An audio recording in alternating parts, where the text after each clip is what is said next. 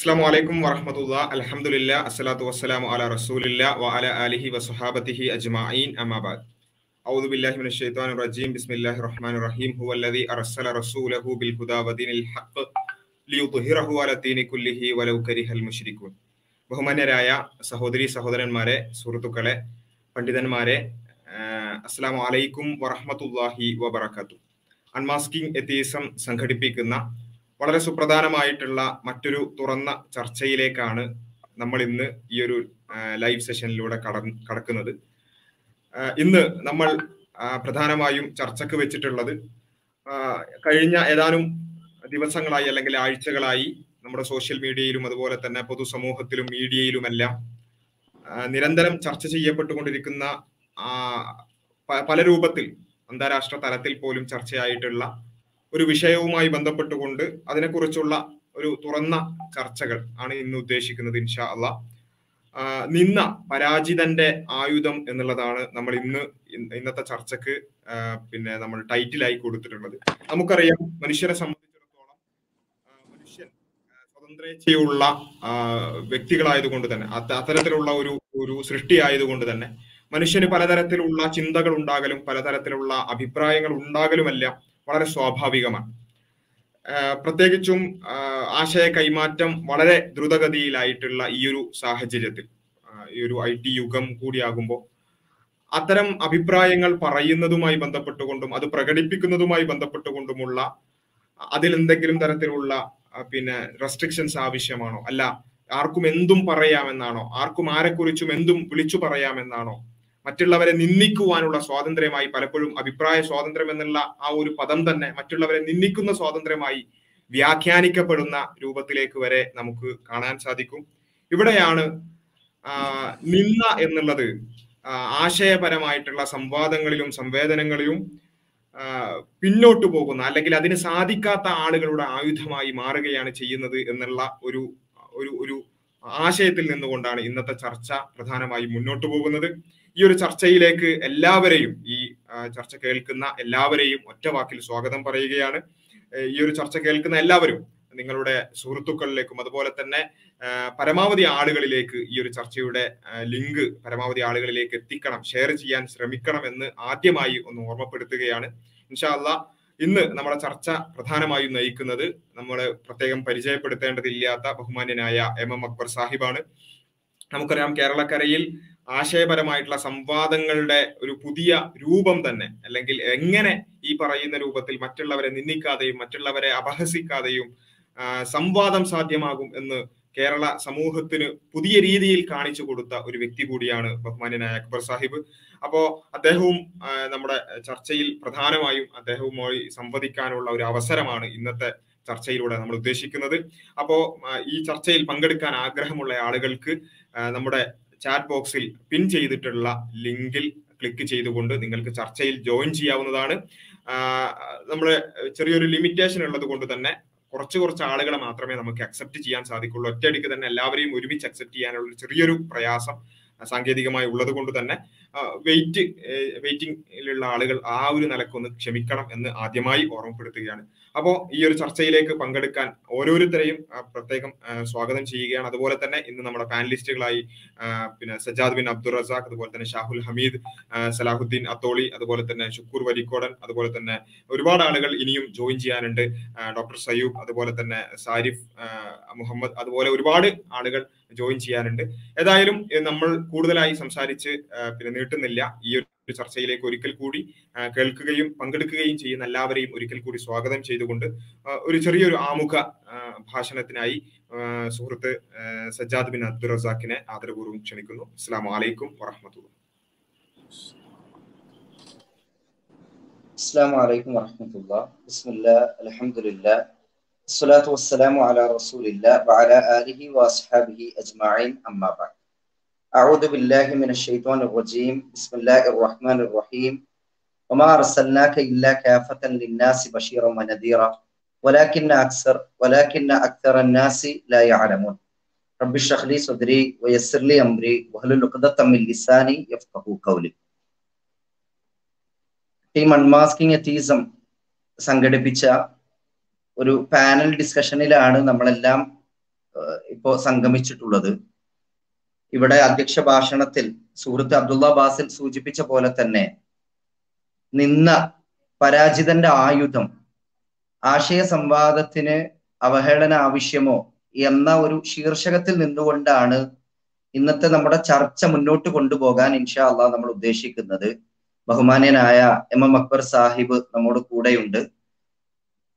ആമുഖമായി ഒന്ന് രണ്ട് കാര്യങ്ങൾ സൂചിപ്പിക്കുക മാത്രമാണ് ഞാൻ ഉദ്ദേശിക്കുന്ന കാര്യം. ഇത്തരം ഒരു തലവാചകം തന്നെ നമ്മുടെ ചർച്ചക്ക് ഈ ഒരു സാഹചര്യത്തിൽ സ്വീകരിക്കാൻ അടിസ്ഥാനപരമായ ഒരു കാരണമുണ്ട്. കാരണം ഇവിടെ ബാസിൽ അദ്ദേഹത്തിന്റെ അധ്യക്ഷ ഭാഷണത്തിൽ സൂചിപ്പിച്ച പോലെ തന്നെ ആവിഷ്കാര സ്വാതന്ത്ര്യത്തിന്റെ പേര് പറഞ്ഞുകൊണ്ട് പ്രവാചകൻ മുഹമ്മദ് നബി സല്ലല്ലാഹു അലൈഹി വസല്ലമയെ സാമൂഹിക മാധ്യമങ്ങളിൽ വന്നിരുന്ന് വളരെ മോശമായിക്കൊണ്ട് തന്നെ നിന്ദിക്കുന്ന രീതിയിലുള്ള പ്രവർത്തനങ്ങളും പ്രവണതകളും കണ്ടുവരുമ്പോൾ സ്വാഭാവികമായും റസൂലുള്ളാഹി സല്ലല്ലാഹു അലൈഹി വസല്ലമയെ സ്വന്തം ജീവനേക്കാൾ ഏറെ സ്നേഹിക്കുന്ന ഒരു മുസ്ലിമിന് ജനാധിപത്യപരമായി ആശയപരമായ രീതിയിൽ തന്നെ പ്രതികരിക്കാതിരിക്കാൻ കഴിയുകയില്ല.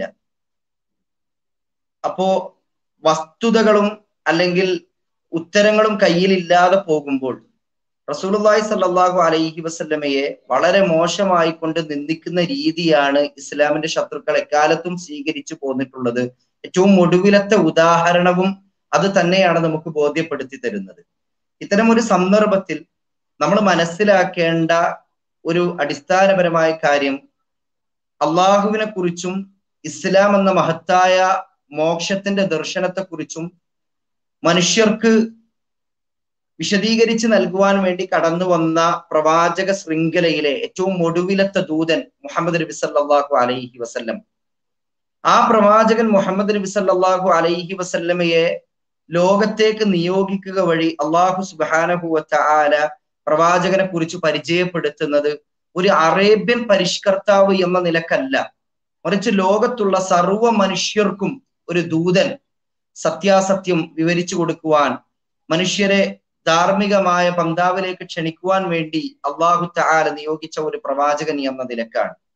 പരിശുദ്ധ ഖുർആൻ അർത്ഥശങ്കക്കിടയില്ലാത്ത വിധം അടിവരയിട്ടുകൊണ്ട് പ്രസ്താവിക്കുന്ന കാര്യം അത് തന്നെയാണ്.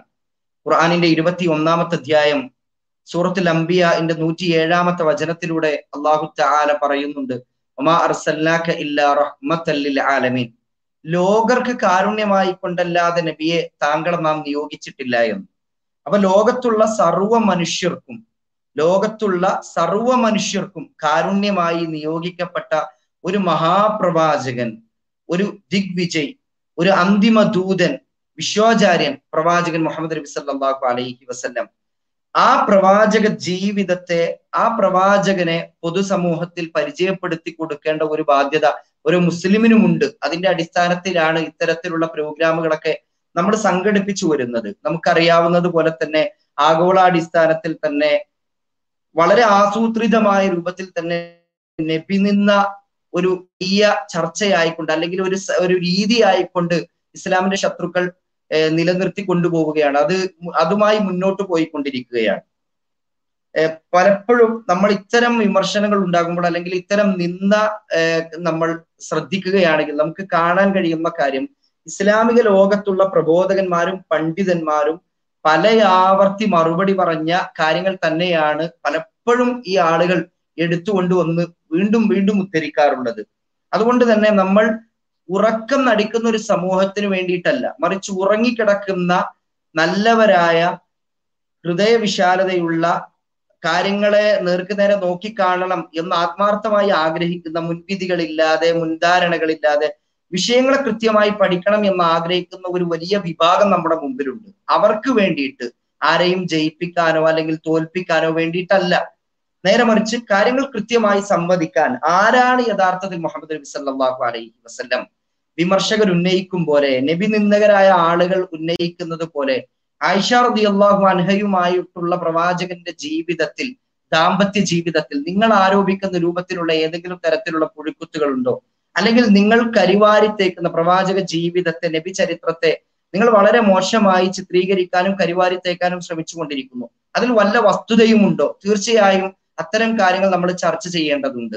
ലോകത്തുള്ള സർവ്വ മുസ്ലിങ്ങളും ഒരുപോലെ ആദരിക്കുന്ന, ബഹുമാനിക്കുന്ന, ജീവനേക്കാൾ സ്വന്തം നഫ്സിനേക്കാൾ കൂടുതൽ സ്നേഹിക്കുന്ന ഒരു വ്യക്തിത്വമാണ് പ്രവാചകൻ മുഹമ്മദ് നബി സല്ലല്ലാഹു അലൈഹി വസല്ലം എന്നുള്ളത്. സ്വഹാബാക്കളുടെ, നബി സല്ലല്ലാഹു അലൈഹി വസല്ലമയുടെ അനുചരന്മാരുടെ ജീവിതത്തിലേക്ക് കടന്നു ചെന്ന് നോക്കുമ്പോൾ, അതിലേക്ക് നാം ഒന്ന് കടന്നു പോയി നോക്കുമ്പോൾ പോലും നബിയോട് അവർ കാണിച്ച സ്നേഹത്തിന്റെ തോത് എത്രത്തോളം ഉണ്ടായിരുന്നു എന്ന് വർണ്ണനകൾക്കും എല്ലാം അതീതമാണ്, വാക്കുകൾക്ക് അതീതമാണ് എന്ന് നമുക്ക് കാണാൻ കഴിയും. ഒരൊറ്റ ഉദാഹരണം മാത്രം ഞാൻ പറയാം.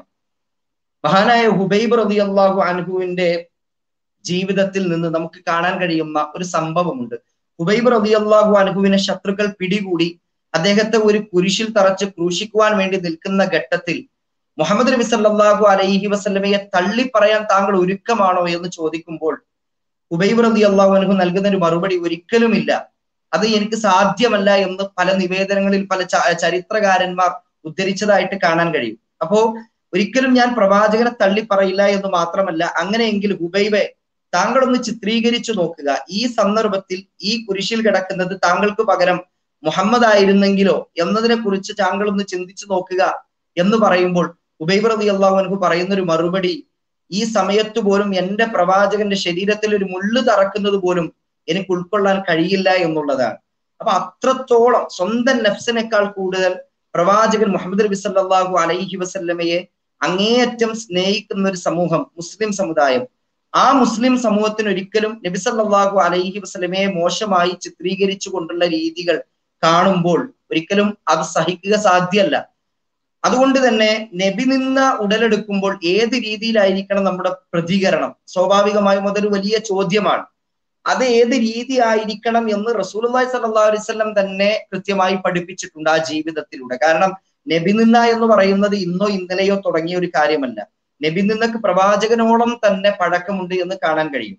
നബി സല്ലല്ലാഹു അലൈഹി വസല്ലമയെ നിന്ദിച്ചുകൊണ്ടുള്ള പ്രവണതകളും രീതികളും നബിയുടെ കാലം മുതൽക്ക് തന്നെ, പ്രബോധന പ്രവർത്തനങ്ങൾ ആരംഭിച്ച കാലം മുതൽക്ക് തന്നെ ഉണ്ടായിട്ടുണ്ട്. ആ സന്ദർഭങ്ങളിൽ നബിയെ വളരെ മോശമായി അവഹേളിച്ചുകൊണ്ടും നബി സല്ലല്ലാഹു അലൈഹി വസല്ലമയെ വളരെ മോശമായി ചിത്രീകരിച്ചുകൊണ്ടും നബിയെ നിന്ദിച്ചുകൊണ്ടും ചീത്ത പറഞ്ഞുകൊണ്ടുമുള്ള രീതികൾ അക്കാലഘട്ടത്തിൽ തന്നെ പല ആളുകളിൽ നിന്നും ഉണ്ടായപ്പോൾ, ഉദാഹരണത്തിന് സുഹൈൽ ഇബ്നു അംറ പോലെയുള്ള ആളുകളിൽ നിന്നും പോലും ഉണ്ടായപ്പോൾ നബി സല്ലല്ലാഹു അലൈഹി വസല്ലം അവിടെ ഏതൊരു രീതിയിലാണ് അതിനെ പ്രതികരിച്ചത് എന്നും ഏതൊരു രീതി ആയിരിക്കണം നാം സ്വീകരിക്കേണ്ടത് എന്നും സഹാബാൾക്ക് കൃത്യമായി പഠിപ്പിച്ചു കൊടുത്തിട്ടുണ്ട്. അതുകൊണ്ട് തന്നെ കൃത്യമായ രീതിയിൽ അത്തരം സമീപനങ്ങൾ, അത്തരം രീതികൾ തന്നെയാണ് നമ്മളും സ്വീകരിച്ചു പോകുന്നത്. അതല്ലാതെ വൈകാരികമായ ഒരു തലം ഇസ്ലാം പഠിപ്പിക്കുന്നില്ല എന്നുകൂടി ഈ വിഷയത്തിൽ നമ്മൾ മനസ്സിലാക്കേണ്ടതുണ്ട്. കാമ്പുള്ള ഒരു ചർച്ചയ്ക്ക് വേണ്ടി ഈ വിഷയത്തെ നിങ്ങൾക്ക് മുമ്പിൽ സമർപ്പിക്കുകയാണ്. ഒരിക്കലും ഞാൻ സൂചിപ്പിച്ച പോലെ തന്നെ ഇവിടെ ജയിക്കാനോ തോൽക്കാനോ വേണ്ടിയല്ല, ആരെയെങ്കിലും തോൽപ്പിക്കാൻ വേണ്ടി അത്തരം ഒരു ചിന്തയിൽ അധിഷ്ഠിതമായിട്ടല്ല, അത്തരം ഒരു ഇന്റൻഷനിൽ നിന്നുകൊണ്ടല്ല നമ്മുടെ ഇന്നത്തെ ചർച്ച നമ്മൾ മുന്നോട്ട് കൊണ്ടുപോകുന്നത്. നേരെ മറിച്ച് ആശയപരമായി സംവദിക്കുകയാണ്. ആ പ്രവാചകനെ കുറിച്ച് പഠിക്കാൻ നിങ്ങൾ ഒരുക്കമാണെങ്കിൽ, നിങ്ങൾക്കതിന് താല്പര്യമുണ്ടെങ്കിൽ, ഇസ്ലാമിന്റെ ശത്രുക്കൾ പടച്ചുവിടുന്ന മാമാസികകളിൽ നിന്നോ ഫേക്ക് ഐഡികളിൽ നിന്നോ പ്രവാചകനെ നിങ്ങൾ വായിച്ചിട്ടാണ് നിങ്ങൾ വരുന്നതെങ്കിൽ, നിങ്ങൾ മനസ്സിലാക്കിയിട്ടുള്ള അല്ലെങ്കിൽ നിങ്ങൾ കേട്ടിട്ടുള്ള, നിങ്ങൾ വായിച്ചിട്ടുള്ള വിമർശനങ്ങൾ, ആ വിമർശനങ്ങൾ ശരിയായ രൂപത്തിൽ, നിങ്ങൾ ചെറിയ അഭിഷേകങ്ങൾ സ്വീകരിച്ചുകൊണ്ടല്ല, നിങ്ങൾ കൃത്യമായ രൂപത്തിൽ ഇവിടെ സമർപ്പിക്കുക. അതിന് ഇസ്ലാമിൽ കൃത്യമായ മറുപടി ഉണ്ട്. തീർച്ചയായും നിങ്ങൾ അറിയണം, പഠിക്കണം എന്ന വിശാല മനസ്കതയോട് കൂടിയിട്ടാണ് ഈ ചർച്ചയ്ക്ക് നിങ്ങൾ വരുന്നതെങ്കിൽ ഒരു സംശയവുമില്ല, ഇൻഷാ അള്ളാഹ് ലോകരക്ഷിതാവായ അള്ളാഹു ഉദ്ദേശിച്ചാൽ ഈ ചർച്ച നിങ്ങൾക്ക് ഉപകാരപ്പെടും എന്ന കാര്യത്തിൽ യാതൊരുവിധ സംശയവുമില്ല. അതുകൊണ്ട് കാമ്പുള്ള ചോദ്യങ്ങൾ മുഖേന ഏറ്റവും നല്ല രീതിയിൽ, ജനാധിപത്യപരമായ രീതിയിൽ, അതേപോലെ തന്നെ ആശയപരമായ രീതിയിൽ നിങ്ങൾ കേട്ടിട്ടുള്ള, നിങ്ങൾ എവിടെ നിന്നെങ്കിലും തെറ്റിദ്ധരിച്ചിട്ടുള്ള ആ വിമർശനങ്ങൾ കൃത്യമായ രൂപത്തിൽ അവതരിപ്പിച്ചുകൊണ്ട് പഠിക്കാൻ വേണ്ടി, അറിയാൻ വേണ്ടി ഈ ചർച്ചയിൽ നിങ്ങൾ പങ്കെടുത്ത് ഇതിനെ വിജയിപ്പിക്കണം എന്നാണ് വിനീതമായിക്കൊണ്ട് അഭ്യർത്ഥിക്കാനുള്ളത്. ഇൻഷാ അള്ളാ ചർച്ചയ്ക്ക് വേണ്ടിയിട്ട് ഈ വിഷയത്തെ നിങ്ങൾക്ക് മുമ്പിൽ സമർപ്പിച്ചുകൊണ്ട് എന്നെ ഏൽപ്പിച്ച ഉത്തരവാദിത്വത്തിൽ നിന്ന്, കർത്തവ്യത്തിൽ നിന്ന് ഞാൻ പിന്തിരികയാണ്. സർവ്വലോക രക്ഷിതാവായ അള്ളാഹു കാര്യങ്ങളെ കൃത്യമായി അറിയാനും മനസ്സിലാക്കാനുമുള്ള ഒരു തൗഫീഖ് നമുക്കെല്ലാം നൽകി അനുഗ്രഹിക്കുമാറാവട്ടെ. റബ്ബന തഖബ്ബൽ മിന്നാ ഇന്നക അൻത സമീഉൽ അലീം വതുബ് അലൈനാ ഇന്നക അൻത തവ്വാബുർ റഹീം വആഖിറു ദഅവാനാ അൽഹംദുലില്ലാഹി റബ്ബിൽ ആലമീൻ. അസ്സലാമു അലൈക്കും വറഹ്മത്തുള്ളാഹി. വഅലൈക്കും അസ്സലാം വറഹ്മത്തുള്ളാഹി. ഇൻഷാ അല്ലാഹ് നമ്മുടെ ചർച്ചയിലേക്ക് കടക്കുകയാണ്. അക്ബർ സാഹിബ് കേൾക്കുന്നുണ്ട്? ഞാൻ ക്ലിയർ ഉണ്ടല്ലോ? എന്റെ സംസാരത്തിന് ക്ലാരിറ്റി കുറവൊന്നുമില്ലല്ലോ? സൗണ്ട് ചെറുതായിട്ട് കുറവുണ്ട്. കേൾക്കുന്നില്ല? കേൾക്കുന്നുണ്ട്.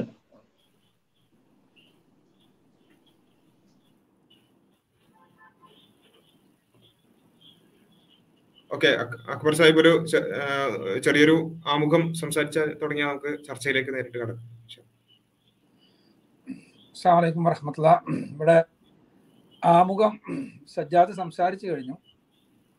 നമ്മെ സംബന്ധിച്ചിടത്തോളം റസൂലുള്ളാഹി സ്വല്ലല്ലാഹു അലൈഹി വസല്ലമയുടെ ജീവിതത്തെ സ്വാഭാവികമായി മുസ്ലിങ്ങൾ പ്രവാചകൻ എന്നുള്ള നിലക്ക് ഒരു മാതൃകയാണ് റസൂലുള്ളാഹി സ്വല്ലല്ലാഹു അലൈഹി വസല്ലമയുടെ ജീവിതമെന്ന് വിശ്വസിക്കുന്നവരും ആ മാതൃക ലോകത്തിൻ്റെ മുന്നിൽ സമർപ്പിക്കുന്നവരുമാണ്. അപ്പം ആ നിലക്ക് തന്നെ ഈ പ്രവാചക ജീവിതം മാതൃകയാണെന്ന് പറയുമ്പോൾ ആ മാതൃകാ ജീവിതം അല്ല, പ്രവാചക ജീവിതത്തിൽ ഇന്നും പ്രശ്നങ്ങളുണ്ട്, അവ വിമർശിക്കപ്പെടേണ്ടതാണ് എന്ന് പറയാനുള്ള സ്വാതന്ത്ര്യം തീർച്ചയായും ഇസ്ലാമിനെ അംഗീകരിക്കാത്ത ആളുകൾക്കുണ്ട്, യാതൊരു സംശയമല്ല. അത്തരം വിമർശനങ്ങൾ കഴിഞ്ഞ 14 നൂറ്റാണ്ടുകളായി മുസ്ലിം പണ്ഡിതന്മാരും ഇസ്ലാമിക പ്രബോധകരുമെല്ലാം സ്വാഗതം ചെയ്തിട്ട് മാത്രമേ ഉള്ളൂ. ആ വിമർശനങ്ങൾ കടന്നു വരുമ്പോൾ അതിനെ ഒരവസരമായി കണ്ട് പ്രവാചകൻ സല്ലല്ലാഹു അലൈഹി വസല്ലമയുടെ യഥാർത്ഥത്തിലുള്ള വ്യക്തിത്വത്തെയും അദ്ദേഹത്തിൻ്റെ പ്രവാചകത്വത്തെയും മാനവ സമൂഹത്തിൻ്റെ മുന്നിൽ അവതരിപ്പിക്കുവാനുള്ള ഒരവസരമായി കണ്ട് അതിന് തയ്യാറാവുകയാണ് മുസ്ലിം പണ്ഡിതന്മാരും ഇസ്ലാമിക പ്രബോധകരും ചെയ്തു പോന്നിട്ടുള്ളത്. റസൂലുള്ളാഹി സ്വല്ലല്ലാഹു അലൈഹി വസല്ലമയെ ആദ്യമായി വിമർശിച്ചത് ഇന്നലെയൊന്നും അല്ല. പ്രവാചകൻ സല്ലല്ലാഹു അലൈഹി വസല്ലമ പ്രവാചകന്റെ കാലം മുതൽ തന്നെ വിമർശിക്കപ്പെട്ടിട്ടുണ്ട്. അപ്പൊ ആ വിമർശനങ്ങൾ മുസ്ലിങ്ങൾ ഭയപ്പെടുന്നു എന്ന ഒരു തെറ്റിദ്ധാരണ പലപ്പോഴും ഇത്തരം നിന്ദകൾക്കെതിരെ സംസാരിക്കുമ്പോൾ ഉണ്ടാക്കാൻ വേണ്ടി ശത്രുക്കൾ ശ്രമിക്കാറുണ്ട്. യഥാർത്ഥത്തിൽ വിമർശനങ്ങൾ മുസ്ലിങ്ങൾ സ്വാഗതം ചെയ്യുക മാത്രമാണ് ചെയ്യുന്നത്.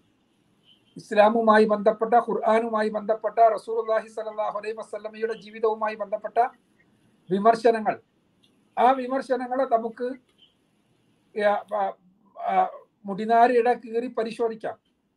ആ പരിശോധനയിൽ റസൂലുള്ളാഹി സ്വല്ലല്ലാഹു അലൈഹി വസല്ലമ സ്വീകരിക്കപ്പെടേണ്ടവനാണോ തിരസ്കരിക്കപ്പെടേണ്ടവനാണോ എന്ന് ബോധ്യപ്പെടുന്ന രൂപത്തിൽ നമുക്ക് പരിശോധിക്കാവുന്നതാണ്.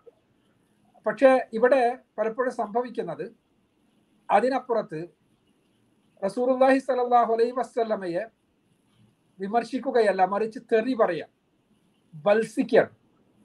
ആ ബൽസനം എന്നത് വളരെ പ്രയാസമുണ്ടാക്കുന്ന കാര്യമാണ്.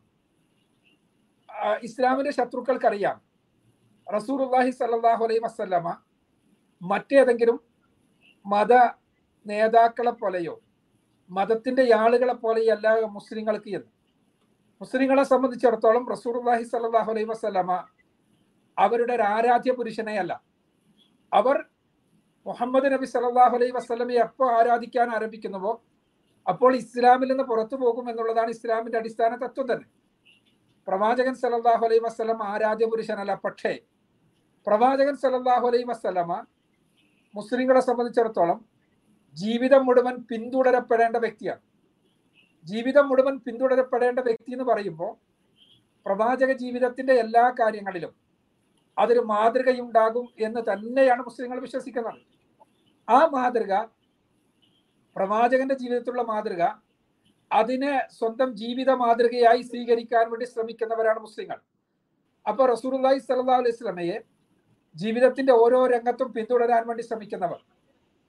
ആ അർത്ഥത്തിൽ പ്രവാചകൻ സ്വല്ലല്ലാഹു അലൈഹി വസല്ലമയെ സ്നേഹിക്കുക എന്നത് അത് ഒരു പൂർണ്ണമായ മൂർത്തമായ രൂപത്തിൽ, ഒരു വ്യക്തിയെ സ്നേഹിക്കുന്നതിൻ്റെ ഏറ്റവും മൂർത്തമായ രൂപത്തിൽ, ഏറ്റവും പൂർണ്ണമായ രൂപത്തിൽ ആരെങ്കിലും ഒരാളെ സ്നേഹിക്കുന്നുണ്ടെങ്കിൽ അത് റസൂലുള്ളാഹി സ്വല്ലല്ലാഹു അലൈഹി വസല്ലമയാണ്. കാരണം പ്രവാചകൻ സല്ലല്ലാഹു അലൈഹി വസല്ലമയുടെ കാലടിപ്പാടുകൾ അത് പിന്തുടരുന്നതിലൂടെയാണ് മുസ്ലിമിന്റെ ജീവിതം സാർത്ഥകമാകുന്നത് തന്നെ. അപ്പം അതുകൊണ്ട് തന്നെ ഈ സ്നേഹം, അത് പ്രവാചകനോടുള്ള സ്നേഹം എന്നത് സ്വന്തത്തെക്കാൾ ഉള്ള സ്നേഹമെന്ന് പറയുന്നത് വെറുതെ അലങ്കാരവാക്കല്ല. സ്വന്തം താല്പര്യം ഒരു വശത്തും പ്രവാചകൻ സല്ലല്ലാഹു അലൈഹി വസല്ലമയുടെ നിർദ്ദേശം മറുവശത്തും നിൽക്കുകയാണെങ്കിൽ യഥാർത്ഥ മുസ്ലിം പ്രവാചകന്റെ നിർദ്ദേശത്തെയാണ് സ്വീകരിക്കുക. സ്വന്തം താല്പര്യം, സ്വന്തം ഇഷ്ടം എല്ലാം തന്നെ മറുവശത്തുള്ള അതെല്ലാം ത്യജിക്കാനും പ്രവാചകന്റെ നിർദ്ദേശം സ്വീകരിക്കാനുമാണ് യഥാർത്ഥ മുസ്ലിം സന്നദ്ധാവുക. അതാണ് സ്നേഹപ്രകടനത്തിന്റെ പൂർണ്ണത. അപ്പൊ അങ്ങനെ ഉള്ള റസൂലുള്ളാഹി സ്വല്ലല്ലാഹു അലൈഹി വസല്ലമയെ ഭത്സിക്കുക, തെറി പറയുക എന്ന് പറയുമ്പോൾ മുസ്ലിങ്ങൾക്ക് വേദനയുണ്ടാകും. ആ വേദനയുണ്ടാകുന്ന മുസ്ലിങ്ങളിൽ പലതരത്തിലുള്ള ആളുകളുണ്ടാവും. മനുഷ്യന്മാർ തന്നെ പല രൂപത്തിലാണ്. എല്ലാവരും വളരെ പൂർണ്ണമായും ബൗദ്ധികമായി മാത്രം പ്രതികരിക്കുന്നവരായിക്കൊള്ളണമെന്നില്ല. ആ വൈകാരികമായി പ്രതികരിക്കുന്നവരുണ്ടാകും. സ്വാഭാവികമാണ്, മനുഷ്യക്കൂട്ടത്തിൽ, മനുഷ്യ സമൂഹത്തിൽ പല തരത്തിലുള്ള ആളുകളുണ്ടാകും. അപ്പൊ മുസ്ലിങ്ങൾ വൈകാരികമായി പ്രതികരിക്കുന്ന മുസ്ലിങ്ങളെ വേദനിപ്പിച്ച്, അവരെ വൈകാരികമായി പ്രതികരിപ്പിച്ച്, ആ പ്രതികരണങ്ങൾ ചൂണ്ടിക്കാട്ടി ഇസ്ലാം അസഹിഷ്ണുതയാണെന്ന് വരുത്തി തീർക്കാൻ വേണ്ടിയുള്ള വളരെ ഗൂഢമായ പരിശ്രമത്തിന്റെ ഭാഗമാണ് പലപ്പോഴും ഇത്തരം പ്രവാചക നിന്ദകൾ ചരിത്രത്തിലുടനീളം നടന്നിട്ടുള്ളത്. അവിടെ അങ്ങനെ നിന്ദകരോട് നമുക്ക് പറയാനുള്ളത്, നിങ്ങൾ നിന്ദിക്കുന്നു എന്ന് പറയുന്ന കാര്യങ്ങൾ അത് പരിശോധനയ്ക്ക് വിധേയമാക്കൂ എന്നാണ്. ആ പരിശോധനയ്ക്ക് വിധേയമാക്കിയാൽ നിങ്ങൾ പ്രവാചകന്റെ യഥാർത്ഥത്തിൽ നിങ്ങൾ പരിശോധിക്കുന്നത്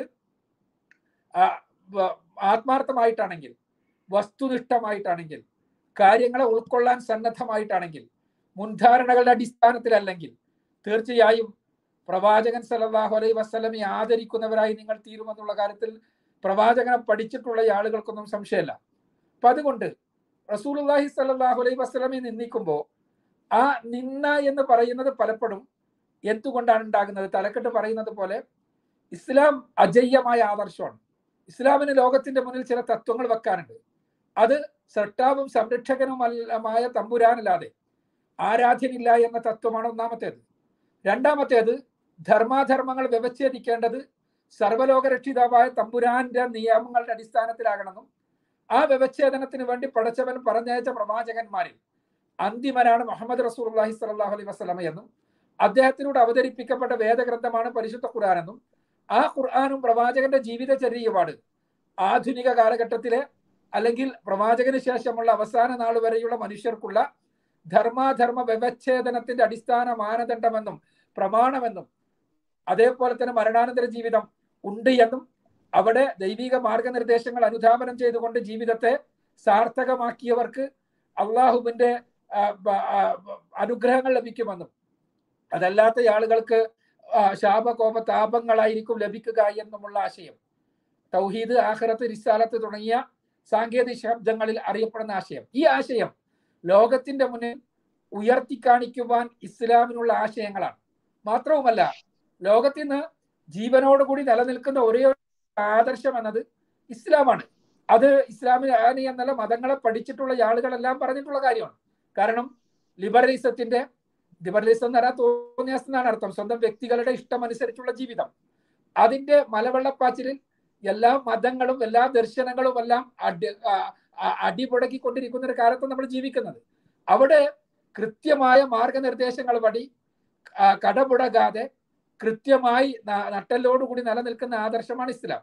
ആ ഇസ്ലാമിനെ തകർക്കുക എന്ന ലക്ഷ്യത്തോടുകൂടി, മുസ്ലിങ്ങളെ ഇസ്ലാമിനെ കുറിച്ചുള്ള അപകർഷതാബോധമുള്ളവരാക്കി തീർക്കുക എന്ന ലക്ഷ്യത്തോടുകൂടി മുസ്ലിം യുവതയെ അങ്ങനെ ഈ തരത്തിൽ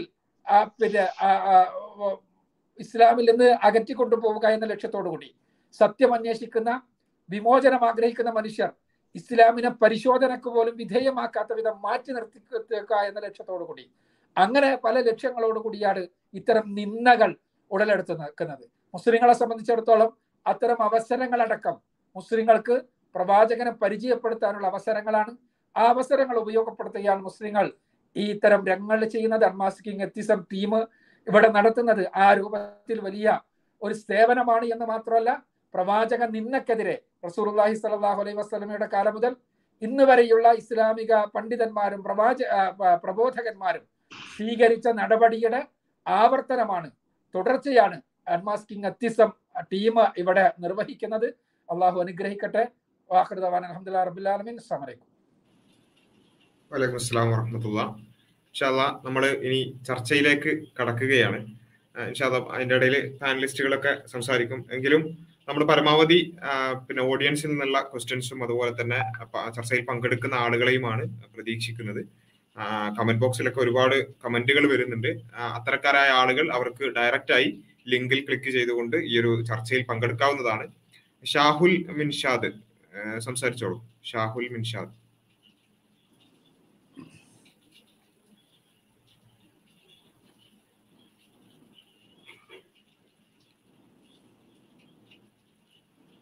ഓക്കെ, ഇല്ലെങ്കിൽ സക്കരിയ സംസാരിച്ചോളൂ.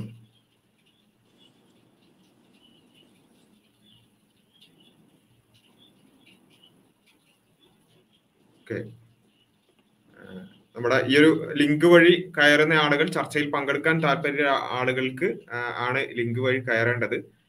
ഷാക്കിർ സംസാരിക്കുന്നുണ്ടോ? ഷാക്കിർ.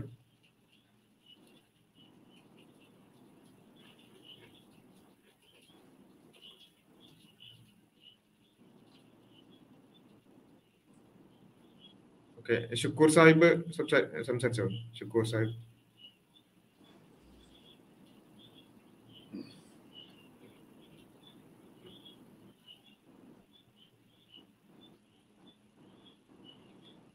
കേൾക്കുന്നില്ല. ഓക്കെ, അലി സൈൻ സാഹിബ് സംസാരിച്ചോ. അൺമ്യൂട്ട് ചെയ്ത് സംസാരിച്ചോ.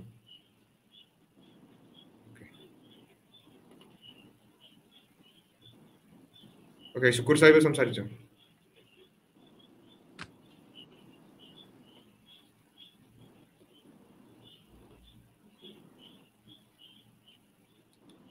ഷുക്കൂർക്ക് കേൾക്കുന്നില്ല.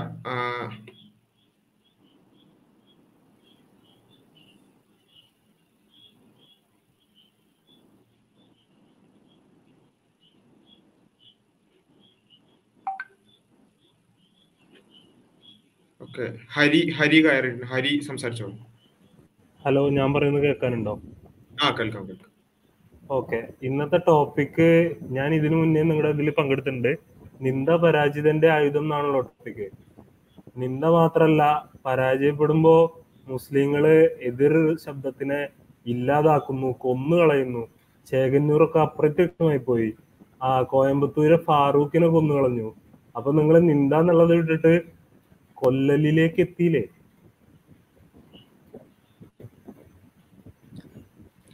ചോദ്യം കഴിഞ്ഞോ? Okay okay. ഹരി പറയുന്നത് നിന്ന അല്ല, കൊലപാതകമാണ് പിന്നെ മുസ്ലിങ്ങളുടെ ആയുധമാണ്. സത്യത്തില് ഹരി ആലോചിച്ച് നോക്കുക, ഇപ്പറഞ്ഞ ചേകന്നൂർ മൗലവി അദ്ദേഹം കൊല്ലപ്പെട്ടിട്ടുണ്ട് എന്ന് പറയുന്നു. തീർച്ചയായും അദ്ദേഹം അപ്രത്യക്ഷനാണ്. തീർച്ചയായും അദ്ദേഹം ആരൊക്കെയോ കൊന്നിട്ടുണ്ട് എന്ന് തന്നെയാണ് ഡിപ്പാർട്ട്മെന്റ് പറയുന്നത്. പക്ഷെ ഇത് എന്തിനു കൊന്നു, എന്തിനു വേണ്ടിയാണ്, ഇക്കാര്യങ്ങളൊന്നും തന്നെ ക്ലിയർ അല്ല. ഇത് ആ ഡിപ്പാർട്ട്മെന്റിന് ഒരുപാട് ആ വിഷയങ്ങളിലുള്ള കാര്യങ്ങളുണ്ട്. അതേസമയം നിങ്ങൾ ആലോചിച്ച് നോക്കാളൂ, കേരളത്തിൽ ഈ അടുത്ത കാലഘട്ടത്തിൽ ഒരാദർശ സ്വീകരണം കൊണ്ട് കൊല്ലപ്പെട്ട ആളുകളിൽ മിക്കവാറും മുസ്ലിങ്ങളാണ്. നിങ്ങൾക്ക് കേരളത്തിലെ കാര്യം അവിടെ നിൽക്കട്ടെ. ഹരി ഒരു മിനിറ്റ്, സംസാരിക്കുമ്പോൾ ഇടപെടരുത്. ഹരി, ഞാൻ മുഴുവനാക്കട്ടെ. അപ്പോ പിന്നെ ആദർശ സ്വീകരണം കൊണ്ട് കൊല്ലപ്പെട്ടത് മുഴുവൻ മുസ്ലിങ്ങളാണ്. എന്നാൽ അവിടെ പിന്നെ ഹരിയെ പോലുള്ള ആളുകൾ മനസ്സിലാക്കേണ്ടത്, മുസ്ലിങ്ങൾ ഒരിക്കലും തന്നെ ആദർശം കൊണ്ട് നേരിടുക എന്നല്ലാതെ കൊലപാതകം കൊണ്ടോ അവരെ കൊന്നൊടുക്കിക്കൊണ്ടോ അവരെ പിന്നെ ഏതെങ്കിലും രൂപത്തിൽ ആക്രമിച്ചുകൊണ്ടോ നേരിടുക എന്നുള്ളത് ഇസ്ലാം പഠിപ്പിച്ച ഒരു സിദ്ധാന്തമേ അല്ല. മറിച്ച് ഇസ്ലാം പഠിപ്പിക്കുന്നത് ആദർശത്തെ ആദർശം കൊണ്ട് നേരിടണം എന്ന് തന്നെയാണ്. ഇസ്ലാമിനെ സംബന്ധിച്ചിടത്തോളം ഇസ്ലാം അജയ്യമായ ആദർശമാണ്. മുസ്ലിങ്ങൾക്ക് ആ കാര്യത്തിൽ 100% കോൺഫിഡൻസ് ഉണ്ട്. അതുകൊണ്ട് തന്നെ ഇസ്ലാമിനെ ആരെങ്കിലും വിമർശിച്ചാൽ ഇസ്ലാം തകർന്നു പോകുമെന്ന് നമ്മൾ ആരും കരുതുന്നില്ല. എന്നാൽ ഇസ്ലാമിനെ വിമർശിക്കുന്നതിന് പകരം നിന്ദിക്കുന്നതിനെയാണ് ഇവിടെ നമ്മൾ ചോദ്യം ചെയ്യുന്നത്. അതല്ലാതെ വിമർശിക്കുന്നതിനെയല്ല. ഇസ്ലാമിനെ വിമർശിക്കുന്ന ആളുകൾ, ഇപ്പം നിങ്ങൾക്ക് തന്നെ അറിയാം, കേരളത്തിൽ ഇസ്ലാമിനെ വിമർശിക്കുന്ന ആളുകളിൽ പലരും എക്സ് മുസ്ലിംസ് അറിയപ്പെടുന്ന ആളുകളാണ്. അവര് മുസ്ലിങ്ങൾ ഭൂരിപക്ഷമുള്ള പ്രദേശങ്ങളിൽ ജീവിച്ചു കൊണ്ടിരിക്കുന്നു. അവർക്ക് യാതൊരു പ്രയാസവും ഇല്ലാതെ ജീവിതം മുന്നോട്ട് കൊണ്ടുപോകുന്നു. അവർ വിമർശനങ്ങൾ തുടർന്നു കൊണ്ടിരിക്കുന്നു. 10ഉം 40ഉം വർഷങ്ങളായി വിമർശനങ്ങൾ തുടർന്നു കൊണ്ടിരിക്കുന്ന ഒരുപാട് ആളുകളുണ്ട്. അതേപോലെ തന്നെ കേരളത്തിൽ ഇസ്ലാം വിമർശനത്തിന് ഗ്രന്ഥങ്ങൾ എഴുതപ്പെട്ടിട്ടുണ്ട്. ഇസ്ലാമിനെ ശക്തമായി ഖുർആനെ വിമർശിച്ചുകൊണ്ട് ഇടമറുകെ അദ്ദേഹത്തിന് ഖുർആനൊരു വിമർശനം പഠനം എന്നുള്ള പുസ്തകം എഴുതി. അതിനുശേഷം നിരവധി ഗ്രന്ഥങ്ങൾ എഴുതപ്പെട്ടിട്ടുണ്ട് മലയാളത്തിൽ. പക്ഷെ അവരൊക്കെ ഒന്നും തന്നെ യാതൊരു രൂപത്തിലുമുള്ള പ്രയാസങ്ങൾ ഇവിടെ ഉണ്ടായിട്ടില്ല. അതിനു പകരം മറിച്ച് അവരെല്ലാം അവരുടെ ആദർശ പ്രബോധനവുമായി മുന്നോട്ട് പോകുന്നുണ്ട്. അവരുമായി ആശയ തലത്തിലുള്ള സംവാദങ്ങളല്ലാതെ അവരെ ആരെങ്കിലും നിഷ്കാസനം ചെയ്യണമെന്നുള്ള ഒരു ആശയം പോലും മുസ്ലിങ്ങൾ മുന്നോട്ട് വെച്ചിട്ടില്ല. ഏതെങ്കിലും ഒറ്റപ്പെട്ട സംഭവങ്ങൾ, തീർച്ചയായും ചില ആളുകൾ ചില കുടുംബങ്ങളിൽ നിന്ന് പ്രയാസങ്ങൾ അനുഭവിക്കുന്നുണ്ടാകും, അത് സ്വാഭാവികമാണ്. അത് പല കാര്യങ്ങൾക്കും പ്രയാസങ്ങൾ ഉണ്ടാകും. ഇപ്പോൾ ഞാൻ പിന്നെ ആ രംഗത്ത് പഠിക്കുകയാണെങ്കിൽ നമുക്ക് കാണാൻ കഴിയും. പിന്നെ ഞാൻ പഠിച്ച് നോക്കിയപ്പോൾ മനസ്സിലാക്കിയ ഒരു സംഗതി എന്നുള്ള നിലക്കാണ് ഞാനെന്ന് പറഞ്ഞത്. അപ്പോൾ കാണാൻ കഴിയുന്ന ഒരു സംഗതി എന്താണെന്ന് വെച്ചാൽ, പല രൂപത്തിൽ ഇപ്പോൾ കുടുംബത്തിൽ നമുക്ക് ഇഷ്ടമില്ലാത്ത രൂപത്തിൽ മക്കൾ മാറുമ്പോൾ ചിലപ്പോൾ ആ രൂപത്തിലുള്ള പ്രതികരണങ്ങൾ കുടുംബങ്ങളിൽ നിന്നുണ്ടാകും. അത് ചിലപ്പോൾ മറ്റ് പിന്നെ പ്രേമവിവാഹങ്ങൾക്ക് പ്രതികരണങ്ങൾ ഉണ്ടാകാറുണ്ട്. അതേപോലെ തന്നെ മിശ്ര വിവാഹങ്ങൾക്ക് പ്രതികരണങ്ങൾ ഉണ്ടാകാറുണ്ട്.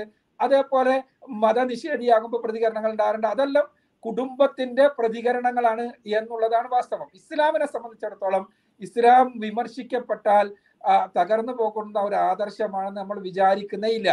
അതുകൊണ്ട് തന്നെ നിങ്ങൾക്ക് അറിയാം, കഴിഞ്ഞ ഒരു 3 പതിറ്റാണ്ടോളം കാലമായി ഇസ്ലാമിനെ വിമർശിക്കൂ, ഞങ്ങൾ കേൾക്കാം, എന്നിട്ട് അതിനുള്ള മറുപടി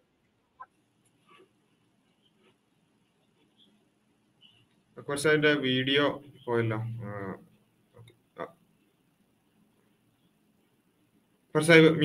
മ്യൂട്ടാണ്.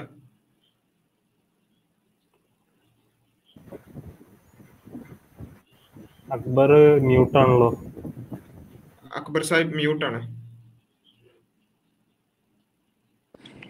ഇസ്ലാം വിമർശനങ്ങൾക്ക് വേദികൾ നൽകുകയും ഇസ്ലാം പിന്നെ വിമർശിക്കുന്ന ആളുകൾക്ക് മറുപടി നൽകുകയും അവരവരുടെ തുറന്നുള്ള ചോദ്യങ്ങൾക്ക് മറുപടി നൽകുകയും അതേപോലെ തന്നെ പിന്നെ ഇസ്ലാം വിമർശനങ്ങൾ കേൾക്കുന്ന ആളുകൾ നമ്മളുടെ മാഗസിനുകളിൽ അവസരം നൽകുകയും അവർ എഴുതിയിട്ട് അതിനുള്ള മറുപടികൾ നൽകുകയും ചെയ്യുന്ന രീതിയാണ് നമ്മളുടെ തുറന്നു പോന്നിട്ടുള്ളത്.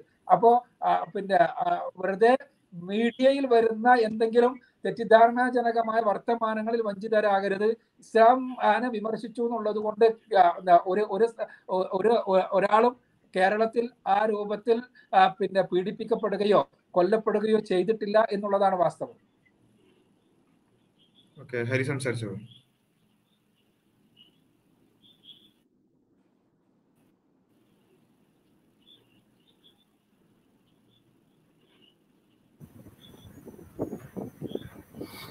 Hello, okay. അപ്പൊ അക്ബർ സാറ് പറഞ്ഞത് 2 കാര്യങ്ങളാണ്. ഒന്ന് കേരളം, പിന്നൊന്ന് ഒറ്റപ്പെട്ട സംഭവങ്ങൾ. അതിലൊറ്റപ്പെട്ട സംഭവം ഈ അടുത്ത് നടന്നു തന്നെ പറഞ്ഞാൽ ഞാൻ പറയാം. അസ്കർ അലി ഇസ്ലാം ഉപേക്ഷിച്ച് പ്രഭാഷണം നടത്താൻ പോണെന്ന് പറഞ്ഞപ്പോൾ അദ്ദേഹത്തിന്റെ പ്രഭാഷണത്തിന് മുന്നേ അദ്ദേഹത്തിനെ പിടിച്ചുകൊണ്ടുപോയി ഇടിച്ച് മർദ്ദനോ അങ്ങനെ അതെല്ലാം എത്തിയിരുന്നു. പിന്നൊന്ന് കേരളം, ഇസ്ലാം കേരളത്തിൽ മാത്രം ഒതുങ്ങി നിൽക്കുന്ന ഒരു ആദർശമല്ലല്ലോ. അപ്പൊ ഞാൻ ജസ്റ്റ് ഒന്ന് ഗൂഗിൾ ചെയ്തതാണ് people killed for criticising Islam. First link തന്നെ 10 പേര്. കമലേഷ് തിവാരി 2019 പ്രൊഫറ്റ് മുഹമ്മദിനെ പറഞ്ഞതിന് കൊല്ലപ്പെട്ടു. സൽമാൻ തസീർ, പാകിസ്ഥാനി പൊളിറ്റീഷ്യൻ. ഇതൊക്കെ പറയുമ്പോൾ എനിക്ക് മുന്നേ ഓർമ്മ വന്നൊരു കാര്യം, കുറച്ച് കൊല്ലം മുന്നേ പാകിസ്ഥാനിലെ ഒരു യൂണിവേഴ്സിറ്റിയില്, പേര് ഞാൻ മറന്നുപോയി, അഖ്ലഖ് എന്നാണെന്ന് തോന്നുന്നു, അദ്ദേഹം ഇസ്ലാമിനെതിരെ സംസാരിച്ചതിന് യൂണിവേഴ്സിറ്റിയിലെ അദ്ദേഹത്തിന്റെ കൂടെ പഠിക്കുന്ന ആൾക്കാര് ഇടിച്ച് പഞ്ചറാക്കി ചത്തുപോയി. ഞാൻ അദ്ദേഹത്തിന്റെ പ്രൊഫൈൽ ഫോട്ടോ ഒക്കെ വെച്ചിരുന്നു. അപ്പോ കേരളത്തിൽ മാത്രം ഒതുങ്ങി നിൽക്കുന്ന ഒന്നല്ല ഇസ്ലാം. നമ്മൾ ലോകവ്യാപകമായി ഇസ്ലാം എങ്ങനെ അതിന്റെ വിമർശനത്തിനെ നേരിടുന്നു എന്ന് കാണേണ്ടതാണ്. പിന്നെ അക്ബർ സാഹിബ് പറഞ്ഞു വിമർശനത്തെ ആദർശത്തിനെ ആദർശം കൊണ്ട് നേരിടുന്നതാണ് ഇസ്ലാം.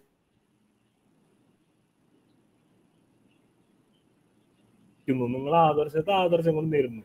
പക്ഷെ അക്ബർ സാഹിബ് മാത്രമല്ല ഇസ്ലാം, ഇസ്ലാമിൽ വിശ്വസ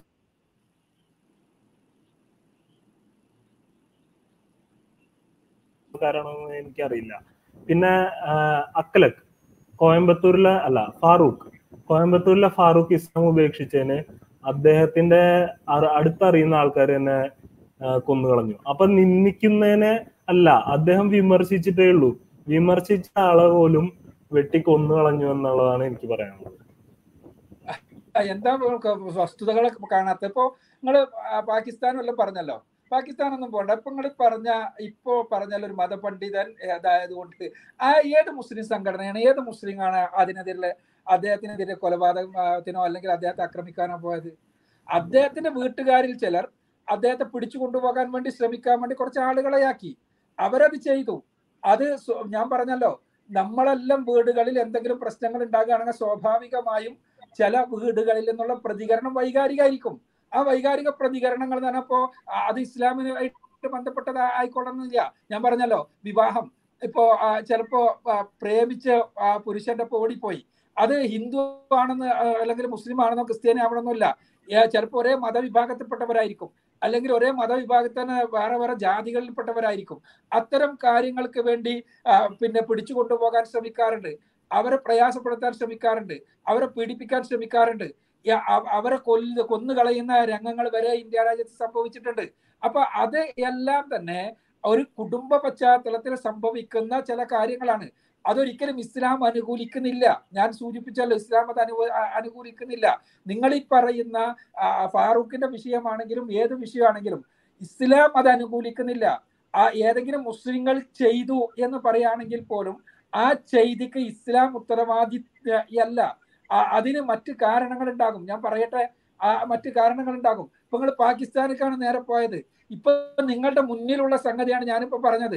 നിങ്ങൾ നമ്മുടെ മുന്നിലുള്ള സംഗതി ഇത് പാകിസ്ഥാനിൽ എത്തുമ്പോൾ അല്ലെങ്കിൽ ഇന്ത്യന്റെ പുറത്തെത്തുമ്പോൾ എന്താണ്? ഒരു മുസ്ലിം പണ്ഡിതൻ ഇസ്ലാമിൽ നിന്ന് പുറത്തു പോയപ്പോൾ അയാളെ കൊല്ലാൻ വേണ്ടി ശ്രമിച്ചു, അയാളെ പീഡിപ്പിക്കാൻ വേണ്ടി ശ്രമിച്ചു എന്നുള്ളതാണ് വരുന്നത്. യഥാർത്ഥത്തിൽ ആ പരിശ്രമത്തിന്റെ പിന്നിൽ നമുക്കെല്ലാവർക്കും അറിയാവുന്നതാണ്, ഒരു മുസ്ലിം സംഘടനയുമില്ല, ഒരു ഇസ്ലാമിക പ്രസ്ഥാനവുമില്ല, അതിന്റെ പിന്നിൽ ആ രൂപത്തിൽ ആരും അതിനെ കണ്ടിട്ടില്ല. അത് ഒരു ഒരു ഒരു അങ്ങനെ എത്ര ആളുകൾ എന്നാണ് ഞങ്ങളെല്ലാം കണ്ടിട്ടുള്ളൂ. ഞങ്ങളെ സംബന്ധിച്ചിടത്തോളം അതെല്ലാം തന്നെ പ്രവാചക പിന്നെ എൻ്റെ വചനങ്ങളുടെ പൂർത്തീകരണമായി മാത്രമേ നമ്മൾ കണ്ടിട്ടുള്ളൂ. അപ്പോൾ അതിൽ സ്വാഭാവികമാണ് മനുഷ്യർക്ക് ആശയപരമായി വ്യത്യാസങ്ങൾ ഉണ്ടാകാം, ആദർശപരമായി ചിലപ്പോൾ വിയോജിപ്പുകൾ ഉണ്ടാകാം, അവർക്ക് വേറെ ആദർശത്തിലേക്ക് പോകാം. ഇതെല്ലാം സ്വാഭാവികമായ ഒരു പ്രോസസ്സാണ്. ആ പ്രോസസ്സിൽ ഇസ്ലാമിനെ സംബന്ധിച്ചിടത്തോളം അത്തരം ആളുകളെ പിന്നെ ആശയ തലത്തിലാണ് അവരുടെ മാറ്റമെങ്കിൽ അവർ പറഞ്ഞു മനസ്സിലാക്കി കൊടുക്കാൻ ശ്രമിക്കും. അതല്ല എങ്കിൽ അവരവരുടെ ഇഷ്ടം പോലെ പോകട്ടെ എന്ന് തീരുമാനിക്കും. പക്ഷെ വീട്ടുകാരുടെ പ്രതികരണം പലപ്പോഴും അങ്ങനെ ആയിക്കൊള്ളണമെന്നില്ല. സ്വന്തം വീട്ടിൽ ഒരു പ്രശ്നം ഉണ്ടാകുമ്പോൾ സ്വന്തം വീട്ടിൽ വാപ്പയും ഉമ്മയും എൻ്റെ മകൻ ഇസ്ലാമിൽ നിന്ന് പോയി എന്ന് കേൾക്കുമ്പോൾ, പ്രത്യേകിച്ച് മതപഠനത്തിന് വേണ്ടി പറഞ്ഞയച്ച ഒരു വീട്ടിലെ സാഹചര്യം ആകുമ്പോൾ അവർ ചിലപ്പോൾ വൈകാരികമായി പ്രതികരിച്ചു എന്ന് വരും. അത് നിയമവിരുദ്ധമാണെങ്കിൽ നിയമപരമായി നേരിടണം തീർച്ചയായും. പക്ഷെ അത് ഇസ്ലാമിന്റെ തലയിൽ കെട്ടിവെക്കുന്നതിന് ഒരു അടിസ്ഥാനവും ഇല്ല എന്ന്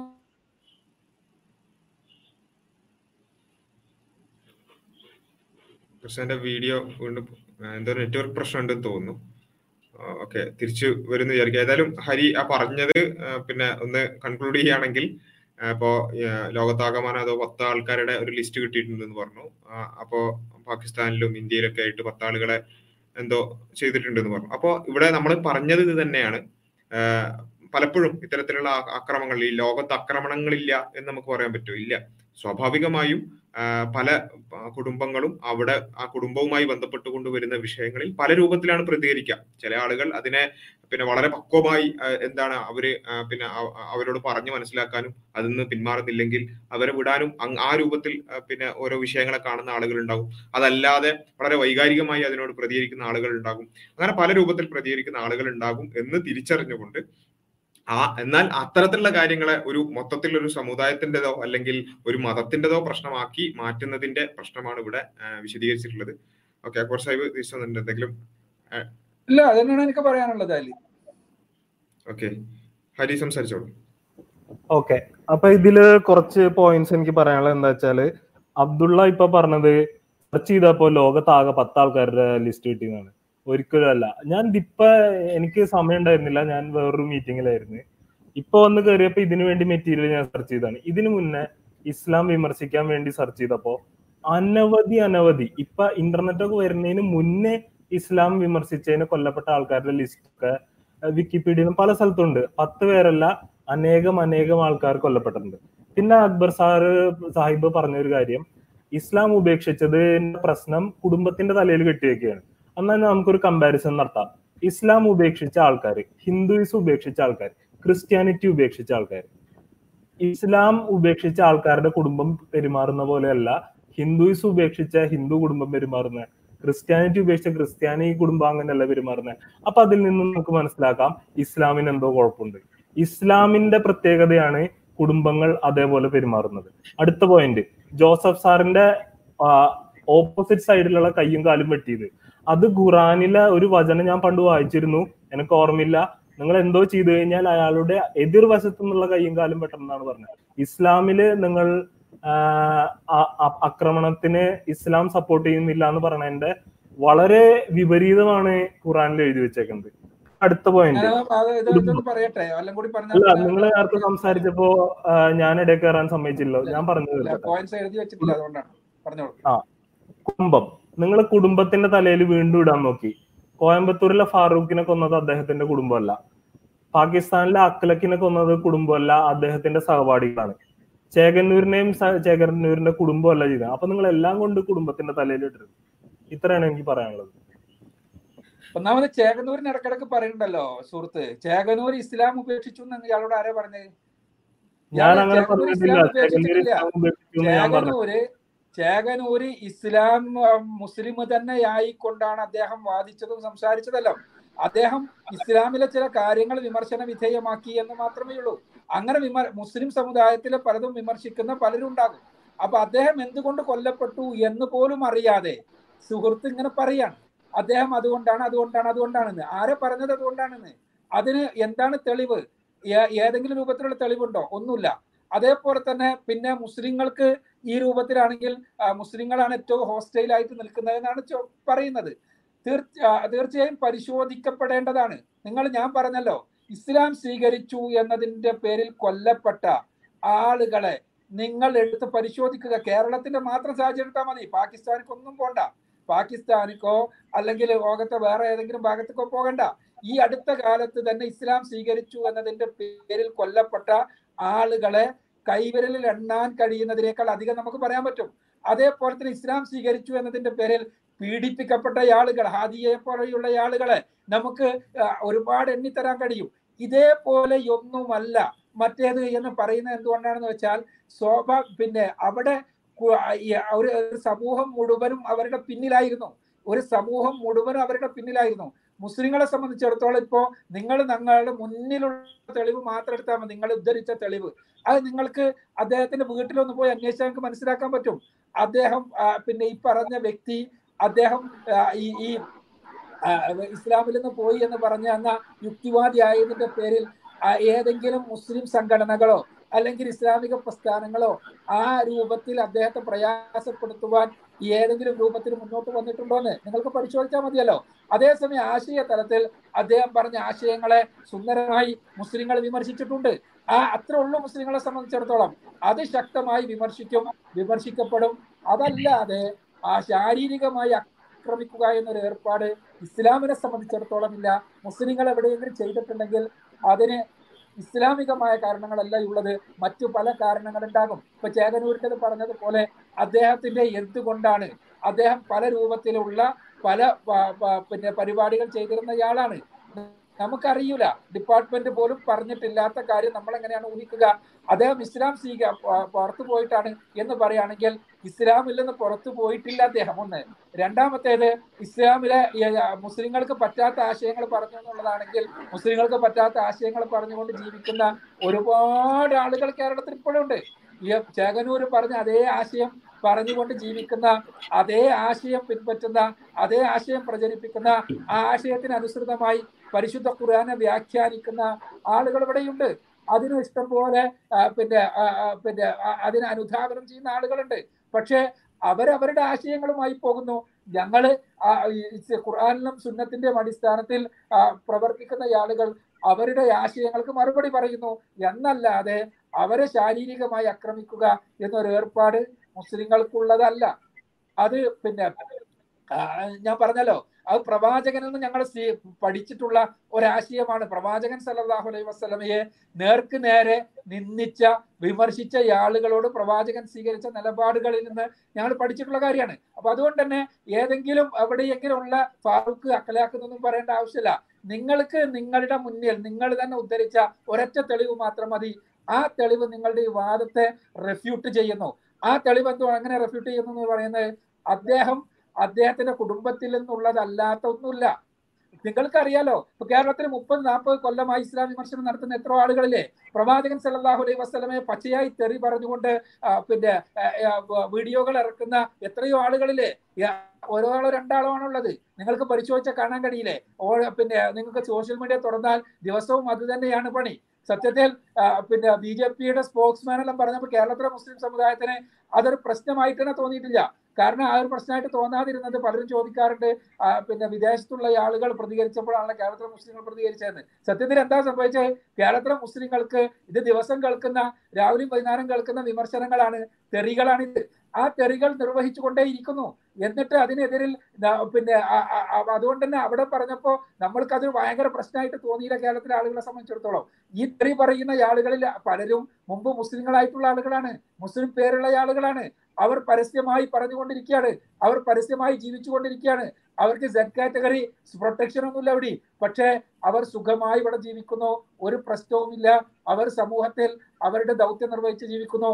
മുസ്ലിങ്ങൾ അവരെ തിരിഞ്ഞു നോക്കുന്നവരുമില്ല. എന്നിട്ടും വെറുതെ പറയാണ്. അവരെന്നെയാണ് എണീറ്റ് പറയണത്, ഇസ്ലാം വിട്ടാൽ ഞങ്ങൾ കൊല്ലുന്നത്. ആരായി പറയണത്? 10, 30, 40 കൊല്ലം ഇസ്ലാം വിമർശിച്ചുകൊണ്ട് ജീവിതത്തെ മുഴുവനും ഇസ്ലാം വിമർശനത്തിന്റെ സബരിയാക്കിയ ആളുകൾ പറയുന്നത് ഇസ്ലാം വിട്ട ആളുകളെ കൊല്ലാനാണ് ഇസ്ലാം പഠിപ്പിക്കുന്നതെന്ന്. ആ സത്യത്തിൽ അവര് തന്നെ അവർക്കെതിരിലുള്ള തെളിവാണെന്നുള്ളതാണ് സത്യം. ഇത് വസ്തുതയാണ്. അതാണ് എന്റെ സുഹൃത്ത് മനസ്സിലാക്കേണ്ടത് എന്നാണ് എനിക്ക് ആ വിഷയത്തിൽ സൂചിപ്പിക്കാനുള്ളത്. ഹരി, ഇവിടെ പിന്നെ ഞാൻ ഒന്ന് ഇടപെടുകയാണ്. ഇവിടെ നമ്മൾ പ്രധാനമായിട്ടും ഇപ്പോൾ കുറേ കണക്കുകൾ കമ്പയർ ചെയ്യുക, അവിടെ ചെയ്തിട്ടില്ല, ഇത് ചെയ്യില്ല എന്ന് പറയുന്നതിനപ്പുറത്ത് ആശയപരമായി ഒന്ന് വിമർശിക്കുകയാണെങ്കിൽ ഇറ്റ് വിൽ ബി ബെറ്റർ. കാരണം എന്താ ചോദിച്ചാൽ ഇവിടെ പറഞ്ഞല്ലോ, ഇപ്പൊ കുടുംബം എന്ത് ചെയ്തു, കുടുംബത്തിന്റെ വൈകാരികത, ഇതിങ്ങനെ ഓരോ ഹിന്ദു കുടുംബത്തിലെ വൈകാരികത എത്രത്തോളം ഉണ്ട്, മുസ്ലിം കുടുംബത്തിലെ വൈകാരികത എത്ര, ഇങ്ങനെ ഈ വൈകാരികത അളക്കുന്ന യന്ത്രം അതൊന്നും അല്ലല്ലോ. നമ്മളിവിടെ ഒരു ആശയപരമായ ചർച്ച നടത്തുമ്പോൾ അതിനും നല്ല പ്രസക്തി. ഇപ്പോൾ ഉദാഹരണം പറയുകയാണെങ്കിൽ, ഇപ്പോൾ ഈ പറഞ്ഞ ഒരു കുട്ടി, പിന്നെ ആ ഒരു മതപഠനം നടത്തിയിട്ടുള്ള ഒരു കുട്ടി, അവൻ ഇസ്ലാം ഉപേക്ഷിച്ചു. അപ്പോൾ ഇസ്ലാം ഉപേക്ഷിച്ചപ്പോൾ എന്ത് ചെയ്തു, അവന്റെ മൊബൈൽ എടുത്ത് താഴെ എറിഞ്ഞു, അതുപോലെ തന്നെ അവന്റെ അടികിട്ടി. അതാണ് അവിടെ നടന്നിട്ടുള്ളത്. ഹിന്ദു കുടുംബത്തിൽ നിന്ന് പിന്നെ ഫൈസൽ കൊടിഞ്ഞ് പിന്നെ എന്ത് ചെയ്തു, ഹിന്ദു മതം ഉപേക്ഷിച്ചപ്പോൾ അയാളെ കൊല്ലുകയാണ് ചെയ്തത്. അപ്പോൾ ഒരാളെ കരണത്തടിക്കുകയാണ് ചെയ്തത്, മറ്റയാളെ കൊല്ലുകയാണ് ചെയ്തത്. അപ്പോൾ ഇവിടെ വൈകാരികത എത്രത്തോളം ഉണ്ട്. അതേപോലെ തന്നെ തിരൂറുള്ള ആമിനെ കൊല്ലുകയാണ് ചെയ്തത്, അപ്പോൾ ഇവിടെ കൊല്ലുകയാണ് ചെയ്തത്, അപ്പുറത്തെ കരണത്തടിക്കുകയാണ് ചെയ്തിട്ടുള്ളത്. അതേപോലെ തന്നെ യാസറിനെ കൊല്ലുകയാണ് ചെയ്തിട്ടുള്ളത്, ഇപ്പുറത്ത് കരണത്തടിക്കുകയാണ് ചെയ്തിട്ടുള്ളത്. അപ്പൊ ഇവിടെ വൈകാരികത കൂടുതലാണ്. അപ്പൊ ഹിന്ദുക്കൾ അങ്ങനെയാണ്. അതേപോലെ പിന്നെ അസ്കറിനെ അടിക്കുകയാണ് ചെയ്തിട്ടുള്ളത്. ഹാദിയെ പിന്നെ തിരിച്ചു കിട്ടാൻ വേണ്ടി സുപ്രീം കോടതി വരെ പോവാണ്. അസ്കറിന്റെ ആൾക്കാർ പിന്നെ ഒരു കോടതിയും പോയിട്ടില്ല. അപ്പൊ അങ്ങനെ ഇങ്ങനെ പിന്നാലെ കൂടുകയാണ്. അതുപോലെ തന്നെ അതിന് ഒരു ബാക്കിംഗ് കിട്ടുകയാണ്, രാഷ്ട്രീയപരമായ ബാക്കിംഗ് കിട്ടുകയാണ്, സംഘടനകളുടെ ബാക്കിംഗ് കിട്ടുകയാണ്.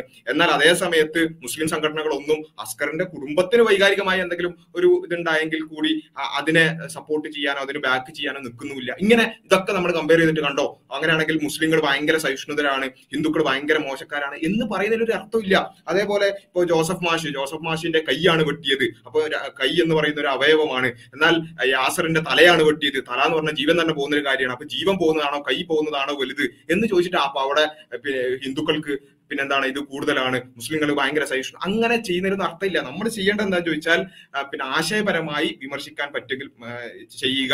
അതല്ലാതെ ഇങ്ങനെ കേവലമായിട്ടുള്ള വെറുതെ അവിടുന്ന് ഇവിടുന്ന് ഗൂഗിൾ സെർച്ച് ചെയ്യുക, എന്നിട്ട് OP ഇന്ത്യയിൽ നിന്ന് അങ്ങനെയുള്ള പിന്നെ പ്രൊപ്പഗണ്ട സൈറ്റുകളിൽ നിന്ന് സാധനങ്ങൾ എടുത്തു കൊണ്ടുവരിക. അതിനൊക്കെ പകരം ഒരു ക്രിയേറ്റീവായിട്ടുള്ള ഒരു ഏതെങ്കിലും തരത്തിലുള്ള വിമർശനങ്ങൾ ഉണ്ടെങ്കിൽ അതായിരിക്കും കേൾക്കുന്ന ആളുകൾക്ക് കൂടി നല്ലത് എന്നാണ് എനിക്ക് കൂട്ടിച്ചേർക്കാനുള്ളത്. ഹരി സംസാരിച്ചോളൂ. ഹരി പറഞ്ഞ ഒരു കാര്യത്തിന് ഒരു അഡീഷൻ വേണമെന്ന് തോന്നുന്നുണ്ട്. എന്താ വെച്ചാൽ പിന്നെ ജോസഫ് മാഷ കൈവെട്ടിയത്, കൈകൾ പിന്നെ ഓപ്പോസിറ്റ് നിന്ന് വെട്ടണം എന്ന് ഖുർആനിൽ പറഞ്ഞതിന്റെ അടിസ്ഥാനത്തിലാണ്. ആ ഖുർആൻ മാത്രമാണ് അങ്ങനെ ഒരു ഒരു ഇതിനെ പ്രോത്സാഹിപ്പിക്കുന്ന ഗ്രന്ഥം എന്നുള്ള രൂപത്തിൽ അദ്ദേഹം പറഞ്ഞു. സത്യത്തിൽ ഹരി ഒന്ന് ഖുർആൻ വായിക്കുക, ഏറ്റവും മിനിമം അത് ചെയ്യാം. ഖുർആൻ വായിച്ചിട്ട് എവിടെയെങ്കിലും എഴുതി വെച്ച കോട്സ് അല്ല വായിക്കേണ്ടത്, മറിച്ച് ഖുർആൻ ഒന്ന് വായിക്കുക. എന്നിട്ട് പറ ഹരി എവിടെയാണ് ഖുർആൻ ഈ പറഞ്ഞ വയലൻസിന് ആഹ്വാനം ചെയ്തിട്ടുള്ളത്. അതല്ലാതെ ഞാൻ പറയട്ടെ, അതല്ലാതെ എവിടെങ്കിലും എഴുതി വെച്ചിട്ടുള്ള കോട്സ് വായിച്ചിട്ടല്ല പറയേണ്ടത്.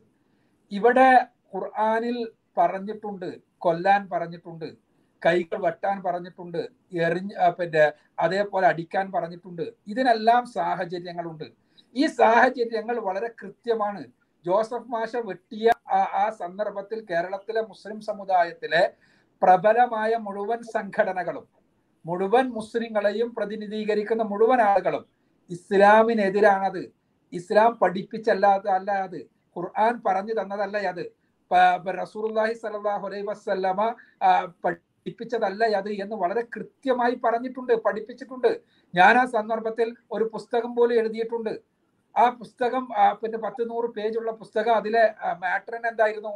നബി നിന്ദകർക്കെതിരെ ആയുധമെടുക്കുവാനല്ല ഇസ്ലാം പഠിപ്പിച്ചിട്ടുള്ളത് എന്ന ആശയം പഠിപ്പിക്കാൻ വേണ്ടി ഒരു ഗ്രന്ഥം തന്നെ എഴുതി പ്രസിദ്ധീകരിച്ചിട്ടുണ്ട്. അന്ന് ആ പ്രദേശങ്ങളിൽ ഒരുപാട് പ്രോഗ്രാമുകൾ നമ്മൾ സംഘടിപ്പിച്ചിട്ടുണ്ട്. ഇതെല്ലാം തന്നെ നബി നിന്ദകരെ ആ ആയുധമായി പിന്നെ നിഷ്കാസനം ചെയ്യണം എന്നൊരാശയം ഇസ്ലാം പഠിപ്പിക്കുന്നില്ല എന്ന ആളുകളെ പഠിപ്പിക്കാൻ ഞങ്ങൾക്കുള്ള പ്രചോദനം എന്താണ്? പരിശുദ്ധ ഖുർആനാണ്, പ്രവാചകന്റെ സുന്നത്താണ്. ആ പരിശുദ്ധ ഖുർആനും സുന്നത്തിൽ നിന്നും എടുത്തുദ്ധരിച്ചുകൊണ്ടാണ് അങ്ങനെ പിന്നെ തങ്ങളുടെ രാഷ്ട്രീയമായ താല്പര്യങ്ങൾക്ക് വേണ്ടി ആരെങ്കിലും എന്തെങ്കിലും ചെയ്യുമ്പോൾ അതിനെ പ്രതിരോധിക്കാൻ, അതിനെ ആശയപരമായി പ്രതിരോധിക്കാൻ ഞങ്ങളെല്ലാം ചെയ്യുന്ന രീതി അതാണ്. അപ്പൊ അതുകൊണ്ട് തന്നെ പിന്നെ ഖുർആനിലെ ഒരായത്തിനും സുഹൃത്ത് പറഞ്ഞതുപോലെ ഇല്ല, മറിച്ച് ഖുർആനിലുള്ളത് യുദ്ധ സന്ദർഭത്തിലുള്ള ആയത്തുകളുണ്ട്. അതേപോലെ തന്നെ ശത്രുതയുമായി ഇസ്ലാമിക സമൂഹത്തെ നശിപ്പിക്കാൻ വേണ്ടി കടന്നു വരുന്ന ആളുകളോട് ഏത് നിലപാടുകൾ സ്വീകരിക്കണം എന്നുള്ള കൃത്യമായ ആയത്തുകളുണ്ട്. പ്രവാചകനെ വളരെ കൃത്യമായി ചതിച്ച് കൊല്ലാൻ ശ്രമിച്ച ആളുകളെ എന്ത് നിലപാടുകൾ സ്വീകരിക്കണം എന്ന് ഖുർആനിലും ഹദീസുകളിലുണ്ട്. ഇതെല്ലാം സന്ദർഭത്തിൽ നടത്തിയെടുത്തിട്ട് അറിയപ്പോലുള്ള ആളുകൾ ഒരിക്കലും തന്നെ ആ ഖുർആനിനെ തെറ്റിദ്ധരിക്കുകയോ തെറ്റിദ്ധരിപ്പിക്കുകയോ ചെയ്യരുത് എന്നാണ് വിനീതമായി അഭ്യർത്ഥിക്കാനുള്ളത്. ഖുർആൻ ഒന്ന് വായിക്കാൻ സന്നദ്ധമാവുക, പഠിക്കാൻ സന്നദ്ധമാവുക. എനിക്ക് പറയാവോ? ഓക്കെ, ഈ കണക്കുകൾ ഇങ്ങനെ അവിടെ ചെയ്ത് ഇവിടെ ചെയ്തെന്ന് പറയുന്നതിന് പകരം ആശയപരമായി എന്തെങ്കിലും ഉണ്ടെങ്കിലും പറയാം, അല്ലെങ്കിൽ അടുത്ത ആളിലേക്ക്. ഓക്കെ, അപ്പോ ഖുർആൻ വായിക്കാൻ പറഞ്ഞു. അപ്പോ ഞാൻ വായിക്കാൻ ശ്രമിച്ചിട്ടുള്ള ആളാണ്. എൻ്റെ ഒരു മുസ്ലിം സുഹൃത്ത് ഫ്രീ ആയിട്ട് ഖുർആൻ വേണമെങ്കിൽ നിങ്ങൾ അഡ്രസ്സ് അയച്ചു കൊടുത്താൽ മതി, വീട്ടിലേക്ക് അയച്ചായിരുന്നു പറഞ്ഞു. ഞാൻ എൻ്റെ അഡ്രസ്സ് അയച്ചു കൊടുത്തു, എനിക്കൊരു ഖുർആൻ കിട്ടി. ഞാൻ ആവശ്യമുള്ളപ്പോൾ അത് വായിക്കാറുള്ളതാണ്. അതൊരു പുസ്തകം പോലെ, ഞാൻ പണ്ട് നോവലുകൾ വായിക്കാറുള്ള ആളാണ്. ഒരു നോവൽ പോലെ തുടക്കം തൊട്ട് അവസാനം വരെ വായിക്കാൻ എനിക്ക് ബുദ്ധിമുട്ടായിരുന്നു. കാരണം പല ആയത്തുകളും തമ്മിൽ അങ്ങടും ഇങ്ങടും ബന്ധമില്ലാത്തതാണ്. പിന്നൊന്ന്, നിങ്ങൾ പറയുന്നു സന്ദർഭത്തിൽ അടർത്തിയെടുത്തതു, യുദ്ധ സന്ദർഭത്തിൽ ഇറങ്ങിയ ആയത്താണ്. പക്ഷെ അതൊന്നും ഖുർആനി പറഞ്ഞിട്ടില്ല. ഖുർആനി പറഞ്ഞിട്ടില്ല ഈ ഇറങ്ങുന്നത് യുദ്ധ സന്ദർഭത്തിലുള്ള ആയത്താണ്, അതുകൊണ്ട് നിങ്ങൾ യുദ്ധമല്ലാത്ത സന്ദർഭത്തിൽ ഇത് ഉപയോഗിക്കരുത് എന്ന് ഖുർആനി പറഞ്ഞിട്ടില്ല. അത് ഖുർആന്റെ ഒരു ന്യൂനതയല്ലേ? നിങ്ങൾ ഖുർആൻ വലിയ സംഭവമായിട്ട് പറയുന്ന ആൾക്കാരല്ലേ? പിന്നെ എനിക്കൊന്ന് പറയാനുള്ളത്, അക്ബർ സാഹിബ് ചേകന്നൂരിനെ കൂടുതൽ ഫോക്കസ് ചെയ്തു. അപ്പൊ നമുക്ക് ചേകന്നൂരിന് അധികം ഫോക്കസ് ചെയ്യണ്ടാവും. നമുക്ക് ഫാറൂഖിന്റെ കാര്യം എടുക്കാം, അതുപോലെ വേറെ ഇഷ്ടംപോലെ എക്സാമ്പിൾ ഉണ്ട്. ചേകന്നൂരിന്ന് ഞാൻ പറഞ്ഞു എന്ന് വെച്ച് അതിനെക്കുറിച്ച് കൂടുതൽ പറയണമെന്നില്ല. ഓക്കെ, പിന്നെ സാഹിബ് പറഞ്ഞത് കേരളത്തിലെ 10-30 കൊല്ലമായിട്ട് ഇസ്ലാം വിമർശിക്കുന്ന ആൾക്കാരുണ്ട്. എന്താണ് സൗദിയുടെ അവസ്ഥ? സൗദിയിൽ ഇസ്ലാം വിമർശിക്കാൻ പറ്റുമോ? എന്താണ് ഇറാൻ, ഇറാഖ്, അവിടുത്തെ അവസ്ഥ? അവിടെ ഇസ്ലാം വിമർശിക്കാൻ പറ്റുമോ? ബംഗ്ലാദേശ്, അവിടുത്തെ അവസ്ഥ എന്താണ്? നമ്മൾ എന്തിനാണ് കേരളം മാത്രം നോക്കുന്നത്? കേരളത്തിൽ 50% ഹിന്ദുക്കൾ, 25% മുസ്ലിങ്ങൾ, 25% ക്രിസ്ത്യാനികളാണ്. നേരെ മറിച്ച് ഇസ്ലാം ഭൂരിപക്ഷമുള്ള ഒരു സ്ഥലത്ത് പോയിട്ട് നമുക്ക് ഇസ്ലാം വിമർശനം ചെയ്യാൻ പറ്റുമോ? പറ്റില്ല. പിന്നൊന്ന് എനിക്ക് പറയാനുള്ളത്, ആശയത്തിന് ആശയം കൊണ്ട് നേരിടാൻ ഇസ്ലാം പ്രേരിപ്പിക്കുന്നു എന്നാണ് അക്ബർ സാഹിബ് പറയുന്നത്. അത് ഞാൻ നേരത്തെ പറഞ്ഞ പോലെ അതാണ് അക്ബർ സാഹിബിന്റെ പ്രിൻസിപ്പിൾ. അതിനെ ഞാൻ വളരെയധികം ബഹുമാനിക്കുന്നു. ചാർലി ഹെബ്ദോ ഒരു കാർട്ടൂൺ വരച്ചപ്പോ അവരെ കൊന്നുകളയല്ലേ ചെയ്തത്? അപ്പൊ അവർക്ക് തിരിച്ചൊരു കാർട്ടൂൺ വരയ്ക്കലല്ലേ ആശയത്തിന് ആശയപരമായി നേരിടുന്ന ശരിയായ മാർഗം. ഓക്കെ, പിന്നൊന്ന് നിങ്ങൾ പറഞ്ഞത് എന്താണ് ഖുർആൻ വായിക്കാൻ. അപ്പൊ ഞാൻ കുറച്ച് വായിച്ചിട്ടുണ്ട്. അപ്പൊ എനിക്കിപ്പോ മനസ്സിലായത് അൽ മൈദ അഞ്ചാം ചാപ്റ്ററിലെ 33-ാം വചനം, അതിലാണ് അങ്ങനെ പറഞ്ഞിട്ടുള്ളത്. എന്താണ് those who wage war against ഇസ്ലാം, അവരുടെ പണിഷ്മെന്റ് ഒന്നെങ്കിൽ ക്രൂസിഫിക്ഷൻ, പിന്നൊരു പണിഷ്മെന്റ് കൂടി പറഞ്ഞിട്ടുണ്ട്, പിന്നൊരു പണിഷ്മെന്റ് ആണ് ഓപ്പോസിറ്റ് കയ്യും കാലും വെട്ടിക്കളയാൻ പറഞ്ഞിട്ടുള്ളത്. അപ്പൊ നിങ്ങൾ പറയുന്നത് ഇത് സന്ദർഭത്തിൽ നിന്ന് അടർത്തിയെടുത്താണ്. അന്ന് ആ സന്ദർഭം കൂടി പറയായിരുന്നില്ല ഖുറാന്, അപ്പൊ നമുക്ക് പ്രശ്നമില്ലല്ലോ. ഇത് യുദ്ധത്തിനുള്ളതാണ്, യുദ്ധമല്ലാത്ത സമയത്ത് നിങ്ങൾ ഇത് ഫോളോ ചെയ്യരുതെന്നൊന്നും ഖുറാനെ പറഞ്ഞിട്ടില്ല. അത് ഖുറാന്റെ ന്യൂനത. ഞാൻ എന്റെ ആശയം ആവർത്തിക്കുന്നില്ല. പിന്നൊന്ന് നിങ്ങൾ പറഞ്ഞൊരു പോയിന്റ്, മുൻപ് മുസ്ലിം ആയിരുന്നവർ ഇപ്പോൾ ഇസ്ലാം ഉപേക്ഷിച്ചു, അതെന്തുകൊണ്ടായിരിക്കും എന്നൊന്നും നമുക്ക് ചിന്തിച്ചുകൂടെ? അവർ ഇസ്ലാമിക രീതിയിൽ ജനിച്ച് വളർന്ന് അത് പഠിച്ച് വളർന്നു വരുന്നത്. ഇന്ന് സോഷ്യൽ മീഡിയ എടുത്താൽ വളരെയധികം ആൾക്കാർ ഇസ്ലാം ഉപേക്ഷിക്കുന്നത് നമുക്ക് കാണാം. നേരെ മറിച്ച് ഇസ്ലാം പഠിച്ച് അതിലോട്ട് വരുന്ന ആളുകളെ നമുക്കധികം കാണാനില്ല. അപ്പൊ അതിൽ നിന്ന് നമുക്ക് എന്താണെന്ന് വെച്ചാൽ ഒരു ജനറൽ ഒരു കോമൺ സെൻസ് വർക്ക് ചെയ്യുന്നത് കൊണ്ടായിക്കൂടെ അവർ ഇസ്ലാം ഉപേക്ഷിക്കുന്നത്. പിന്നൊന്ന് പണിഷ്മെന്റ് ഓഫ് അപ്പോസ്റ്റസി. ഇപ്പോ ഞാൻ പണ്ട് ഒരു വീഡിയോ കണ്ടത്, ഇംഗ്ലണ്ടിലെ ഒരു മദ്രസയിൽ പഠിപ്പിക്കുന്നത് അപ്പോസ്റ്റസി, ഇസ്ലാം ഉപേക്ഷിക്കുന്നതിന് കൊന്നുകളയണമെന്ന് അവിടുത്തെ മദ്രസ അധ്യാപകൻ കുട്ടികളോട് പറയുന്നതിന്റെ വീഡിയോ ഞാൻ കണ്ടിട്ടുണ്ട്. ഇനി ഇതിൽ കൂടുതൽ എന്താണ് നിങ്ങൾ അക്രമം ഇസ്ലാം പ്രോത്സാഹിപ്പിക്കുന്നില്ല എന്ന് പറയുന്നതിന്റെ അർത്ഥം എന്ന് എനിക്ക് മനസ്സിലാകുന്നില്ല. പിന്നെ ഹരി അതിന്റെ ഒരു മിനിറ്റ്, അക്ബർ സാഹിബ് മറുപടി പറയും. അതില് താങ്കൾ ഉദ്ധരിച്ച ഒരു ആയത്തുണ്ടായിരുന്നല്ലോ, മായിദ, ആയത്തൊന്ന് പറയാം. ഇംഗ്ലീഷ് പറയാം. അതെ പറഞ്ഞു. Indeed, the penalty for those who wage war against Allah and His Messenger and strive upon earth to cause corruption is none. Okay. മതി. അല്ല, അത് ഞാൻ ചോദിച്ചെന്താ അറിയോ, താങ്കൾ പറഞ്ഞതാണ് ഖുർആന്റെ വലിയൊരു പ്രശ്നം എന്താണെന്ന് ചോദിച്ചാല് ഖുർആൻ എന്ത് ചെയ്യുന്നില്ല, സന്ദർഭം ഒന്നും പറയുന്നില്ല. നിങ്ങൾ പറയാണ് പിന്നെ യുദ്ധ സന്ദർഭമാണ്, അതാണ് ഇതാണ് എന്നൊക്കെ നിങ്ങൾ പറയാണ്. ഇത് ഖുർആൻ എന്താ പറയാത്തത്? ആ ഫസ്റ്റ് വേർഡ് എന്തായിരുന്നു? ഇൻഡീഡ്. അത്രേ ഉള്ളൂ. അതായത് താങ്കൾ തന്നെ ഉദ്ധരിക്കാണ്, താങ്കൾ തന്നെ ഒരു ആയത്ത് ഉദ്ധരിക്കാണ്, ഒരു യുദ്ധവുമായി ബന്ധപ്പെട്ടുകൊണ്ട് അങ്ങനെയുള്ള ഒരു സന്ദർഭത്തിൽ എന്ന് പറഞ്ഞുകൊണ്ട് പറയുന്ന ഒരു ആയത്ത് ഉദ്ധരിച്ചിട്ട് പറയാണ് ഇവിടെ യുദ്ധം. അതിനെതിരെ എനിക്ക് പറയാനുള്ളത് കോൾഡ് വാർ. കോൾഡ് വാർ ഒരു വാറാണോ? കോൾഡ് വാർ ഒരു വാറല്ല. അല്ല, ഓക്കെ, അത് ഖുറാനിൽ എന്താണ് പറഞ്ഞത് എന്നുള്ളതും ആ സന്ദർഭം എന്താണെന്നുള്ളതൊക്കെ നമുക്ക് നോക്കാം. അത് ഓക്കെ. ഇനിയിപ്പോ താങ്കൾ ഉദ്ധരിച്ച ആയത്തുമായി ബന്ധപ്പെട്ടുകൊണ്ട് ജസ്റ്റ് പറഞ്ഞെന്നുള്ളൂ. അത് താങ്കൾ പറഞ്ഞ പോയിന്റുകൾക്ക് അക്ബർ സാഹിബ് മറുപടി. ഇങ്ങനെ തന്നെയാണ് ബാസിൽ പറഞ്ഞ പോലെ തന്നെയാണ് ഖുറാനെതിരെയുള്ള ഈ വിമർശനങ്ങൾ കൊണ്ടുപോലും. സത്യത്തിൽ എന്താ നിങ്ങൾ ആലോചിച്ച് നോക്കുക, ഖുറാനിലൊരു ആയത്തുണ്ട്, ഖുറാനിലെ 2-ാമത്തെ അധ്യായം സൂറത്തുൽ ബഖറയിലെ 191-ാമത്തെ ആയത്ത്, നിങ്ങൾ അവരെ കണ്ടിടത്ത് വെച്ച് കൊന്നുകളയുക, അവരെ എന്നുള്ളടത്ത് ബ്രാക്കറ്റിൽ അമുസ്ലിങ്ങളെ എന്നും കൊടുത്ത്, എന്നിട്ട് ഇതാണ് പിന്നെ ഇതാണ് പ്രചരിപ്പിക്കണത്. ആയത്തെടുത്ത് നോക്കിയില്ലേ? ഉണ്ട്. പക്ഷെ 190-ാമത്തെ ആയത്ത് വായിക്കണം.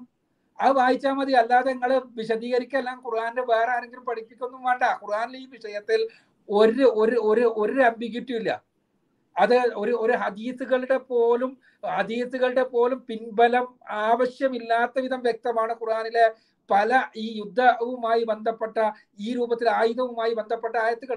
എന്താ 190-ാമത്തെ ആയത്ത്? 190-ാമത്തെ ആയത്ത് നിങ്ങളുമായി യുദ്ധത്തിന് വരുന്നവരുമായി നിങ്ങൾ യുദ്ധം ചെയ്യുക, അവിടെ നിങ്ങൾ അതിക്രമം കാണിക്കരുത്, അതിക്രമകാരികൾ അല്ലാഹു ഇഷ്ടപ്പെടുന്നില്ല. അപ്പൊ യുദ്ധത്തിന് വരുന്ന ആളുകളോടുള്ള നിലപാടാണ് അവിടെ പറയുന്നത്. അവരുമായി നിങ്ങൾ ഏറ്റുമുട്ടണം, അവരെ നിങ്ങളെ അവരെ കണ്ടിടത്ത് വെച്ച് കൊല്ലണം. അത് ആരോടാണ്? യുദ്ധത്തിന് വരുന്ന ആളുകളുമായിട്ടാണ്. എന്നിട്ട് ഇത് സന്ദർഭത്തിൽ നടത്തിയെടുത്തിട്ടാണ് ഇത് പറയണത്. ഇതേപോലെ തന്നെയാണ് 5-ാമത്തെ അധ്യായത്തിലെ 33-ാമത്തെ ആയത്ത്. ആ ആയത്ത് തന്നെ സെൽഫ് എക്സ്പ്ലനേറ്ററി ആണ്. എന്നിട്ട് ആയത്തിന്റെ ഒരു ഭാഗം എടുത്തിട്ടാണ് പറയണത് എന്ത്, ഇത് പിന്നെ ജോസഫ് മാഷ കൈവെട്ടാൻ വേണ്ടി ഇതാണ് പ്രചോദനം. യഥാർത്ഥം നിങ്ങൾ ആലോചിച്ച് നോക്കുക. വളരെ മിനിമം ഒരു ഒരു ഒരു ഇത് വെച്ചുകൊണ്ട് ആലോചിച്ചുകൊണ്ട് നിങ്ങൾക്ക് എന്താണ് പേടമറുകെ ഖുർആൻ ഒരു വിമർശന പഠനം എഴുതിയില്ലേ?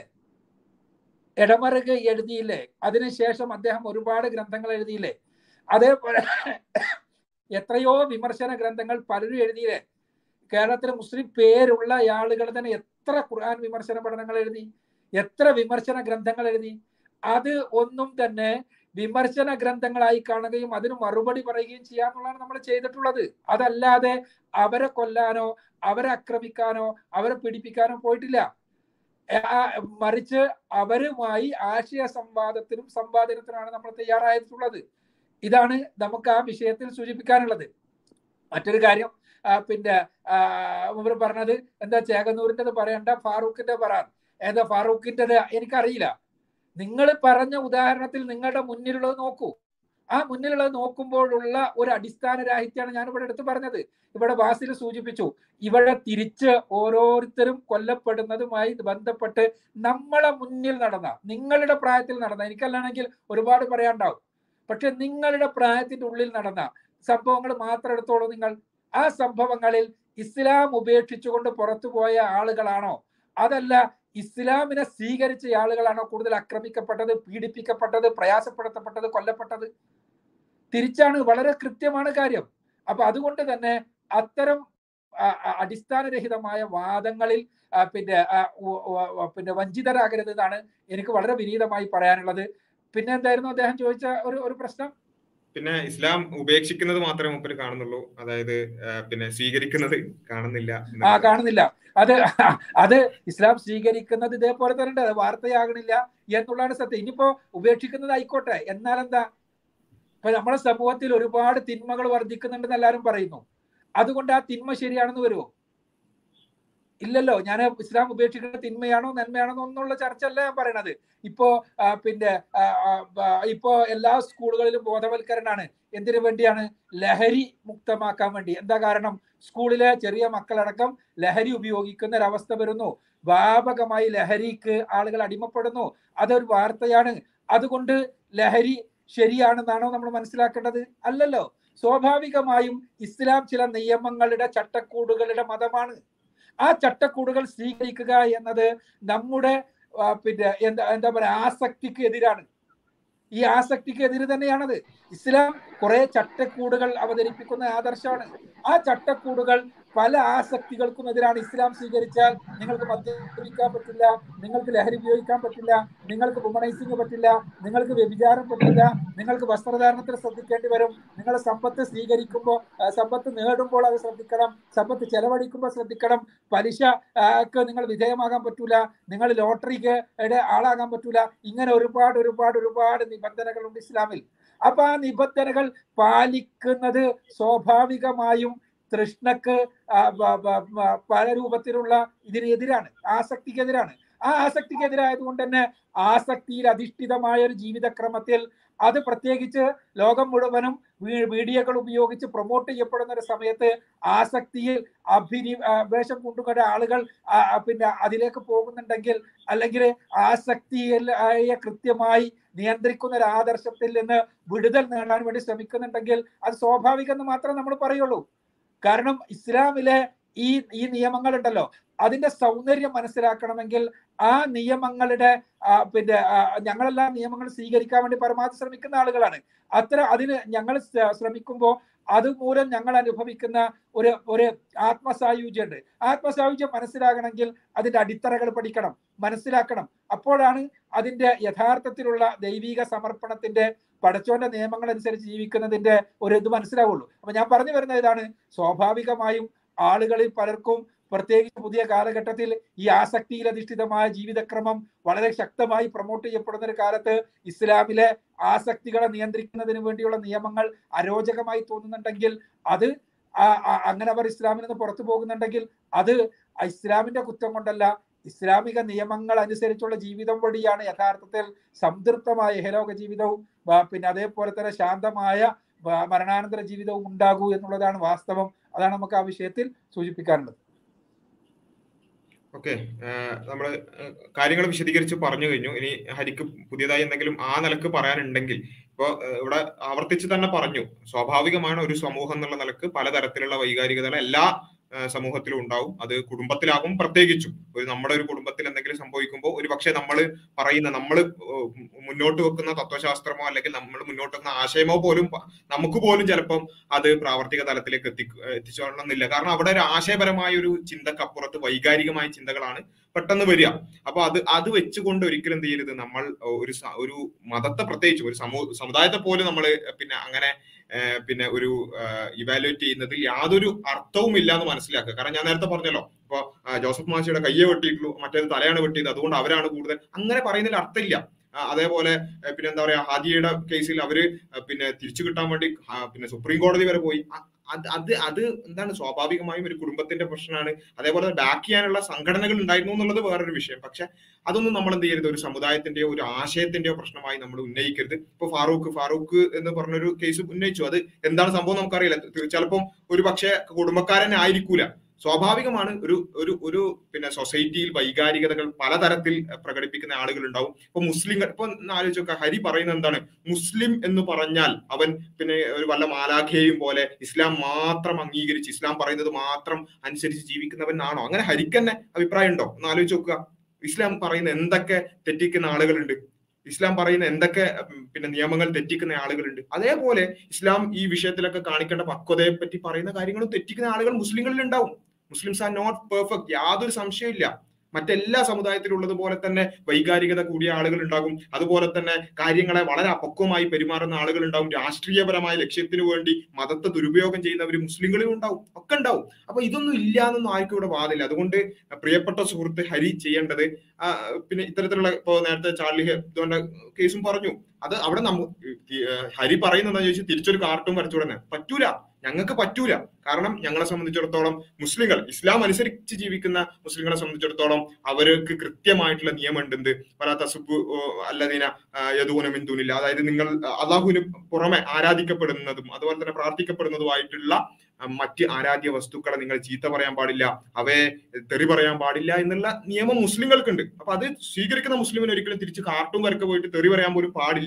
അവിടെ ഞങ്ങൾ പറയുന്നത്, ഞങ്ങളുടെ പ്രവാചകനെ നിങ്ങൾ മോശമായി കാർട്ടൂൺ വരച്ചാൽ തിരിച്ച് അതേപോലെ കാർട്ടൂൺ വരക്കാൻ ഞങ്ങൾക്ക് കഴിയൂല. അപ്പോൾ ഒരു ക്രിസ്ത്യാനിയാണ് വരച്ചതെങ്കിൽ യേശുവിനെ കുറിച്ച് ഒരിക്കലും ഞങ്ങൾക്ക് അങ്ങനെ ചിന്തിക്കാൻ പോലും പറ്റില്ല, കാരണം ഞങ്ങളുടെ പ്രവാചകനാണ്.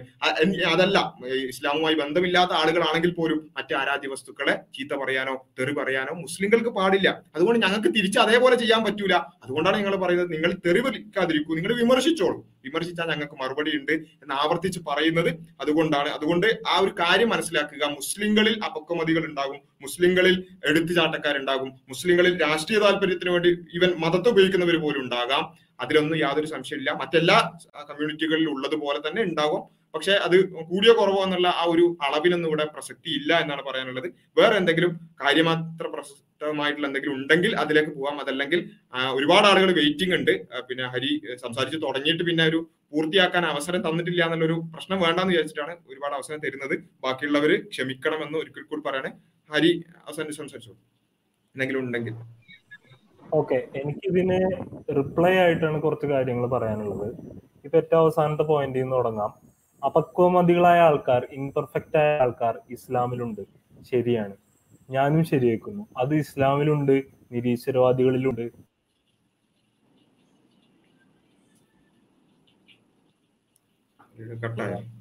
നമ്മൾ ലോകത്തെ മൊത്തം കണക്കുകൾ എടുത്താൽ കാണാനുള്ളത് അതാണ്. എനിക്ക് അപ്പൊ നിങ്ങൾ പറഞ്ഞു അതിന്റെ തോത് നോക്കിയിട്ട് കാര്യമില്ല. പക്ഷെ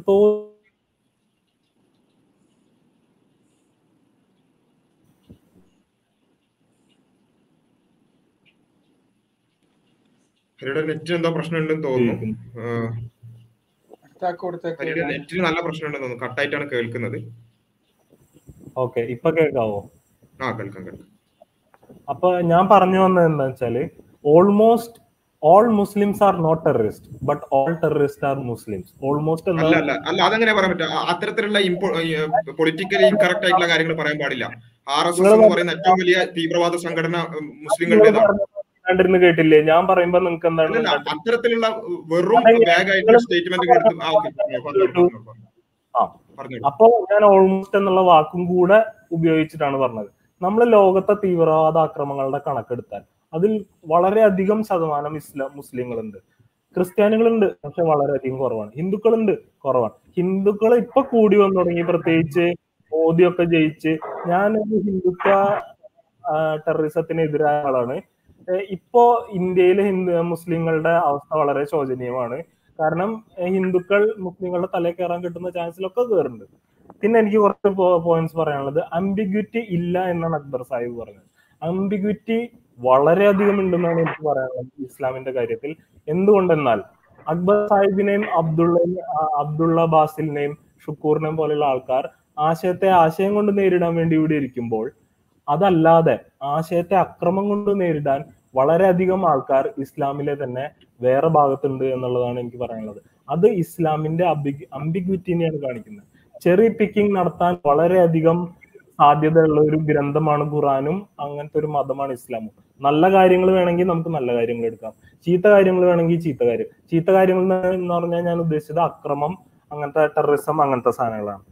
പിന്നെ എനിക്കൊന്ന് പറയാനുള്ളത്, അക്ബർ സാഹിബ് വീണ്ടും കേരളത്തിലോട്ടാണ് വരുന്നത്. ശരി, കേരളം നമ്മളെല്ലാം മലയാളികളാണ്, കേരളത്തിനെ കുറിച്ച് സംസാരിക്കേണ്ട ആവശ്യമുണ്ട്. പക്ഷേ കേരളത്തിൽ മാത്രമല്ല ഇസ്ലാമുള്ള. എനിക്ക് വീണ്ടും പറയാനുള്ളത് അത് തന്നെയാണ്. നമുക്ക് സൗദിയിലെ കേസ് എടുക്കാം, പാകിസ്ഥാനിലെ കേസ് എടുക്കാം, ബംഗ്ലാദേശിലെ, ഇറാഖ്, ഇറാൻ, അവിടത്തെ ഒക്കെ കേസുകളും അക്ബർ സാഹിബ് കേരളത്തിൽ പറയുന്നതിനോടൊപ്പം പറയണം എന്നാണ് എൻ്റെ അഭിപ്രായം. പിന്നെ ഒന്ന് എനിക്ക് പറയാനുള്ളത്, ഇസ്ലാമിന്റെ ഒരു കോർ അതിനെ ക്രിറ്റിസൈസ് ചെയ്യാനാണ്. നിങ്ങൾ ദൈവമുണ്ട് എന്ന് വിശ്വസിക്കുന്ന ആൾക്കാരാണ്. ദൈവമുണ്ട് എന്നുള്ളതിന് എന്താണ് തെളിവ് എന്നാണ് എനിക്ക് ചോദ്യം ഉന്നയിക്കാനുള്ളത്. പിന്നെ അടുത്ത ക്വസ്റ്റ്യൻ, നിങ്ങൾ പറയുന്നു മരണാനന്തര ജീവിതം ഉണ്ട് എന്നതിന് എന്താണ് തെളിവ് എന്നാണ് എനിക്ക് വീണ്ടും ചോദിക്കാനുള്ളത്. പിന്നെ ഒന്ന്, നിങ്ങൾ പറഞ്ഞു ലഹരിയുടെയും അതേപോലെ പല പല സാധനങ്ങളുടെയും പ്രലോഭനങ്ങളുള്ള ഈ കാലഘട്ടത്തില് ഇസ്ലാം എന്ന ചട്ടക്കൂടിൽ നിന്ന് പുറത്തുപോയി അതെല്ലാം ആസ്വദിച്ച് ജീവിക്കാൻ സാധ്യതയുള്ള ഈ കാലത്തിൽ ഇസ്ലാം വിടുന്നത് സ്വാഭാവികമാണ് എന്നാണ് നിങ്ങൾക്ക് പറയാനുള്ളത്. പക്ഷെ ഞാൻ പറയുന്നു, ഇപ്പൊ ഞാൻ അധികം ലഹരി ഉപയോഗിക്കാത്ത ആളാണ്, ഞാൻ അധികം വ്യഭിചരിക്കാത്ത ആളാണ്. പക്ഷെ എന്ന് വെച്ച് ഇസ്ലാം എനിക്ക് ആ ചെയിൻ ഓഫ് തോട്ട് പോയി. ഓക്കെ, അത് മാത്രമല്ല ഇസ്ലാം വിടാനുള്ള കാരണമെന്നും ഇസ്ലാമിലെ പ്രശ്നങ്ങളും ദൈവമില്ല എന്ന വസ്തുതയും മരണാനന്തര ജീവിതമില്ല എന്ന വസ്തുതയും മനസ്സിലാക്കി ഇസ്ലാം തെറ്റാണ് എന്ന് മനസ്സിലാക്കുന്നത് കൊണ്ടാണ് ആൾക്കാർ ഇസ്ലാം ഉപേക്ഷിക്കുന്നത് എന്നാണ് എനിക്ക് പറയാനുള്ളത്. പിന്നൊന്ന് എനിക്ക് പറയാനുള്ളത്, നിങ്ങൾ വീണ്ടും കുടുംബത്തിന്റെ കാര്യങ്ങൾ പറഞ്ഞു, അതിന്റെ തോത് ശരിയല്ല. അപ്പൊ നമുക്ക് ഒരു ഹിന്ദു കുടുംബത്തിൽ നിന്ന് ഒരാള് ഹിന്ദുയിസം ഉപേക്ഷിച്ചാൽ, ക്രിസ്ത്യൻ കുടുംബത്തിൽ നിന്ന് ക്രിസ്ത്യാനിറ്റി ഉപേക്ഷിച്ചാൽ, അങ്ങനത്തെ ഒരു റെസ്പോൺസ് അല്ല നമുക്ക് ഒരു ഇസ്ലാമിക കുടുംബത്തിൽ നിന്ന് ഒരാൾ ഇസ്ലാം ഉപേക്ഷിച്ചാൽ കാണാവുന്നത്. ഹരി, ആവർത്തിക്കേണ്ടതില്ല എന്ന് തോന്നുന്നു. ഒരേ പോയിന്റ് തന്നെയാണ് പറയുന്നത്. നേരത്തെ നമ്മൾ കമ്പയർ ചെയ്താണ്, ഹിന്ദു കുടുംബത്തിൽ നിന്ന് ഫൈസൽ ഉപേക്ഷിച്ചപ്പോ കൊന്നു, അസ്കർ ഉപേക്ഷിച്ചപ്പോ കർണത്തടിച്ചു, അങ്ങനെ കമ്പയർ ചെയ്യേണ്ടതില്ല നമ്മൾ പറഞ്ഞു. അത് വീണ്ടും വീണ്ടും ആവർത്തിക്കുന്നത് എന്തിനാണ്? പിന്നെ തോത് നോക്കണം എന്നാണ് പറയുന്നത്. തോത് അങ്ങനെയാണ് നമ്മൾ നോക്കുക. ഇപ്പൊ ഈ പറഞ്ഞതുപോലെ കേരളത്തിലെടുത്ത് നോക്കുകയാണെങ്കിൽ കേരളത്തിൽ ഇത്രയും പിന്നെ ഹിന്ദു മതം ഉപേക്ഷിച്ച് ഇത്രയും ആളുകളെ കൊന്നു, അതുകൊണ്ട് ഹിന്ദുക്കൾ എല്ലാവരും അസഹിഷ്ണുരാണ്, അങ്ങനെ തോത് നോക്കി അങ്ങോട്ട് വിധി നിശ്ചയിക്കണം എന്നാണോ പറയുന്നത്? അതിലൊന്നും ഒരർത്ഥവും ഇല്ല എന്ന് കൃത്യമായി പറയുക. പിന്നെ പറഞ്ഞ കാര്യം എന്താണ്? പിന്നെ ഓൾ ടെററിസ്റ്റ് ആർ മുസ്ലിംസ് എന്നുള്ളതാണ്. ഏത് കാലഘട്ടത്തിലാണ് പറയുന്നത്? അതുകൊണ്ടാണ് ഞാൻ അവിടെ ഇടപെടുന്നത്. ശരി, അങ്ങനെ ഇടപെടുന്നത് ശരിയല്ലെങ്കിൽ കൂടി, കാരണം ഇവിടെ മുസ്ലിം ജീവിതങ്ങൾക്ക് നേരെ ബുൾഡോസറുകൾ പാഞ്ഞെടുത്തുകൊണ്ടിരിക്കുന്ന ഹിന്ദുത്വ തീവ്രവാദത്തിന്റെ ഏറ്റവും ഭീകരമായിട്ടുള്ള അവസ്ഥകൾ കണ്ടുകൊണ്ടിരിക്കുന്ന ഒരു സാഹചര്യത്തിൽ, അങ്ങനെയുള്ള ഒരു ദിവസത്തിൽ, ഒരു രാത്രി വന്നിരുന്നു കൊണ്ട് ഇത്തരം ഒരു ചർച്ചയിൽ ഇങ്ങനെ പിന്നെ ഈ രൂപത്തിൽ സംസാരിക്കാൻ അത് ഒരിക്കലും കേട്ടിരിക്കാൻ സാധ്യമല്ലാത്ത ഒരു കാര്യമായതുകൊണ്ടാണ് ഇടപെട്ടു പോയത്. ഓക്കെ, അത് ശരി. എന്ത് അടിസ്ഥാനത്തിലാണ് ഈ ലോകത്തിലെ തന്നെ ഏറ്റവും ഓർഗനൈസ്ഡ് ആയിട്ടുള്ള തീവ്രവാദ സംഘടന അത് RSS ആണ്. ഏറ്റവും വലിയ ഓർഗനൈസ്ഡ് ആയിട്ടുള്ള അധികാരമുള്ള തീവ്രവാദ സംഘടന RSS ആണ്. അതൊരിക്കലും മുസ്ലിങ്ങളുടേതല്ല, മറിച്ച് മുസ്ലിം ഉന്മൂലനത്തിന് വേണ്ടിയിട്ടുള്ളതാണ്. അതേപോലെ തന്നെ മ്യാൻമർ എടുത്ത് നോക്കുകയാണെങ്കിൽ അവിടെ ബുദ്ധ തീവ്രവാദികളാണ് അവിടെ നടത്തിക്കൊണ്ടിരിക്കുന്നത്. അതേപോലെ തന്നെ കമ്മ്യൂണിസ്റ്റ് തീവ്രവാദികളുണ്ട്, അതേപോലെ തന്നെ ക്രിസ്ത്യൻ തീവ്രവാദ സംഘടനകളുണ്ട്. എല്ലാം നമുക്ക് എന്നിട്ട് എന്നാൽ നമുക്ക് എന്ത് ന്യൂസുകളിലും അതേപോലെ തന്നെ ഹരിയെ പോലെയുള്ള സുഹൃത്തുക്കളും സംസാരിക്കുമ്പോൾ വെറും ഈ രൂപത്തിലുള്ള ഐസിസും അൽ ഖായിദയും മാത്രമേ കാണുള്ളൂ. അതന്നെ ഇടക്കിടക്ക് മുസ്ലിങ്ങൾ ഏതെങ്കിലും രൂപത്തിൽ അല്ലെങ്കിൽ മുസ്ലിം വിരുദ്ധരായ രാഷ്ട്രീയക്കാർ ഏതെങ്കിലും രൂപത്തിൽ പ്രതിരോധത്തിലാകും മാത്രം ഒരു ലെറ്റർ അയക്കാൻ വേണ്ടി മാത്രമുള്ള കുറച്ച് അൽ ഖായിദയും ഐസിസും മാത്രമേ നമുക്ക് കാണാനും സാധിക്കുന്നുള്ളൂ. അപ്പൊ ആ രൂപത്തിൽ സംസാരിച്ചത് കൊണ്ടാണ് ഇടപെടേണ്ടി വന്നത്. ബാക്കി അക്ബർ സാഹിബ് സൂചിപ്പിച്ചു. ഇനി എന്താ പറയാനുള്ളത്? ജൈവണ്ടോന്നും പരലോണ്ടോ എന്നുള്ള ചോദ്യങ്ങൾക്ക് ഇപ്പൊ ഈ ഒരു പ്രോഗ്രാമിൽ നമ്മൾ മറുപടി പറയണോ? അത് ഓൾറെഡി നമ്മൾ ഒരുപാട് ചർച്ചകൾ നടത്തിയതാണ്. ഒരുപാട് പ്രോഗ്രാംസ് അൺമാസ്കിംഗ് എത്തിക്സ് നടത്തിയതാണ്. അതിന്റെ വീഡിയോസ് അവൈലബിൾ ആണ്. ആ വിഷയങ്ങൾ ചർച്ച ചെയ്യേണ്ടതെങ്കിൽ ചർച്ച ചെയ്യാം. പക്ഷെ നമ്മളെ വിഷയമായിട്ട് യാതൊരു ബന്ധമില്ലാത്തൊരു ലെവലിലേക്ക് പോകും അത്. അപ്പൊ പിന്നെ അതാണ് അതിലുള്ള ഒരു കാര്യം. പിന്നെ ഇസ്ലാമിലെ പിന്നെ ആംബിഗ്വിറ്റി പറഞ്ഞല്ലോ, അവിടെയാണ് ഇസ്ലാം ഏറ്റവും പെർഫെക്റ്റ് ആണ് ഹരിയ മനസ്സിലാക്കേണ്ടത്. നിങ്ങൾക്കൊരു വചനം പോലും ഖുർആനിൽ നിന്ന് ദുർവ്യാഖ്യാനിക്കാൻ കഴിയില്ല ഇസ്ലാമിൽ. അതാണ് അതിന്റെ പ്രത്യേകത. ഇസ്ലാമിന്റെ പ്രത്യേകത തന്നെ അതാണ്. ശരിക്ക് ആത്മാർത്ഥമായിട്ട് മനസ്സിലാക്കി വെക്കുക. അവിടെയാണ് എന്ത് വരണതെന്നറിയോ? പ്രവാചകന്റെ ജീവിതം വരണത്. ഖുർആനിലെ വചനങ്ങളെ നിങ്ങൾ പറഞ്ഞതുപോലെ ദുർവ്യാഖ്യാനിക്കാൻ പിന്നെ ഒരാൾക്കും കഴിയാത്ത വിധം 23 വർഷക്കാലം പ്രവാചകൻ അങ്ങനെ അതിനെ എങ്ങനെ പ്രയോഗവൽക്കരിച്ച് കാണിച്ചു തന്നിട്ടുണ്ട് എന്നതിനുള്ള മാർഗരേഖയുണ്ട്. ആ മാർഗരേഖ അവൈലബിൾ ആണ്. അതാണ് ഹദീസ്.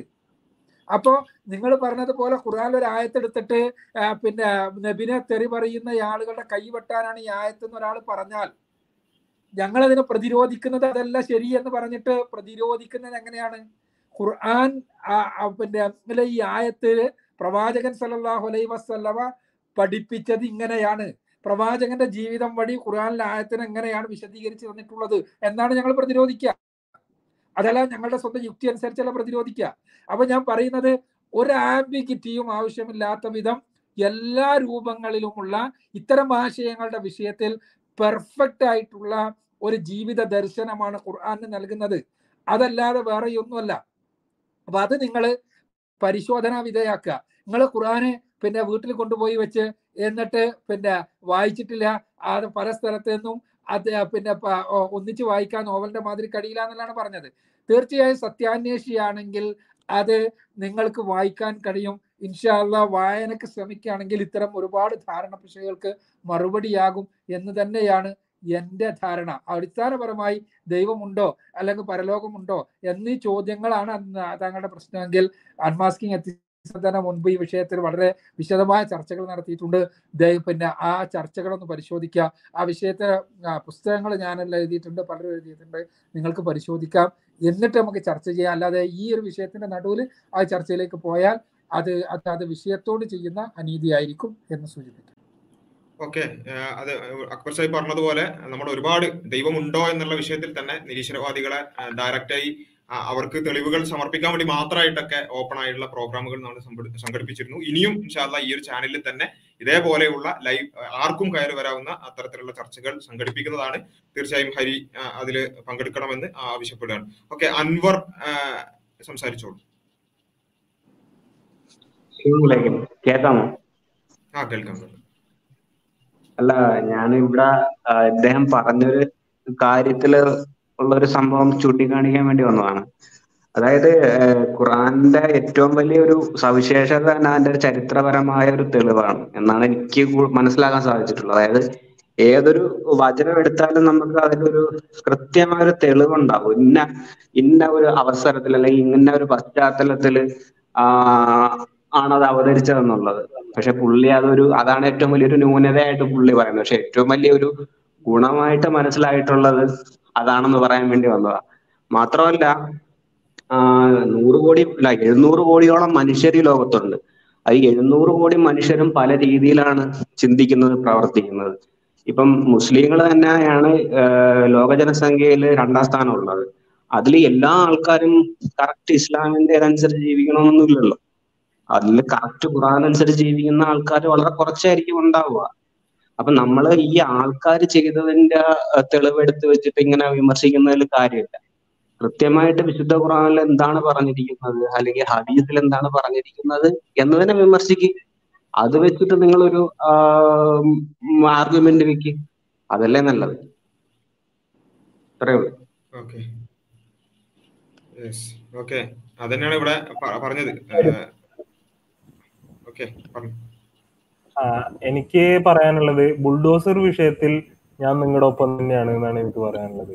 കാരണം ആരുടെ ഒപ്പം എന്നുള്ളതല്ല, അത് ഒരു തീവ്രവാദികളുടെ എല്ലാം മുസ്ലിങ്ങളാണ് എന്ന് പറയുമ്പോൾ ഏറ്റവും വലിയ തീവ്രവാദ സംഘടനയെ കാണാതെ അത്തരത്തിലുള്ള സ്റ്റേറ്റ്മെന്റ് നടത്തിയത് കൊണ്ട് ഓർമ്മിപ്പിച്ചു എന്ന് മാത്രമേ ഉള്ളൂ. ഓക്കെ, ഷുക്കൂർ സാഹിബ് സംസാരിച്ചു. അതേപോലെ ഈ ഡിസ്കഷനിൽ ജോയിൻ ചെയ്യാൻ ആഗ്രഹമുള്ള ആളുകൾ ലിങ്ക് വഴി ജോയിൻ ചെയ്യാവുന്നതാണ്. അടുത്ത ആളുകൾക്ക് അവസരം നമ്മൾ കൊടുക്കുന്നതാണ്. അതേപോലെ പിന്നെ നമ്മുടെ ക്യാമറ അതുപോലെ തന്നെ മൈക്ക് കണക്റ്റഡ് അല്ലാത്ത കുറച്ച് പിന്നെ ആളുകൾ ക്യൂലുണ്ട്. അവരൊന്ന് കണക്ട് ചെയ്തുകൊണ്ട് ഈ ലിങ്ക് വഴി കയറാൻ ശ്രദ്ധിക്കണം എന്ന് ഓർമ്മപ്പെടുത്തണം. ഓക്കെ, ഷുക്കൂർ സാഹിബ്.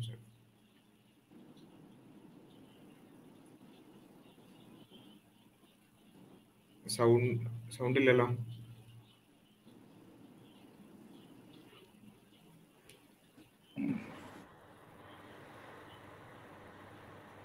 ഷുക്കൂർ സാഹിബിന്റെ സൗണ്ടിന് എന്താ പ്രശ്നമുണ്ട്? ജംഷി സംസാരിച്ചോളൂ. ഇപ്പൊ കേൾക്കാം. ജംഷി സംസാരിക്കുകയാണെങ്കിൽ അല്ല, ചോദ്യമല്ലേ? ജംഷി സംസാരിച്ചോളൂ. ഓക്കെ, ജംഷി ഔട്ട് ആയിട്ടുണ്ട്. ജംബോ ജെറ്റ് സംസാരിച്ചോളൂ. ഹലോ, കേൾക്കാം. കേൾക്കുന്നുണ്ടോ? അക്ബർ സാഹിബിനോടാണ് ചോദ്യം. അതായത് ഈ ടൈറ്റിലിനോട് എനിക്ക് യോജിപ്പുണ്ട്. വിമർശനം നടത്താം, പക്ഷേ നിന്ദ പാടില്ല. പക്ഷെ 2 ദിവസം മുമ്പ് ഞാനൊരു പോസ്റ്റർ കണ്ടിരുന്നു. അതായത് LGBTQ പ്രകൃതി വിരുദ്ധമാണെന്ന് പറയുന്നത്. അപ്പൊ അതും ഒരു നിന്ദയല്ലേ?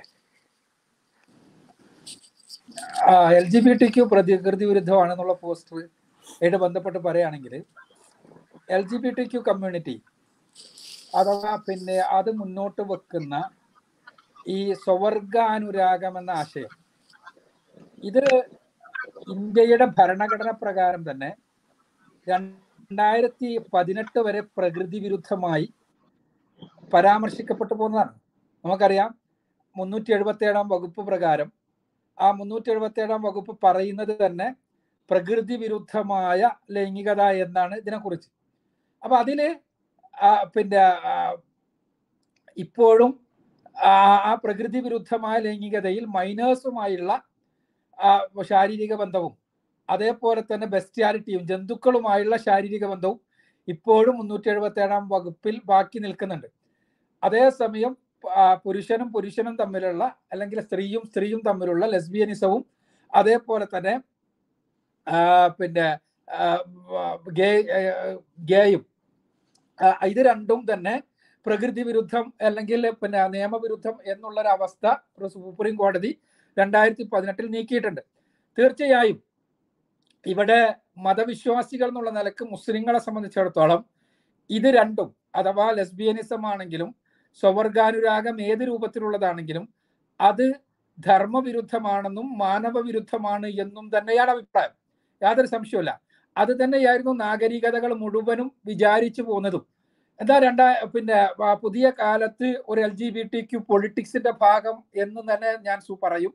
ആ പൊളിറ്റിക്സിന്റെ ഭാഗമായി ലോകത്ത് ആകമാനം ഇതൊരു നേച്ചറലാണ് എന്ന രൂപത്തിലുള്ള ഒരു ഒരു ഒരു ക്യാമ്പയിനിങ് നടക്കുന്നുണ്ട്. ആ ക്യാമ്പയിനിങ് തീർച്ചയായും ഒരു വശത്ത് നടന്നുകൊണ്ടിരിക്കുന്നു. തിരിച്ച് മതവിശ്വാസികളെ സംബന്ധിച്ചിടത്തോളം അവർക്ക് അവരുടെ ആശയങ്ങൾ പ്രചരിപ്പിക്കാൻ, അഥവാ ഇത് ശരിയല്ല എന്നും ധാർമ്മികതക്ക് തെറ്റാണ് എന്നും മതവീക്ഷണം ഉൾക്കൊള്ളുന്ന ആളുകളെ സംബന്ധിച്ചിടത്തോളം അത് അംഗീകരിക്കാൻ കഴിയില്ല എന്നുമുള്ള ആശയങ്ങൾ അത് പ്രചരിപ്പിക്കുവാനും, അതല്ല അത് പ്രകൃതിപരമാണ്, അത് ശരിയാണ്, അതനുസരിച്ച് പിന്നെ ഉള്ള ഒരു സാമൂഹ്യ സൃഷ്ടി സാധ്യമാണ് എന്നുള്ളത് LGBTQ കമ്മ്യൂണിറ്റിക്കും പ്രചരിപ്പിക്കുവാനുമുള്ള സ്വാതന്ത്ര്യം ഉണ്ടാകേണ്ടതുണ്ട്. ഇവിടെ LGBTQ കമ്മ്യൂണിറ്റിയെ സംബന്ധിച്ചിടത്തോളം അത് പ്രകൃതി വിരുദ്ധമാണ് എന്ന് പറയുന്നത് അത് വലിയ ഒരു ഒരു ഒരു ഒരു നിന്ദയായി തോന്നുന്നുണ്ടെങ്കിൽ അത്തരം പദപ്രയോഗങ്ങൾ ഒഴിവാക്കാനാണ് നല്ലത്. യാതൊരു സംശയമില്ല. അവരെ ഒരു ശത്രുക്കളായി കാണുകയോ അവരെ പിന്നെ ഒരു ഒരു സമൂഹത്തിൽ നിന്ന് തുടച്ചു നീക്കണം എന്ന് പറയുകയോ ചെയ്യുന്ന ആളുകളല്ല നമ്മളാരും തന്നെ, മുസ്ലിങ്ങളൊന്നും തന്നെ.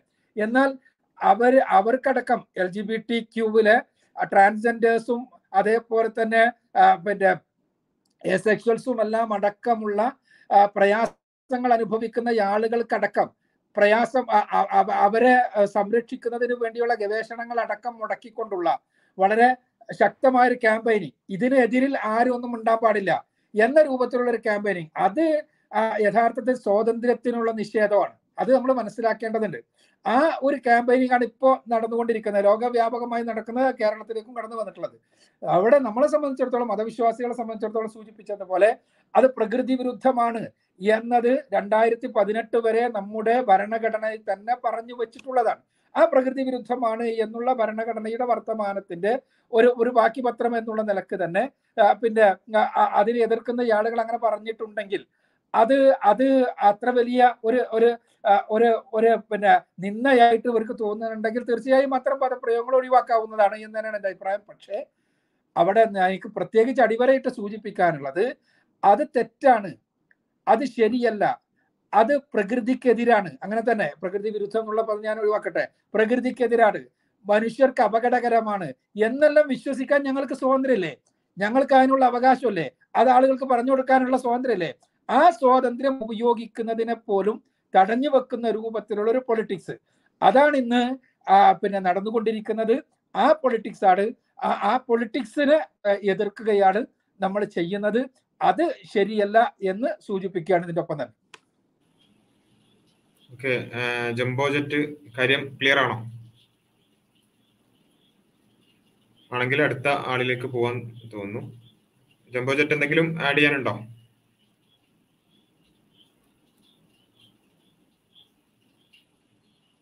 ുണ്ടെങ്കിൽ പിന്നീട് നമുക്ക്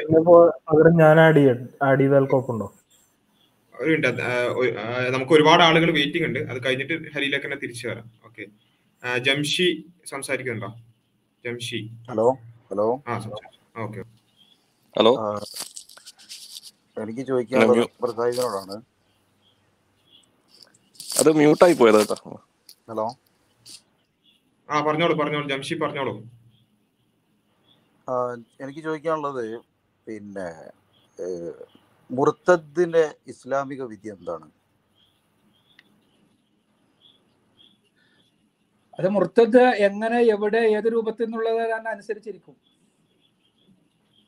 അത് പ്രദേശത്തിനനുസരിച്ച് മാറുന്നതാണോ ഇസ്ലാമിക നിയമം? ആ, പല നിയമങ്ങളും അങ്ങനെയാണല്ലോ. പ്രദേശത്തിനനുസരിച്ച്, ദേശത്തിനനുസരിച്ച്, ആളുകൾക്കനുസരിച്ച്, സന്ദർഭത്തിനനുസരിച്ചെല്ലാം മാറും. ഇപ്പൊ കൈവെട്ടണം എന്നുള്ളതാണ് ഇസ്ലാമിലെ കള്ളന് കൈവെട്ടണം എന്നുള്ളതാണ് ഇസ്ലാമിലെ നിയമം. അല്ല, ഇന്ത്യയിലെ ഒരു മുസ്ലിം കട്ടാൽ കൈവെട്ടണമെന്ന് ചോദിച്ചാൽ പാടില്ല എന്നാണ് ഉത്തരം. അതേപോലെ തന്നെ ഇസ്ലാമിക രാഷ്ട്രത്തിൽ തന്നെയാണ് ഒരു മുസ്ലിം പിന്നെ പിന്നെ കട്ടത്, പക്ഷെ അയാൾ പട്ടിണി കൊണ്ട് വലഞ്ഞിട്ടാണെങ്കിൽ കൈവെട്ടണമെന്ന് ചോദിച്ചാൽ അതിന് ഉത്തരം ഇല്ല എന്നാണ്, വേണ്ട എന്നാണ്. അപ്പൊ അതേപോലെ സാഹചര്യത്തിനും സന്ദർഭത്തിനും എല്ലാം അനുസരിച്ച് മാറും.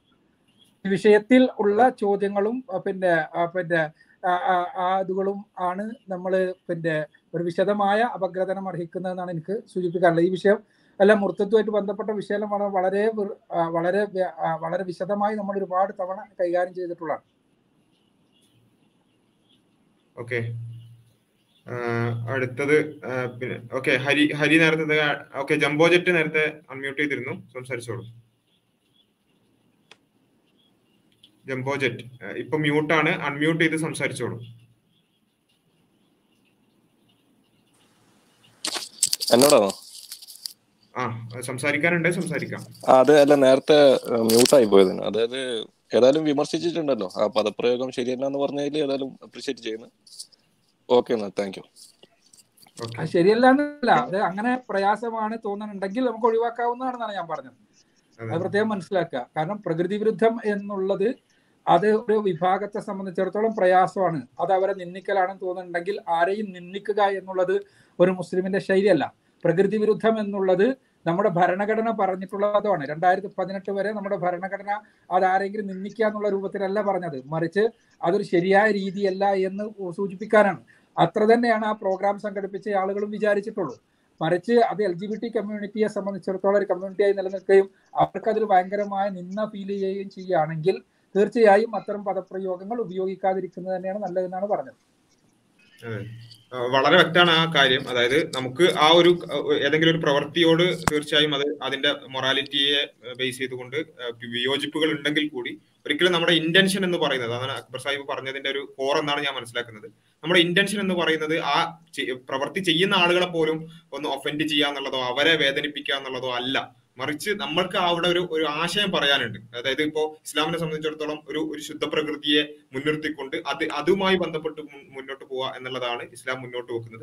ആ പ്രകൃതത്തിന് വിരുദ്ധമാണ് എന്നുള്ളതാണ് ഇസ്ലാമിന്റെ ആ വിഷയത്തിലുള്ള കാഴ്ചപ്പാട്. തീർച്ചയായും ആ കാഴ്ചപ്പാട് ഞങ്ങൾക്കുണ്ട്. ഇനി അതിൽ ആ ഒരു പദം അത് വല്ലാതെ പ്രയാസപ്പെടുത്തുന്നുണ്ടെന്നുണ്ടെങ്കിൽ ആ പ്രയാസപ്പെടുത്തുക എന്നുള്ളത് ഞങ്ങളുടെ ഇന്റൻഷൻ അല്ലാത്തതുകൊണ്ട് തന്നെ വേണമെങ്കിൽ അത് ആ രൂപത്തിൽ അത് ഒഴിവാക്കാനും പ്രയാസമൊന്നുമില്ല എന്നുള്ള നിലക്ക് അത് ക്ലിയർ ആണെന്ന് വിചാരിക്കുന്നു. ജംബോജറ്റ് വേറെ എന്തെങ്കിലും സംസാരിക്കണ്ടോ? ഇല്ല, ക്ലിയർ ആണ്.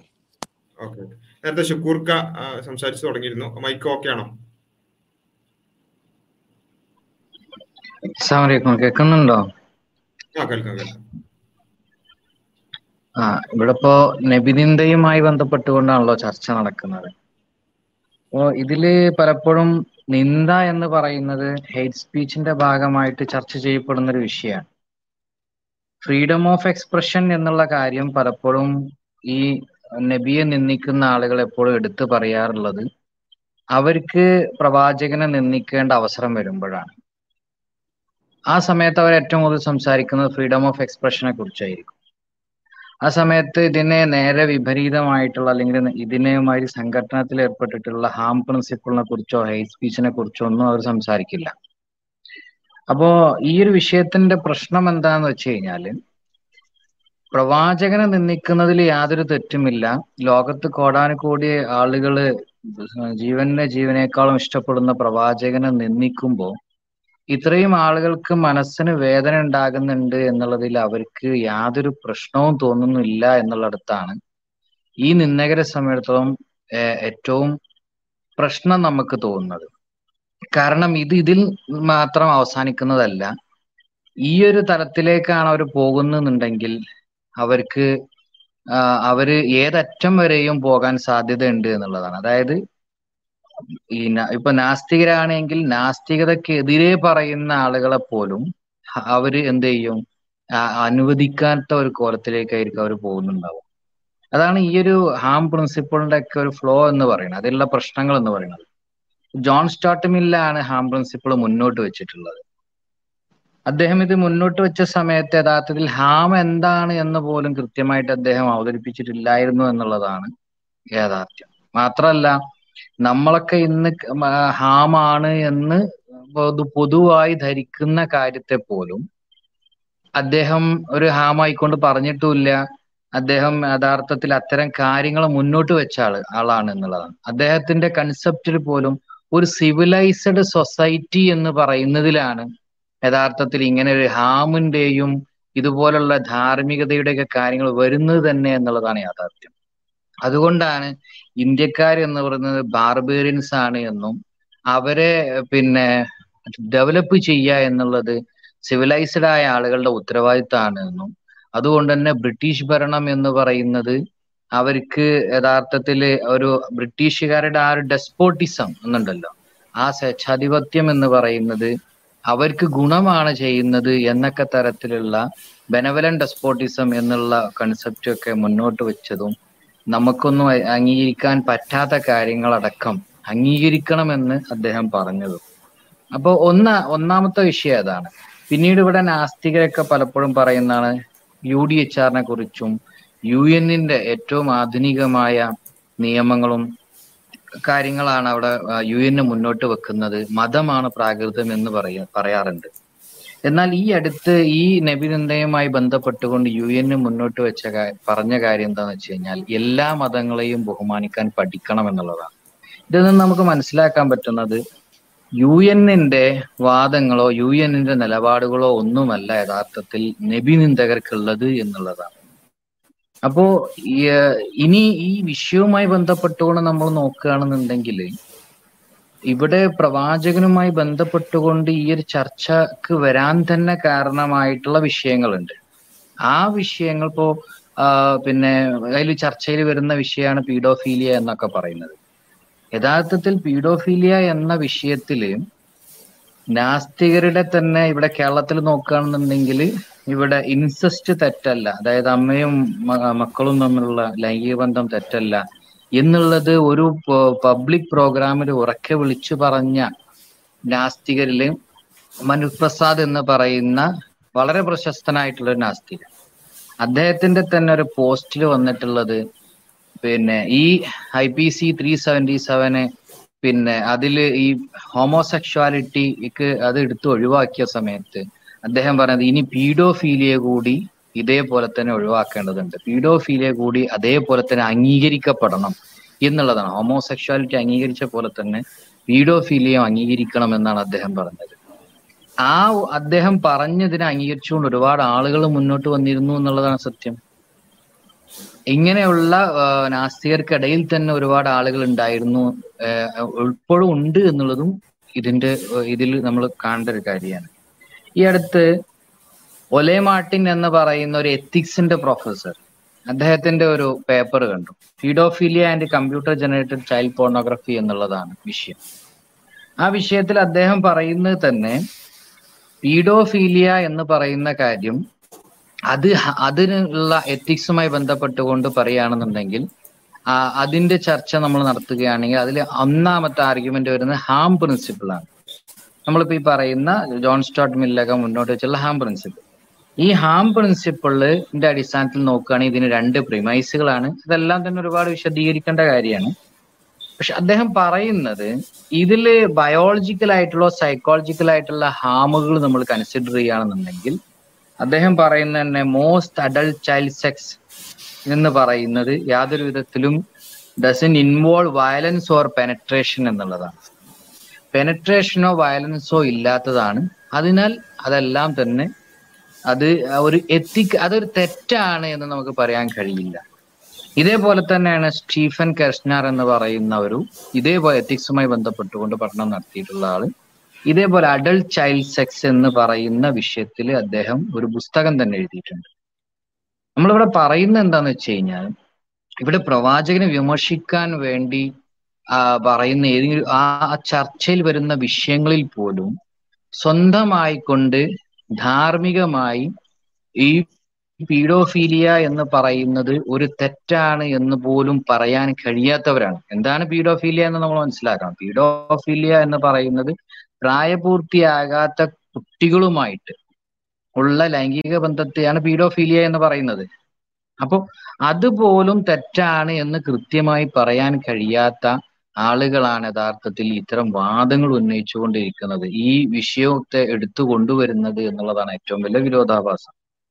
അപ്പൊ ഇവിടെ നമുക്ക് പറയാനുള്ളൊരു വിഷയം എന്താന്ന് വെച്ച് കഴിഞ്ഞാല് നാസ്തികതക്കൊന്നും നൽകാനില്ല, നാസ്തികതക്ക് ഈ വിഷയത്തിൽ യാതൊരുവിധ ധാർമ്മികമായി തന്നെ ഇതിനെ കുറിച്ച് ഒന്നും സംസാരിക്കാനുള്ള യാതൊരു യോഗ്യതയില്ല എന്ന് മാത്രമല്ല ഇവിടെ നാസ്തികത എന്താണ് മുന്നോട്ട് വെക്കുന്നത്. ഞാൻ ധാർമ്മികത ചർച്ച ചെയ്യൽ നമ്മളൊന്ന് എടുത്തു നോക്കുകയാണെന്നുണ്ടെങ്കിൽ മനുഷ്യർക്കിടയിൽ പിന്നെ റേസിസവും അതുപോലുള്ള കാര്യങ്ങൾ കൊണ്ടുവരുന്നതിലൊക്കെ മുൻപന്തിയിൽ ഉണ്ടായിരുന്നത് ഈ ഡാർവിനിസവുമായി ബന്ധപ്പെട്ടുകൊണ്ടൊക്കെ നാസ്തികരാണ് എന്നുള്ളതാ സത്യം. സോഷ്യൽ ഡാർവിനിസവും യൂജനിക്സ് പോലുള്ള കാര്യങ്ങൾ കൊണ്ടുവന്നു. ഒന്നാലോചിച്ച് നോക്കണം, വെൽഫെയർ സിസ്റ്റത്തിനെ പോലും എതിർത്തുന്ന ആളായിരുന്നു തോമസ് ആക്സ്ലി എന്ന് പറയുന്ന ഒരു വ്യക്തി. അദ്ദേഹം ഈ സോഷ്യൽ ഡാർവിനിസം മുന്നോട്ട് വെച്ച ആളാണ്. വെൽഫെയർ സിസ്റ്റം എന്ന് പറയുന്നത് സമൂഹത്തില് മുന്നോട്ട് വരാൻ കഴിയാത്ത ഉയർന്നു വരാൻ കഴിയാത്ത ആളുകൾക്ക് ഗവൺമെന്റ് എന്തെങ്കിലും തരത്തിലുള്ള പിന്നെ പ്രത്യേക പരിഗണനകൾ നൽകി അവരെ ഉയർത്തിക്കൊണ്ടുവരാനുള്ള പദ്ധതിയാണ് വെൽഫെയർ സിസ്റ്റം എന്ന് പറയുന്നത്. ഇസ്ലാമിനെ സമയത്തോളം വളരെ കൃത്യമായി തന്നെ നമ്മൾ നോക്കുകയാണെങ്കിൽ ഖലീഫ ഉമർ അല്ലാന്റെ ഒറ്റ പ്രഖ്യാപനത്തിലൂടെ ഇസ്ലാമിലുള്ള വെൽഫെയർ സിസ്റ്റം നമുക്ക് ബോധ്യപ്പെടും. യൂഫ്രട്ടീസ് നദിയുടെ തീരത്തൊരു ആട്ടിൻകുട്ടി വിശന്ന് ചത്തു കഴിഞ്ഞാൽ ഞാനതിന് മറുപടി പറയേണ്ടി വരും, ഞാൻ അള്ളാഹുവിനോട് മറുപടി പറയേണ്ടി വരും എന്ന് പറയുമ്പോൾ ഇസ്ലാമിക രാഷ്ട്രത്തിൻ്റെ ഉള്ളിൽ ഒരു ആട്ടിൻകുട്ടി പോലും സംരക്ഷിക്കപ്പെടുന്നുണ്ട് എന്നുള്ളതാണ് നമുക്ക് മനസ്സിലാക്കാൻ കഴിയുന്നത്. ഇതേ സ്ഥാനത്ത് മനുഷ്യരിൽ പോലും അധസ്ഥിതരായിട്ടുള്ള മുന്നോട്ട് വരാൻ കഴിയാത്ത പല കാരണങ്ങളാൽ മുന്നോട്ട് വരാൻ കഴിയാത്ത ആളുകളെ ഉയർത്തിക്കൊണ്ടുവരുന്ന വെൽഫെയർ സിസ്റ്റം പോലും തെറ്റാണ് എന്ന് പറയുന്ന ആളുകളാണ് തോമസ് ആക്സ്ലിയെ പോലുള്ള നാസ്തികർ എന്ന് പറയുന്നത്. ഞാൻ പറഞ്ഞു വരുന്നത് എന്താന്ന് വെച്ച് കഴിഞ്ഞാൽ നാസ്തികതക്കൊന്നും നൽകാൻ കഴിയുന്നില്ല എന്നുള്ളതാണ്.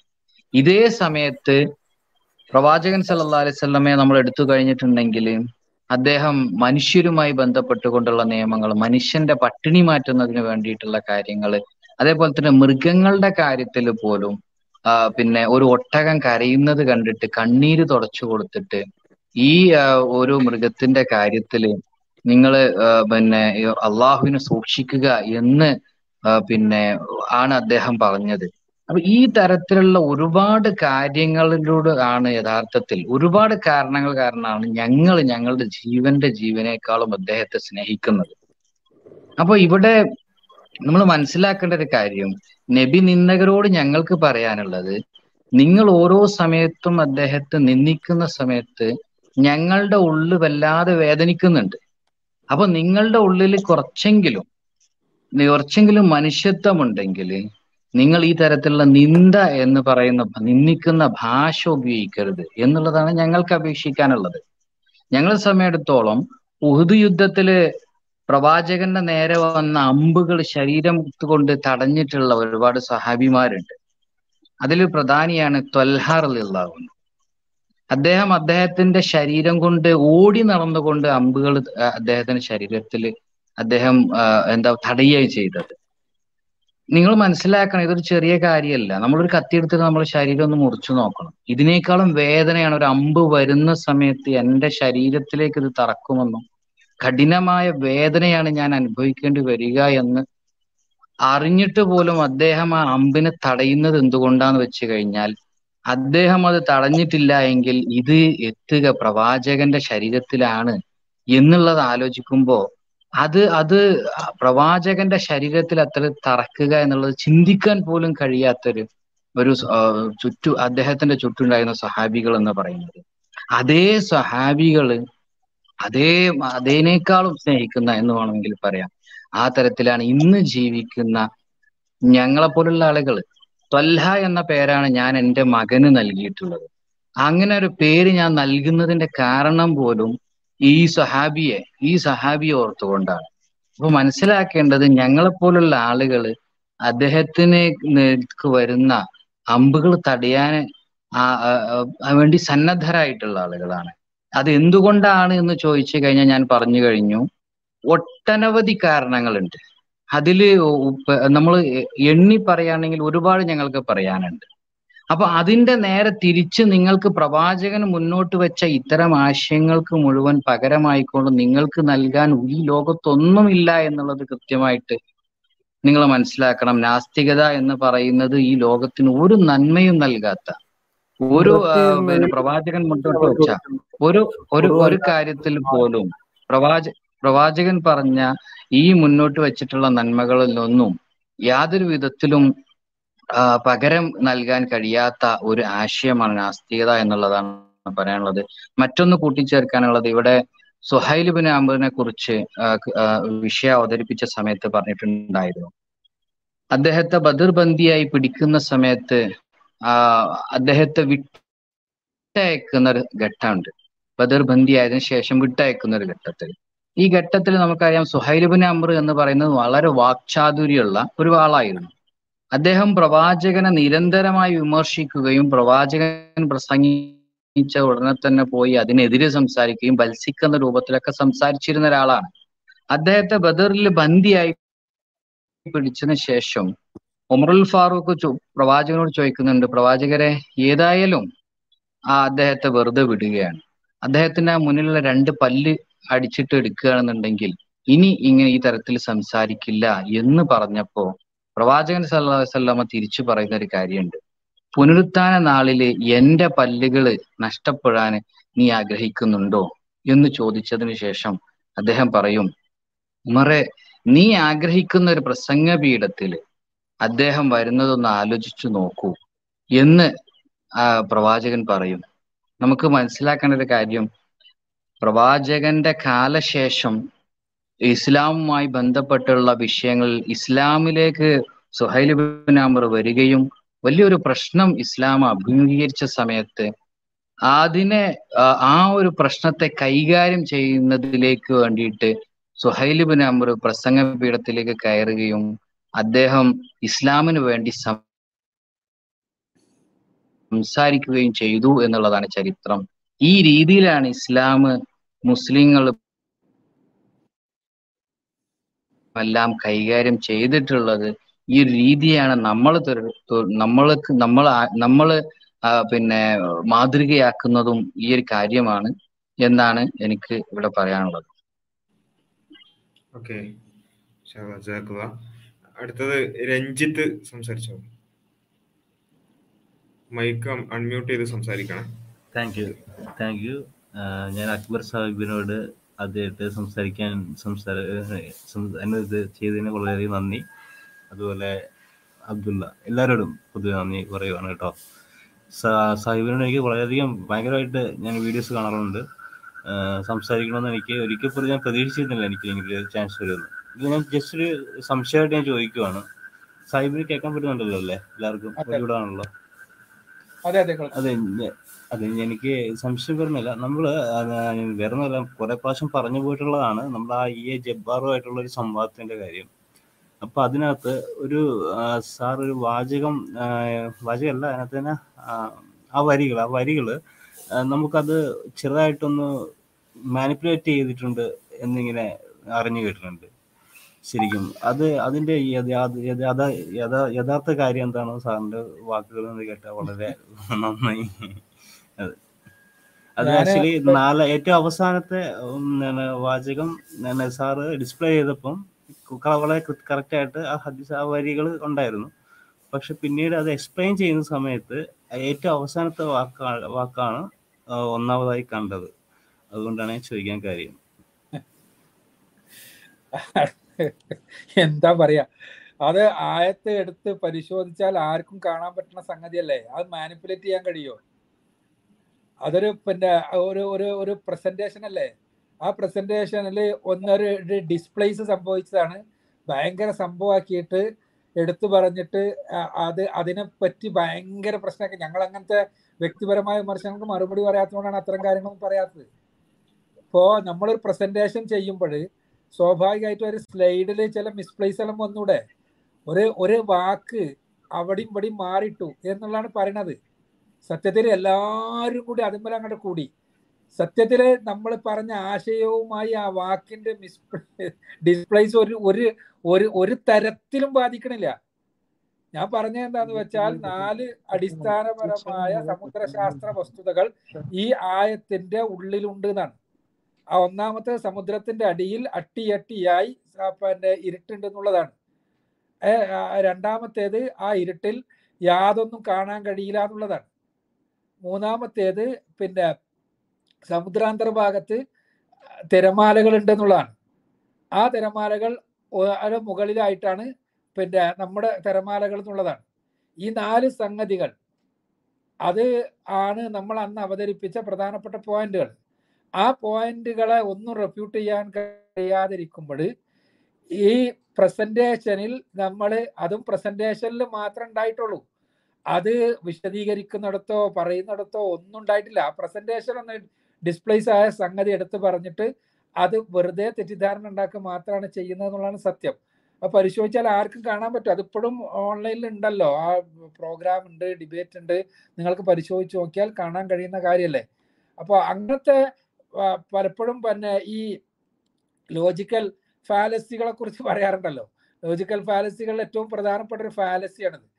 നമ്മൾക്ക് പറ്റിയ ഒരു ചെറിയ ഒരു ഒരു ഒരു ഡിസ്പ്ലേസ്മെന്റ് എടുത്തിട്ട് പറഞ്ഞ ആശയത്തെ മുഴുവനും അത് ഉപയോഗിച്ചിട്ട് എന്ത് ചെയ്യാൻ ശ്രമിക്കുക, ഒരു ഓവർകം ചെയ്യാൻ ശ്രമിക്കുക എന്നുള്ളത് സത്യത്തിൽ ഒരു അടിസ്ഥാനം ഇല്ലാത്തൊരു സംഗതിയാണെന്ന് മാത്രമാണ് എനിക്ക് ഇപ്പോൾ പറയാനുള്ളത്. സത്യത്തിൽ നമ്മുടെ വിഷയമായിട്ടൊന്നും ബന്ധപ്പെട്ടതല്ല. ശരിക്കും ഇതിന്റെ അഡ്മിനത്ത് സമ്മതിക്കാൻ പാടില്ല, പക്ഷെ എന്റെ സുഹൃത്ത് ഇങ്ങനെ ചോദിച്ചുകൊണ്ട് മാത്രം പറഞ്ഞു മാത്രമാണ്. ഓക്കെ, രഞ്ജിത്ത് വേറെ എന്തെങ്കിലും വിഷയമായിട്ട് ബന്ധപ്പെട്ടെന്തെങ്കിലും പറയാ ണ്ടെങ്കിൽ സംസാരിക്കാം, അല്ലെങ്കിൽ അടുത്ത ആളിലേക്ക് പോവാം. രഞ്ജിത്ത്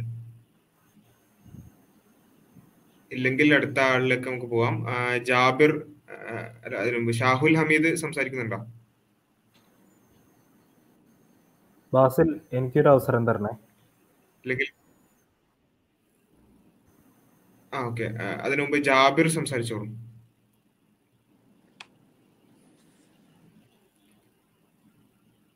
ഇല്ലെങ്കിൽ മുഹമ്മദ് അഷ്ഹർ സംസാരിച്ചോളൂ. ഹലോ, ആ സംസാരിച്ചോളൂ. ഹലോ, അസ്സലാമു അലൈക്കും. ഹലോ, കേൾക്കുന്നുണ്ടോ? കേൾക്കാം കേൾക്കാം. എനിക്ക് നമ്മുടെ ഹരിനോട് നേരിട്ടുള്ള ഒരു ക്വസ്റ്റ്യനാണ്. എനിക്ക് ഒരു ഉത്തരാണ് ചോദിക്കണം, നേരിട്ടാണ്. ഈ ചൈനയിലെ മുസ്ലിങ്ങൾ അനുഭവിക്കുന്ന, ഒരു ഇന്ത്യൻ മുസ്ലിങ്ങൾ അനുഭവിക്കുന്ന പീഡനങ്ങളെ കുറിച്ചിട്ടൊന്ന് വ്യക്തമായിട്ട് ഹരി പറയണം. കാരണം അതൊരു വ്യക്തിവാദികൾക്ക് സപ്പോർട്ട് ചെയ്യുന്ന രാജ്യമായിട്ടാണ് ഞാൻ കാണുന്നത്. അതിനെ പറ്റിയിട്ടൊന്ന് ഒന്ന് കാരണം ഒന്ന് വിവരിക്കാൻ പറ്റിയെങ്കിലും വിവരിക്കുക, ഇൻഷാ അള്ളാ. നന്ദി ചോദ്യം ചോദിച്ചതിന്. എൻ്റെ വ്യക്തിപരമായ അഭിപ്രായം, ചൈനയിൽ മുസ്ലിങ്ങളോട് ചെയ്യുന്നത് വളരെ തെറ്റാണ്, വളരെ ക്രൂരതയാണ്. അത് അവരുടെ ഫ്രീഡം ഓഫ് സ്പീച്ചിന് ഹനിക്കലാണ്. അവർക്ക് താല്പര്യമുള്ള മതം പ്രാക്ടീസ് ചെയ്യാൻ അവരെ സമ്മതിക്കാത്തതും അവർ തട്ടിക്കൊണ്ടു പോകുന്നതും കോൺസെൻട്രേഷൻ ക്യാമ്പ് പോലത്തെ സ്ഥലങ്ങളിൽ ഇടുന്നതും ഞാൻ ഒട്ടും യോജിക്കുന്നില്ല. ഞാൻ അതിനെ എതിർക്കുന്നു. ഓക്കെ, അത് ക്ലിയർ ആണെന്ന് വിചാരിക്കുന്നു. അതിൽ ഒരു കാര്യം പറയാനുള്ളത്, നമ്മുടെ ചർച്ചയിൽ വരുന്ന ആളുകളെ ആ രൂപത്തിൽ ഒരു എക്സാമിൻ ചെയ്യുന്നത് ശരിയാണോ എന്ന് നമുക്കറിയില്ല. കാരണം നമ്മുടെ വിഷയമായിട്ട് ബന്ധപ്പെട്ടെന്തെങ്കിലും ആഡ് ചെയ്യാനുണ്ടെങ്കിൽ ആഡ് ചെയ്തായിരിക്കും നല്ലതെന്ന് തോന്നുന്നു. ഓക്കെ, മുഹമ്മദ് അഷ്ഹർ സംസാരിച്ചോളൂ. അസ്സലാമു അലൈക്കും. ഞാൻ പറയുന്നത് കേൾക്കുന്നുണ്ടോ? ആ കേൾക്കാം. നേരത്തെ ഹരി പറയുന്നത് കേട്ടു, all Muslims are, all terrorists are Muslims എന്നുള്ളത്. ഞാനൊരു ജേർണലിസ്റ്റാണ്.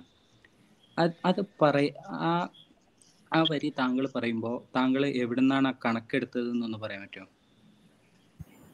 ഓക്കെ, ഞാൻ അത് പറഞ്ഞപ്പോൾ ഞാൻ അതിനോടൊരു കാര്യം ചേർത്ത് വെച്ചിരുന്നു. അതെ, അതിനുള്ള ഒരു കണക്ക് പറയാൻ പറ്റുമോ? ഓക്കെ, കണക്ക് മുന്നേ ഞാനൊരു വെബ്സൈറ്റ് ഞാൻ ഫോളോ ചെയ്യാറുണ്ടായിരുന്നു. റിലീജിയൻ ഓഫ് പീസ് ആണെന്നാണ് എൻ്റെ ഓർമ്മ. അതിന്റെ കണക്കുകൾ പ്രകാരമാണ് ഞാനത് പറയാറ്. ഓക്കെ, പിന്നെ താങ്കൾ ഇപ്പൊ മുന്നേ ജാബിർ ചോദിച്ച ഒരു ചോദ്യത്തിന് താങ്കൾ ചൈനയെ താങ്കൾ ഒരു ടെററിസ്റ്റ് കൺട്രി ആയിട്ട് കണക്കാക്കപ്പെടുന്നുണ്ടോ? ഈ മുസ്ലിങ്ങളെ വേദനിപ്പിക്കുന്നു എന്നുള്ള കാരണം കൊണ്ട് താങ്കളുടെ ഡെഫിനിഷൻ പ്രകാരം അത് ടെററിസ്റ്റ് കൺട്രി അല്ലേ? അത് അവർ ചെയ്യുന്നത് ടെററിസമാണ്.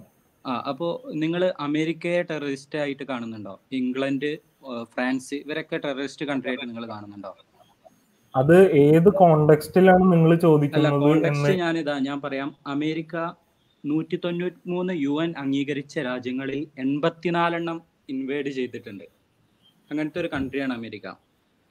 അതിലിപ്പോൾ നിങ്ങളൊരു 10 കൺട്രി അല്ലെങ്കിൽ ഒരു 80 കൺട്രി തന്നെ നിങ്ങൾ കൂട്ടിക്കോളൂ, അവർ ജസ്റ്റിഫൈഡ് ആണ് എന്ന് കൂട്ടിക്കോളൂ. ഒരു 4 കൺട്രി ആണെങ്കിൽ പോലും അവർ ടെററിസ്റ്റ് കൺട്രി ആണോ? ഓക്കെ, അവർ, എനിക്കതിൻ്റെ കാര്യങ്ങൾ മുഴുവൻ അറിയില്ല.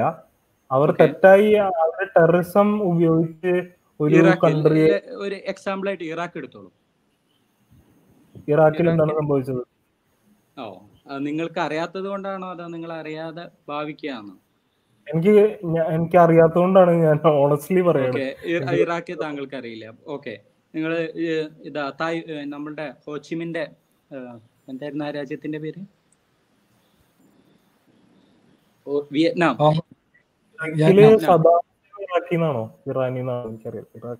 അല്ല, ഇറാഖ് ഇൻവേഡ് ചെയ്തപ്പോഴും അല്ല മറ്റേ വിയറ്റ്നാം ഇൻവേഡ് ചെയ്തും ഒക്കെ നിങ്ങൾ ന്യായീകരിക്കുന്നുണ്ടോ അമേരിക്കയെ?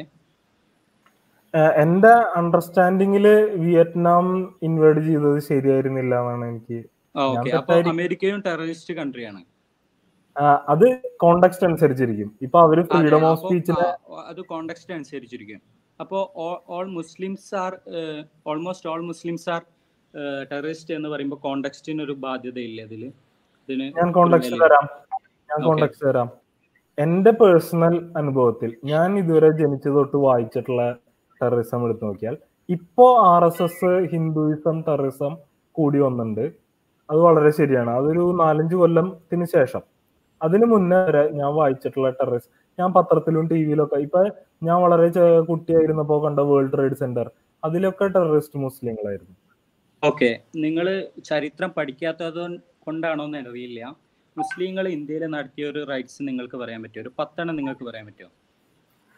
മുസ്ലിങ്ങൾ ഇന്ത്യയിൽ നടത്തിയ റൈറ്റ്സിനേക്കാളും കൂടുതൽ എനിക്ക് പറയാൻ താല്പര്യം മുസ്ലിങ്ങൾ ടെററിസം നടത്തിയതിനെ കുറിച്ചാണ് എനിക്ക് പറയാൻ താല്പര്യം. ഓക്കെ, അപ്പോൾ നിങ്ങൾ വായിച്ചു കേട്ടതും അതിന്റെ അപ്പുറവും ഉണ്ട് സത്യത്തിൽ. ഇത് 64 വെസ്റ്റ് ബംഗാളിൽ, 83 ആസാമിൽ, ഗുജറാത്തിൽ 1969 തൊട്ട് 89 വരെ ഗുജറാത്തിൽ, 1987 ഉത്തർപ്രദേശിൽ, 1989 ബീഹാറിൽ, 1992 മഹാരാഷ്ട്രയിൽ, 2002 ഗുജറാത്തിൽ, 2013 ഉത്തർപ്രദേശിൽ, 2020 ഡൽഹിയിൽ.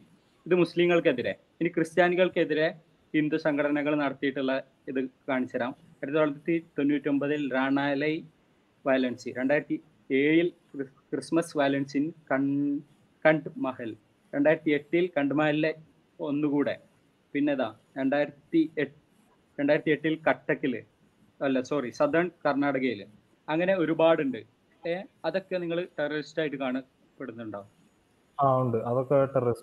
അപ്പൊ ഓക്കെ, അപ്പൊ നിങ്ങൾ ഈ മുസ്ലിങ്ങൾ കൂടുതലുണ്ട് എന്ന് പറയുന്നതിൽ കണക്കിൽ ഇന്ത്യയിൽ നിങ്ങൾക്ക് പറയാനൊന്നുമില്ല, അത് നിങ്ങൾ സമ്മതിച്ചോ? ഒന്നുമില്ല എന്നല്ല, അറ്റ്ലീസ്റ്റ് ഗോത്ര കലാപം എങ്കിലും ഇല്ലേ? ഓക്കെ, അത് കലാപമായിരുന്നോ അതോ അത് കലാപത്തിൽ പെടുവോ? ഗോത്ര ബാബറി മസ്ജിദ് തകർത്തു വരുന്ന ആൾക്കാരെ ട്രെയിനിലിട്ട് കത്തിച്ചത് മുസ്ലിങ്ങളാണ് എന്നാണ് എന്റെ മനസ്സിലാക്കുന്നത്. ഗോത്ര നടന്നത് 1996 എപ്പോഴോ, എനിക്ക് കൃത്യമായിട്ട് ഡേറ്റ് അറിയില്ല, പക്ഷെ എപ്പോഴോ കുറെ RSSകാര് വരുന്ന ട്രെയിൻ മുസ്ലിങ്ങൾ കത്തിച്ചു. ആരെങ്കിലും ആവട്ടെ, മുസ്ലിങ്ങൾ കത്തിച്ചു എന്നാണ് ഞാൻ മനസ്സിലാക്കിയിട്ടുള്ളത്. അത് ടെററിസ്റ്റ് ആക്ട് ആണ്. പിന്നെ ടെററിസം എന്നുള്ളതിന് ഒരു ജേർണലിസ്റ്റ് എന്നുള്ള നിലയ്ക്ക് ന്യൂനപക്ഷം ചെയ്യുമ്പോൾ മാത്രമാണ് അത് ടെററിസം. മെജോറിറ്റി ചെയ്യുമ്പോൾ അതെപ്പോഴും ഗവൺമെന്റിന്റെ ആക്ടുകളാണ്, പോളിസികളാണ്. നിങ്ങൾ അമേരിക്കയെ ന്യായീകരിക്കാനുള്ള ഏക കാരണം അതാണ്. അമേരിക്ക ഒരു സ്റ്റേറ്റ് എന്നുള്ളൊരു സംഭവം തെറ്റ് ചെയ്യുമ്പോൾ, അതുപോലെ ചൈന ഒരു തെറ്റ് ചെയ്യുമ്പോൾ അത് അവരുടെ ഒരു പോളിസിയാണ്. നേരെ മറിച്ച് മാർക്സിസ്റ്റ് അല്ലെങ്കിൽ ഒരു ന്യൂനപക്ഷം ഗവൺമെന്റിനെതിരെ പൊരുതുമ്പോൾ അത് എന്തായിട്ടാണ് ചിത്രീകരിക്കപ്പെടുന്നത്? അത് ടെററിസമായിട്ടാണ്. പുടിനെ ടെററിസ്റ്റായിട്ട് കണക്കാക്കപ്പെടുന്നത് എന്തുകൊണ്ടാണ്? അമേരിക്ക ചെയ്തതെല്ലാം ടെററിസമായിട്ട് പോലും ഇപ്പോൾ പുടിൻ ഒരു ചെറിയ കാര്യം ചെയ്യുമ്പോൾ എങ്ങനെയാണ് അമേരിക്ക പുടിനെ ടെററിസ്റ്റായിട്ട് കണക്കാക്കപ്പെടുന്നത് എന്നുള്ളത് മെജോറിറ്റി മീഡിയ കൺട്രോൾ അവരുടെ കയ്യിലാണ്. അവരാണ് തീരുമാനിക്കുന്നത് ആരാണ് ടെററിസം എന്നുള്ളത്. ഞാൻ യോജിക്കുന്നു. അപ്പോൾ നിങ്ങൾ പറയുന്നതിലും ചരിത്രപരമായിട്ട് യാതൊരു ബന്ധവുമില്ല എന്നുള്ളത് രൂപപ്പെടുത്താൻ വേണ്ടി മാത്രമാണ്. ഓൾമോസ്റ്റ് എന്നുള്ളത് നിങ്ങൾ ഒന്നുകൂടി ചിന്തിക്കേണ്ടിയിരിക്കുന്ന ആ വേർഡ്. Thank U. ആ ഒരു കാര്യം ഒന്ന്, പിന്നെ ഹരിയെ അങ്ങനെ എന്താ പറയാ, ഒരു പ്രതിക്കൂട്ടിൽ നിർത്തി ആ രൂപത്തിൽ സംസാരിച്ചല്ല, എല്ലാവർക്കും കേൾക്കാൻ വേണ്ടി ഒരു പിന്നെ ഒരു ഇതായി എടുത്തെന്ന് മാത്രമേ ഉള്ളൂ. ആ രൂപത്തിൽ മാത്രം എടുക്കുക. ഇവിടെ പ്രധാനമായും ഇവിടെ സംഭവിക്കുന്നത് പലപ്പോഴും ഒരു ഒരു പൊതുബോധം ഈ രൂപത്തിൽ തന്നെയാണ് പിന്നെ ബോധപ്പെടുക. പൊതുബോധത്തിന്റെ ഇരകളാണ്. ഒരു പക്ഷെ നമ്മളെല്ലാവരും പൊതുബോധത്തിന്റെ ഇരകൾ തന്നെ ആയിരിക്കാം. കാരണം നമ്മൾ മീഡിയകളിലൂടെ കാണുന്നത് ഈ പിന്നെ എന്താ പറയാ, ഒരു അധികാരമുള്ളവന്റെ നെറേറ്റീവാണ് പലപ്പോഴും. അപ്പൊ അവിടെ നമ്മൾ പലപ്പോഴും ഈ മുസ്ലിം ടെററിസം എന്നുള്ളത് നിരന്തരം കേൾക്കുകയും ജനിച്ചത് തൊട്ട് അത് മാത്രം കേൾക്കുകയും, എന്നാൽ അതേ സമയത്ത് നേരത്തെ പറഞ്ഞല്ലോ UN അംഗീകരിച്ചിട്ടുള്ള ഇത്രയും രാഷ്ട്രങ്ങളെ ഇൻവേഡ് ചെയ്തിട്ടില്ല. അവിടെ ഇപ്പോൾ വേൾഡ് ട്രേഡ് സെന്റർ ആക്രമിക്കാന്ന് പറഞ്ഞാൽ തീർച്ചയായും അതിൽ യാതൊരു സംശയമില്ല, അത് എതിർക്കപ്പെടേണ്ട കാര്യമാണെന്നുള്ളതും ഒരു സംശയമില്ല. എന്നാൽ ആയിരക്കണക്കിന് ഇതേപോലെയുള്ള ട്രേഡ് സെന്ററുകളോ അല്ലെങ്കിൽ പിന്നെ ജനവാസ കേന്ദ്രങ്ങൾ തന്നെ നശിപ്പിച്ചിട്ടുള്ള അമേരിക്കയെ നമ്മൾ ടെററിസ്റ്റ് ആയിട്ട് നമ്മൾ ആലോചിച്ചിട്ടില്ല ഇതുവരെ, നമ്മൾ അങ്ങനെ ചിന്തിച്ചിട്ടില്ല ഇതുവരെ. അവിടെയാണ് മീഡിയയൊക്കെ നമ്മുടെ പൊതുബോധത്തെ അല്ലെങ്കിൽ നമ്മുടെ ബോധ്യങ്ങളെ എങ്ങനെയാണ് മാറ്റിമറിക്കുന്നത് എന്നുള്ളത് നമ്മൾ ഒന്നുകൂടി ആലോചിക്കേണ്ടത്. പ്രത്യേകിച്ചും ഇന്ത്യയിൽ നിൽക്കുമ്പോൾ പോലും നമ്മൾ ഇന്ത്യയിൽ നിന്നുകൊണ്ട് നമ്മൾ സംസാരിക്കുകയാണ് മുസ്ലിങ്ങളാണ് ടെററിസ്റ്റ്, അല്ലെങ്കിൽ ആദ്യം ഓൾ ടെററിസ്റ്റ് ആർ മുസ്ലിംസും പിന്നെ ഓൾമോസ്റ്റ് ആക്കുന്നതും ഒക്കെ ഞാൻ ആക്കിയതിന് പറയല്ല, മറിച്ച് നമ്മുടെ ഇന്ത്യയിൽ നിന്ന് സംസാരിക്കുമ്പോൾ പോലും ഇത്രയും റയോട്ടുകൾ നമ്മുടെ മനസ്സിലേക്ക് വരുന്നില്ല. അല്ലെങ്കിൽ ഇന്ന് പോലും ഈ കഴിഞ്ഞ ദിവസങ്ങളിൽ പോലും നടക്കുന്ന ബുൾഡോസർ ടെററിസത്തെ നമ്മൾ കാണുന്നില്ല. കാരണം അത് അധികാരമുള്ളവൻ്റെതാണ്, അത് മീഡിയ ചർച്ച ചെയ്യില്ല, അല്ലെങ്കിൽ ആ നിലക്ക് ടെററിസമായി അത് വ്യാഖ്യാനിക്കപ്പെടുന്നില്ല.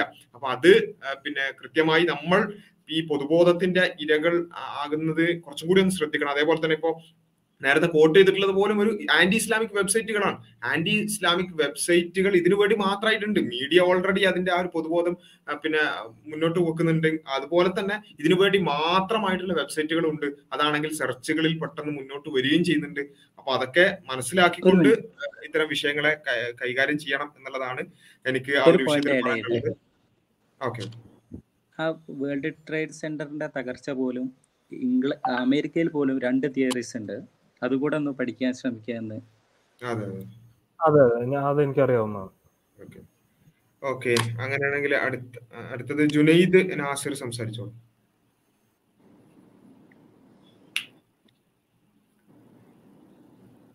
ജുനൈദ് നാസിർ സംസാരിക്കുന്നുണ്ടോ? അൺമ്യൂട്ട് ചെയ്ത് സംസാരിക്കുന്നുണ്ടെങ്കിൽ, ഇല്ലെങ്കിൽ ഷാഹുൽ ഹമീദ് സംസാരിക്കുന്നുണ്ടോ?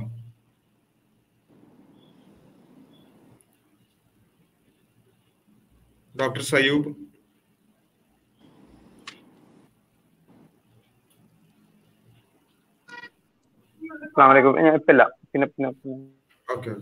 ഷാഹുല് സംസാരിക്കുന്നുണ്ടോ?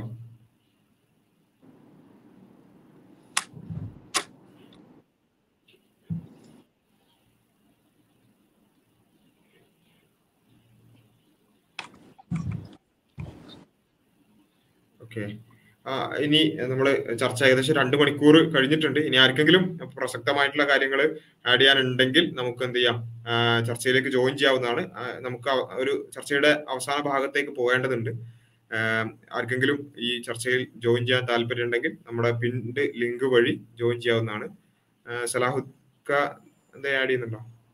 ബാസിൽ, എനിക്ക് മെസ്സേജ് ആയിട്ട് വന്നതേ ഒരാള് ജോയിൻ ചെയ്യാൻ പറ്റുന്നില്ല, അതുകൊണ്ട് അദ്ദേഹം അക്ബർ സാഹിബിനോട് ചോദിക്കണം എന്ന് പറഞ്ഞിട്ട് ചോദിച്ചൊരു ചോദ്യമാണ്, നിങ്ങൾ നടത്തുന്ന ഇതര മതവിമർശനങ്ങൾ എന്തുകൊണ്ട് നിന്ദയായി മറ്റുള്ളവർക്ക് കണ്ടുകൂടാ? ഇതാണ് ക്വസ്റ്റ്യൻ. മതവിമർശനങ്ങൾ എന്തുകൊണ്ട് നിന്ദയായി കണ്ടുകൂടാന്നാണ്. നമ്മള് നടത്തുന്ന മതവിമർശനങ്ങൾ തീർച്ചയായും ഇസ്ലാമിൻ്റെ അടിത്തറയിൽ നിന്നുകൊണ്ട് നടത്തുന്ന വിമർശനങ്ങൾ. ഇപ്പോൾ ദൈവം ഉണ്ട് എന്ന് ഞാൻ വിശ്വസിക്കുന്നു, ഹരി ദൈവമില്ല എന്ന് വിശ്വസിക്കുന്നു, ദൈവമില്ല എന്ന ആശയത്തെ ഞാൻ വിമർശിക്കുന്നു. ആ വിമർശനം തീർച്ചയായും ഹരി അതേപോലെ തന്നെ ദൈവമുണ്ട് എന്നുള്ള ആശയത്തെ വിമർശിക്കുന്നു. ഞാൻ പറയണത് ദൈവമില്ല എന്ന് വിശ്വസിക്കുന്നവർ മുഴുവനും മൃഗങ്ങളാണെന്നല്ല, ദൈവമില്ല എന്ന് വിശ്വസിക്കുന്നവർ മുഴുവനും തോന്നിവാസികളാണെന്നല്ല, മറിച്ച് ദൈവമില്ല എന്ന് വിശ്വസിക്കുന്നത് വഴി ഉണ്ടാകാൻ സാധ്യതയുള്ള ധാർമ്മിക പ്രതിസന്ധിയെക്കുറിച്ച് ഞാൻ പറയും. അതിന് ആ ധാർമ്മിക പ്രതിസന്ധി ഇല്ല എന്ന് ഹരി സമർത്ഥിക്കും. ഇത് സ്വാഭാവികമായുള്ള വിമർശനമാണ്. ആ വിമർശനങ്ങളാണ് നമ്മൾ മതവിശ്വാസികൾ തമ്മിൽ നടക്കേണ്ടത്. നമ്മളതേ നടത്തിയിട്ടുള്ളൂ. അതല്ലാത്തൊരു വിമർശനം, ഇപ്പോൾ എൻ്റെ വീഡിയോസ് കംപ്ലീറ്റ് ഓൺലൈനിൽ നിങ്ങൾക്ക് ലഭ്യമാണ്. അപ്പോൾ എന്നെക്കുറിച്ച് ഭയങ്കര ആരോപണമായിട്ട് പറഞ്ഞ് ഉണ്ടാക്കുന്നൊരു സംഗതി ആണെന്നുള്ളത് കൊണ്ടാണ് ഞാൻ അങ്ങനെ പറയുന്നത്. പിന്നെ എല്ലാം ഓൺലൈനിൽ ലഭ്യമാണ്, വീഡിയോ എല്ലാം ലഭ്യമാണ്, നടത്തിയ ഡിബേറ്റുകളാണെങ്കിലും എല്ലാം. അവിടെ എവിടെയെങ്കിലും മറ്റുള്ള മതവിശ്വാസികളെ അവരുടെ വികാരങ്ങളെ വ്രണപ്പെടുത്തുന്ന രൂപത്തിലുള്ള പരാമർശങ്ങൾ കാണിച്ചു തരാൻ പറ്റുമോ? ഇല്ല. അതേസമയം ആശയങ്ങളെ വിമർശന വിധേയമാക്കും, സ്വാഭാവികമാണ്. ഇപ്പോൾ പരിശുദ്ധ ഖുർആൻ്റെ ദൈവികത എന്ന വിഷയം അതിൽ ഞാൻ സംവാദം നടത്തിയിട്ടുണ്ട്. അവിടെ ഖുർആൻ ദൈവികമല്ല എന്ന് സമർത്ഥിക്കുവാൻ വേണ്ടി എതിർ സംവാദകന്മാർ ഒരുപാട് വാദങ്ങൾ ഉന്നയിച്ചിട്ടുണ്ട്. അതിന് മറുപടി പറഞ്ഞിട്ടുണ്ട്. അതിന് വീണ്ടും അവർ വാദങ്ങൾ ഉന്നയിച്ചിട്ടുണ്ട്, മറുപടി പറഞ്ഞിട്ടുണ്ട്. ഇതേപോലെ തന്നെ ബൈബിളിൻ്റെ ദൈവികത എന്ന വിഷയത്തിൽ സംവാദം നടത്തിയിട്ടുണ്ട്. അതിൽ ബൈബിളിൽ ദൈവികമല്ലാത്ത വചനങ്ങളുണ്ട് എന്ന് സമർത്ഥിക്കാൻ വേണ്ടി തീർച്ചയായും ഞാൻ എൻ്റെ വാദങ്ങൾ ഉന്നയിച്ചിട്ടുണ്ട്. ആ സമർത്ഥനത്തിനുള്ള കാര്യങ്ങൾ പറഞ്ഞിട്ടുണ്ട്. തിരിച്ചവർ അതിൻ്റെ വിശദീകരണം പറഞ്ഞിട്ടുണ്ട്. അതിന് വീണ്ടും റിബട്ടൽ പറഞ്ഞിട്ടുണ്ട്. അത് പിന്നെയും പറഞ്ഞിട്ടുണ്ട്. ഇതെല്ലാം മതവിശ്വാസികൾക്കിടയിൽ നടക്കേണ്ടതാണ്, ഏത് തരം വിശ്വാസികൾക്കിടയിൽ നടക്കേണ്ടതാണ്. ഇതിനപ്പുറത്ത് പിന്നെ നമ്മൾ നിന്ന എന്ന് പറയുന്നത് വിമർശനമല്ല. ഞാൻ വീണ്ടും പറഞ്ഞല്ലോ, പ്രവാചകൻ സല്ലല്ലാഹു അലൈഹി വസല്ലമയെ അടക്കം വിമർശിക്കുന്നതിന് മുസ്ലിങ്ങളെതിരെയല്ല. പ്രവാചകനെ വിമർശിച്ചുകൊണ്ട് ഒരുപാട് ഗ്രന്ഥങ്ങളുണ്ട്, വെബ്സൈറ്റുകളുണ്ട്. അതിനെല്ലാം മറുപടികൾ നമ്മൾ പറയുന്നുണ്ട്. ആ മറുപടികൾ വഴി ഒരുപാട് ആളുകൾക്ക് വെളിച്ചം കിട്ടുന്നുണ്ട്. അതുകൊണ്ട് തന്നെ ഒരു പ്രബോധകൻ എന്നുള്ള നിലക്ക് വിമർശനങ്ങളെ ഒരവസരമായി കാണുന്ന ആളാണ് നമ്മൾ. പക്ഷെ നമ്മൾ മറ്റ് മതവിശ്വാസികളെ, അവരുടെ വികാരങ്ങളെ, ഇപ്പോൾ യേശു ക്രിസ്തു ദൈവപുത്രനാണ് എന്നുള്ളത് ക്രൈസ്തവ വിശ്വാസമാണ്. യേശു ദൈവപുത്രനല്ല എന്നുള്ളത് ഇസ്ലാം, പരിശുദ്ധ ഖുർആൻ കൃത്യമായി പറയുന്നതാണ്. തീർച്ചയായും ആ വിഷയത്തിൽ ക്രിസ്ത്യാനികളും മുസ്ലിങ്ങളും തമ്മിൽ അഭിപ്രായ വ്യത്യാസമുണ്ട്. ആ അഭിപ്രായ വ്യത്യാസത്തെക്കുറിച്ച് പറയുമ്പോൾ സ്വാഭാവികമായും ക്രിസ്തുവിൻ്റെ വചനങ്ങൾ നമ്മൾ ഉദ്ധരിക്കും, ബൈബിളിലുള്ളതാണെങ്കിലും ഖുർആനിലുള്ളതാണെങ്കിലും. ആ വചനങ്ങൾ എന്താണ് ക്രിസ്തുവിൻ്റെ വ്യക്തിത്വത്തെക്കുറിച്ച് മനസ്സിലാക്കി തരുന്നതെന്ന് നമ്മൾ അപഗ്രഥിക്കും. ആ അപഗ്രഥനം അനുസരിച്ച് തീർച്ചയായും നമ്മൾ ഖുർആൻ പറയുന്നതാണ് ശരിയെന്ന് വിശ്വസിക്കുന്നു എന്നുള്ളവർക്ക് അത് ശരിയാണെന്ന് സമർത്ഥിക്കും. തിരിച്ച് അതല്ല ശരിയെന്ന് സമർത്ഥിക്കാനുള്ള സ്വാതന്ത്ര്യമുണ്ട്. അതേസമയം ക്രിസ്തു ദൈവപുത്രനല്ല എന്നുള്ള വാദത്തെ ക്രിസ്തുവിനെ തെറി പറഞ്ഞുകൊണ്ടോ ക്രിസ്തുവിനെ നിന്ദിച്ചുകൊണ്ടോ അല്ല നമ്മൾ സമർത്ഥിക്കുന്നത്. മറിച്ച് അദ്ദേഹം തന്നെ പറഞ്ഞ വചനങ്ങളുടെ അടിസ്ഥാനത്തിൽ ആ വചനങ്ങള് അദ്ദേഹത്തിനോടുള്ള ആദരവ് പൂർണ്ണമായി നിലനിർത്തിക്കൊണ്ട് ആ വചനങ്ങളുടെ അടിസ്ഥാനത്തിലുള്ള വിമർശനമാണ്. അത് തിരിച്ചു ആവാം, ഇസ്ലാം ശരിയല്ല എന്ന് സ്ഥാപിക്കാം, ഖുർആൻ തെറ്റാണെന്ന് സ്ഥാപിക്കാം, ഇസ്ലാമിലെ അടിസ്ഥാന തത്വങ്ങളെല്ലാം അബദ്ധമാണെന്ന് പറയാം, ഒരു സംശയമല്ല. അത് പറയുന്നതിന് ആരും എതിരല്ല. ആ തരത്തിലുള്ള വാദങ്ങൾ നടക്കട്ടെ, അത് ഒരു സംവേദനക്ഷമമായ സമൂഹത്തിന് അനിവാര്യമാണെന്ന് വിശ്വസിക്കുന്ന ആളാണ് നമ്മൾ.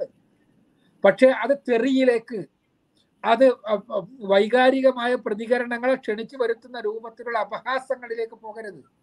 പ്രവാചകന്റെ പ്രായം തന്നെ, പ്രവാചകൻ സല്ലല്ലാഹു അലൈഹി വസല്ലമയുടെ പ്രായം, അത് ഈ നൂറ്റാണ്ടിൽ മാത്രം ചർച്ച ചെയ്യപ്പെട്ട ഒരു വിമർശനമാണ്. മുമ്പൊന്നും ആ വിമർശനമില്ല. കാരണം പ്രായം ഒരു മാനദണ്ഡമായിട്ട് മുമ്പൊന്നും ആ വിവാഹത്തിന്റെ ഒരു സക്സസിന് എടുത്തിട്ടില്ല. ആ പ്രായവുമായി ബന്ധപ്പെട്ട വിമർശനം വരുമ്പോൾ ആ പ്രായത്തിലുള്ള ഇസ്ലാമിന്റെ ഏറ്റവും പ്രധാനപ്പെട്ട ഒരു സന്ദേശം നമ്മൾ പറയും. റസൂലുള്ളാഹി സ്വല്ലല്ലാഹു അലൈഹി വസല്ലമ അവിടെ ആധുനിക സമൂഹത്തിനടക്കമുള്ള മിത്തുകളെ തകർത്ത ഒരാളാണെന്നുള്ളതാണ് സത്യം. പ്രായം എന്നുള്ളത് ഒരു ഒരു എന്താ പറയാ, സംതൃപ്തമായ ദാമ്പത്യത്തിനോ ലൈംഗികതക്കോ പോലും പരിഗണിക്കപ്പെടേണ്ട ഒരു വിഷയമല്ല എന്നുള്ളതാണ് അടിസ്ഥാനപരമായ സത്യം. ആ സത്യത്തെ പലപ്പോഴും നമ്മൾ പല വിത്തുകളുണ്ട് ആ വിഷയത്തിൽ. ആ പ്രവാചകൻ ആദ്യത്തെ വിവാഹത്തിലൂടെ തകർത്ത അതിലെ ഏറ്റവും വലിയൊരു വിത്താണ്. അഥവാ പ്രവാചകനേക്കാളും 15 വയസ്സ് കൂടുതലുള്ള 3-4 മക്കളുടെ മാതാവായ ഒരു സ്ത്രീയെ ജീവിതത്തിലേക്ക് കൊണ്ടുവരുന്നു. എന്നിട്ട് ആ ജീവിതം 25 വർഷത്തോളം അവർ ജീവിക്കുന്നു, സംതൃപ്തമായി, പരസ്പരം സന്തോഷം നൽകി, പരസ്പരം മധുരം നൽകി. അങ്ങനെ തന്നെ പറയണം, ആ ജീവിതത്തെക്കുറിച്ചുള്ള പ്രവാചകന്റെ തന്നെ പിൽക്കാലഘട്ടത്തിലെ അനുസ്മരണങ്ങൾ എടുത്ത് പരിശോധിച്ചാൽ നമ്മളുടെ ഒരു അടിസ്ഥാന സങ്കല്പം അവിടെ തകർക്കുകയാണ്. അതേപോലെ തന്നെയാണ് ഇതും. അവിടെ വിവാഹത്തിന്റെ ദാമ്പത്യ ജീവിതത്തിന്റെ വിജയത്തിന് ആവശ്യം പൊരുത്തമാണ്, സംതൃപ്തിയാണ്, പരസ്പരം മനസ്സിലാക്കലാണ്, പരസ്പരം ഉൾക്കൊള്ളലാണ്, സ്നേഹം കൊടുക്കലും വാങ്ങലുമാണ്. അപ്പൊ അതുകൊണ്ട് തന്നെ പ്രായമല്ല, മറിച്ച് പരസ്പരമുള്ള പൊരുത്തവും പാരസ്പര്യവുമാണ് ദാമ്പത്യ വിജയത്തിന്റെ അടിത്തറ എന്നുള്ള വസ്തുത അത് തന്റെ ജീവിതത്തിലൂടെ തെളിച്ചയാളാണ് റസൂലുള്ളാഹി സ്വല്ലല്ലാഹു അലൈഹി വസല്ലം. അവിടെ ആ പ്രായവുമായി ബന്ധപ്പെട്ട വിഷയത്തിന് അത്രയേ ഉള്ളൂ. അവിടെ ആ രൂപത്തിലുള്ള വിമർശനങ്ങൾ വരാം, അതിന് നമ്മുടെ മറുപടി അത് തന്നെയാണ്. പക്ഷെ ആ മറുപടിക്ക് ശേഷവും പ്രവാചകനെ പുതിയ കാലത്തിന്റെ അളവുകോലുകൾ ഉപയോഗിച്ച് വളരെ വൃത്തികെട്ട പദങ്ങളിലൂടെ ഉപയോഗിക്കുകയും ആ കാർട്ടൂൺ വരച്ചിട്ട് പ്രവാചകൻ സല്ലല്ലാഹു അലൈഹി വസല്ലമയുടെ ആ തിരുദേഹമാണ് എന്ന് പറഞ്ഞുകൊണ്ട് വൃത്തികെട്ട വ്യക്തികളുടെ ചിത്രം വരച്ചു വെക്കുകയും അവിടെ എന്താണ് പറയുക, എൻ്റെ നാവിന് പറയാൻ പോലും വഴങ്ങാത്ത രൂപത്തിലുള്ള വൃത്തികേടുകൾ എഴുതി വെക്കുകയും ചെയ്യാണ്. അവിടെയാണ് പ്രശ്നം. ഇവിടെ ഷാർലി അബ്ദോയെ കുറിച്ച് നേരത്തെ പറഞ്ഞു. ഷാർലി അബ്ദോയിൽ എന്താ ഉണ്ടായത്? എന്നെ കുറിച്ചാണെങ്കിൽ, എന്നെ പേഴ്സണലി ആ രൂപത്തിൽ വരച്ചിട്ടുണ്ടെങ്കിൽ ഞാൻ തീർച്ചയായും മാനനഷ്ടത്തിന് കേസ് കൊടുക്കും. അത്രയും വൃത്തികെട്ട വരയാണ് വരച്ചത്. തീർച്ചയായും സ്വാഭാവികമായും ഞാൻ പറഞ്ഞല്ലോ, നമ്മളാണെങ്കിൽ അതിന് ബൗദ്ധികമായി നേരിടും. എല്ലാവരും അങ്ങനെ ആയിക്കൊള്ളണമെന്നില്ല. വൈകാരികമായി കാര്യങ്ങളെ നേരിടുന്ന ആളുകളുണ്ടാകും. അതിന് ന്യായീകരിക്കല്ല ഇസ്ലാമികമല്ല അത്തരം നേരിടലുകൾ എന്ന് തന്നെയാണ് നമ്മൾ പറയുന്നത്. പക്ഷേ ആ രൂപത്തിൽ നേരിടുന്ന ആളുകളെ കൂടി ഉൾക്കൊള്ളുന്ന അതാണ് സമൂഹം എന്നുള്ളത് കൊണ്ട് തന്നെ സമൂഹത്തിന്റെ ആ രംഗത്തുള്ള എല്ലാ പ്രശ്നങ്ങളും നമ്മൾ പരിഗണിക്കേണ്ടതുണ്ട് എന്നാണ് ഞാൻ സൂചിപ്പിക്കുന്നത്. അപ്പോൾ അവിടെ നമ്മൾ നടത്തുന്നത് നിന്നയല്ല, നിന്ന നടത്തിയിട്ടേയില്ല. നിങ്ങൾക്ക് പരിശോധിക്കാം, ആ രൂപത്തില് എന്തെങ്കിലും ഉള്ളതായി നിങ്ങൾക്ക് തെളിയിക്കാൻ കഴിയുകയാണെങ്കിൽ നിങ്ങൾ ഉദ്ധരിച്ചോളൂ, ഉന്നയിച്ചോളൂ. അപ്പോൾ അതുകൊണ്ട് തന്നെ മതവിമർശനങ്ങൾക്കല്ല നമ്മളെതിര്. മതവിമർശനങ്ങൾക്ക് ആരും എതിരല്ല. മതത്തെ വിമർശിച്ചോളൂ, പ്രവാചകനെ വിമർശിച്ചോളൂ, ഖുർആനിനെ വിമർശിച്ചോളൂ. പക്ഷേ നിന്ദിക്കരുത്. നിന്ദിക്കുന്നത് ഒരു സംസ്കൃതമായ സമൂഹത്തിന്റെ ലക്ഷണമല്ല. മറ്റേതോ വിമർശനം സംവേദനക്ഷമമായ സമൂഹത്തിന് അനിവാര്യമാണ്. അത്തരം വിമർശനങ്ങൾ മതങ്ങൾ തമ്മിൽ മതവിശ്വാസികൾ തമ്മിൽ നടക്കണം എന്ന് തന്നെയാണ് നമ്മുടെ വീക്ഷണം. അതേസമയം അത് നിന്ദയിലേക്ക് വഴിമാറുവാൻ പാടില്ലതാൻ.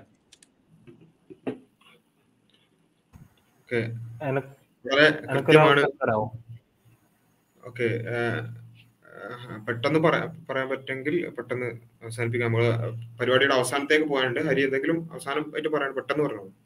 ഓക്കെ, പെട്ടെന്ന് പറയാം. 3 പോയിന്റ്സ് ഉള്ളൂ, അല്ല 4 പോയിന്റ്സ്. ഒന്ന്, നിങ്ങൾ ബുൾഡോസർ തീവ്രവാദം പറഞ്ഞു, ഞാൻ അതിനെ എതിർക്കുന്നു. 2, നിങ്ങൾ നിന്ദിക്കുന്നതിനെതിരാണെന്ന് പറഞ്ഞു, അതിനെയും ഞാൻ വളരെയധികം സ്വാഗതം ചെയ്യും. 3ാമത് എനിക്ക് പറയാനുള്ളത്, നൂപുർ ശർമ്മ പറഞ്ഞത് ഞാൻ കേട്ടത് ശരിയാണെങ്കിൽ, ഞാനൊരു വീഡിയോ കണ്ടത് ശരിയാണെങ്കിൽ, അവർ പറഞ്ഞു നിങ്ങളുടെ ഉടുത്താവുക കോട, നിങ്ങളുടെ പറക്കുന്ന കുതിരയിൽ നിങ്ങൾ അവിടെ പോയതും പിന്നെ 6 വയസ്സിൽ കല്യാണം കഴിച്ചു 9 വയസ്സിൽ അത് കോൺസ്യൂമേറ്റ് ചെയ്തു എന്ന് പറഞ്ഞതും പ്രവാചക നിന്ദ ആണോ എന്ന് എനിക്ക് ചോദ്യം മുന്നോട്ട് വെക്കാനുണ്ട്. പിന്നെ ഒന്ന് എനിക്ക് പറയാനുള്ളത്, ഷുക്കൂർ ടോപ്പിക്കിൽ നിന്ന് വളരെ ഡീവിയേറ്റ് ചെയ്തു എന്ന് പറയാനുണ്ട്.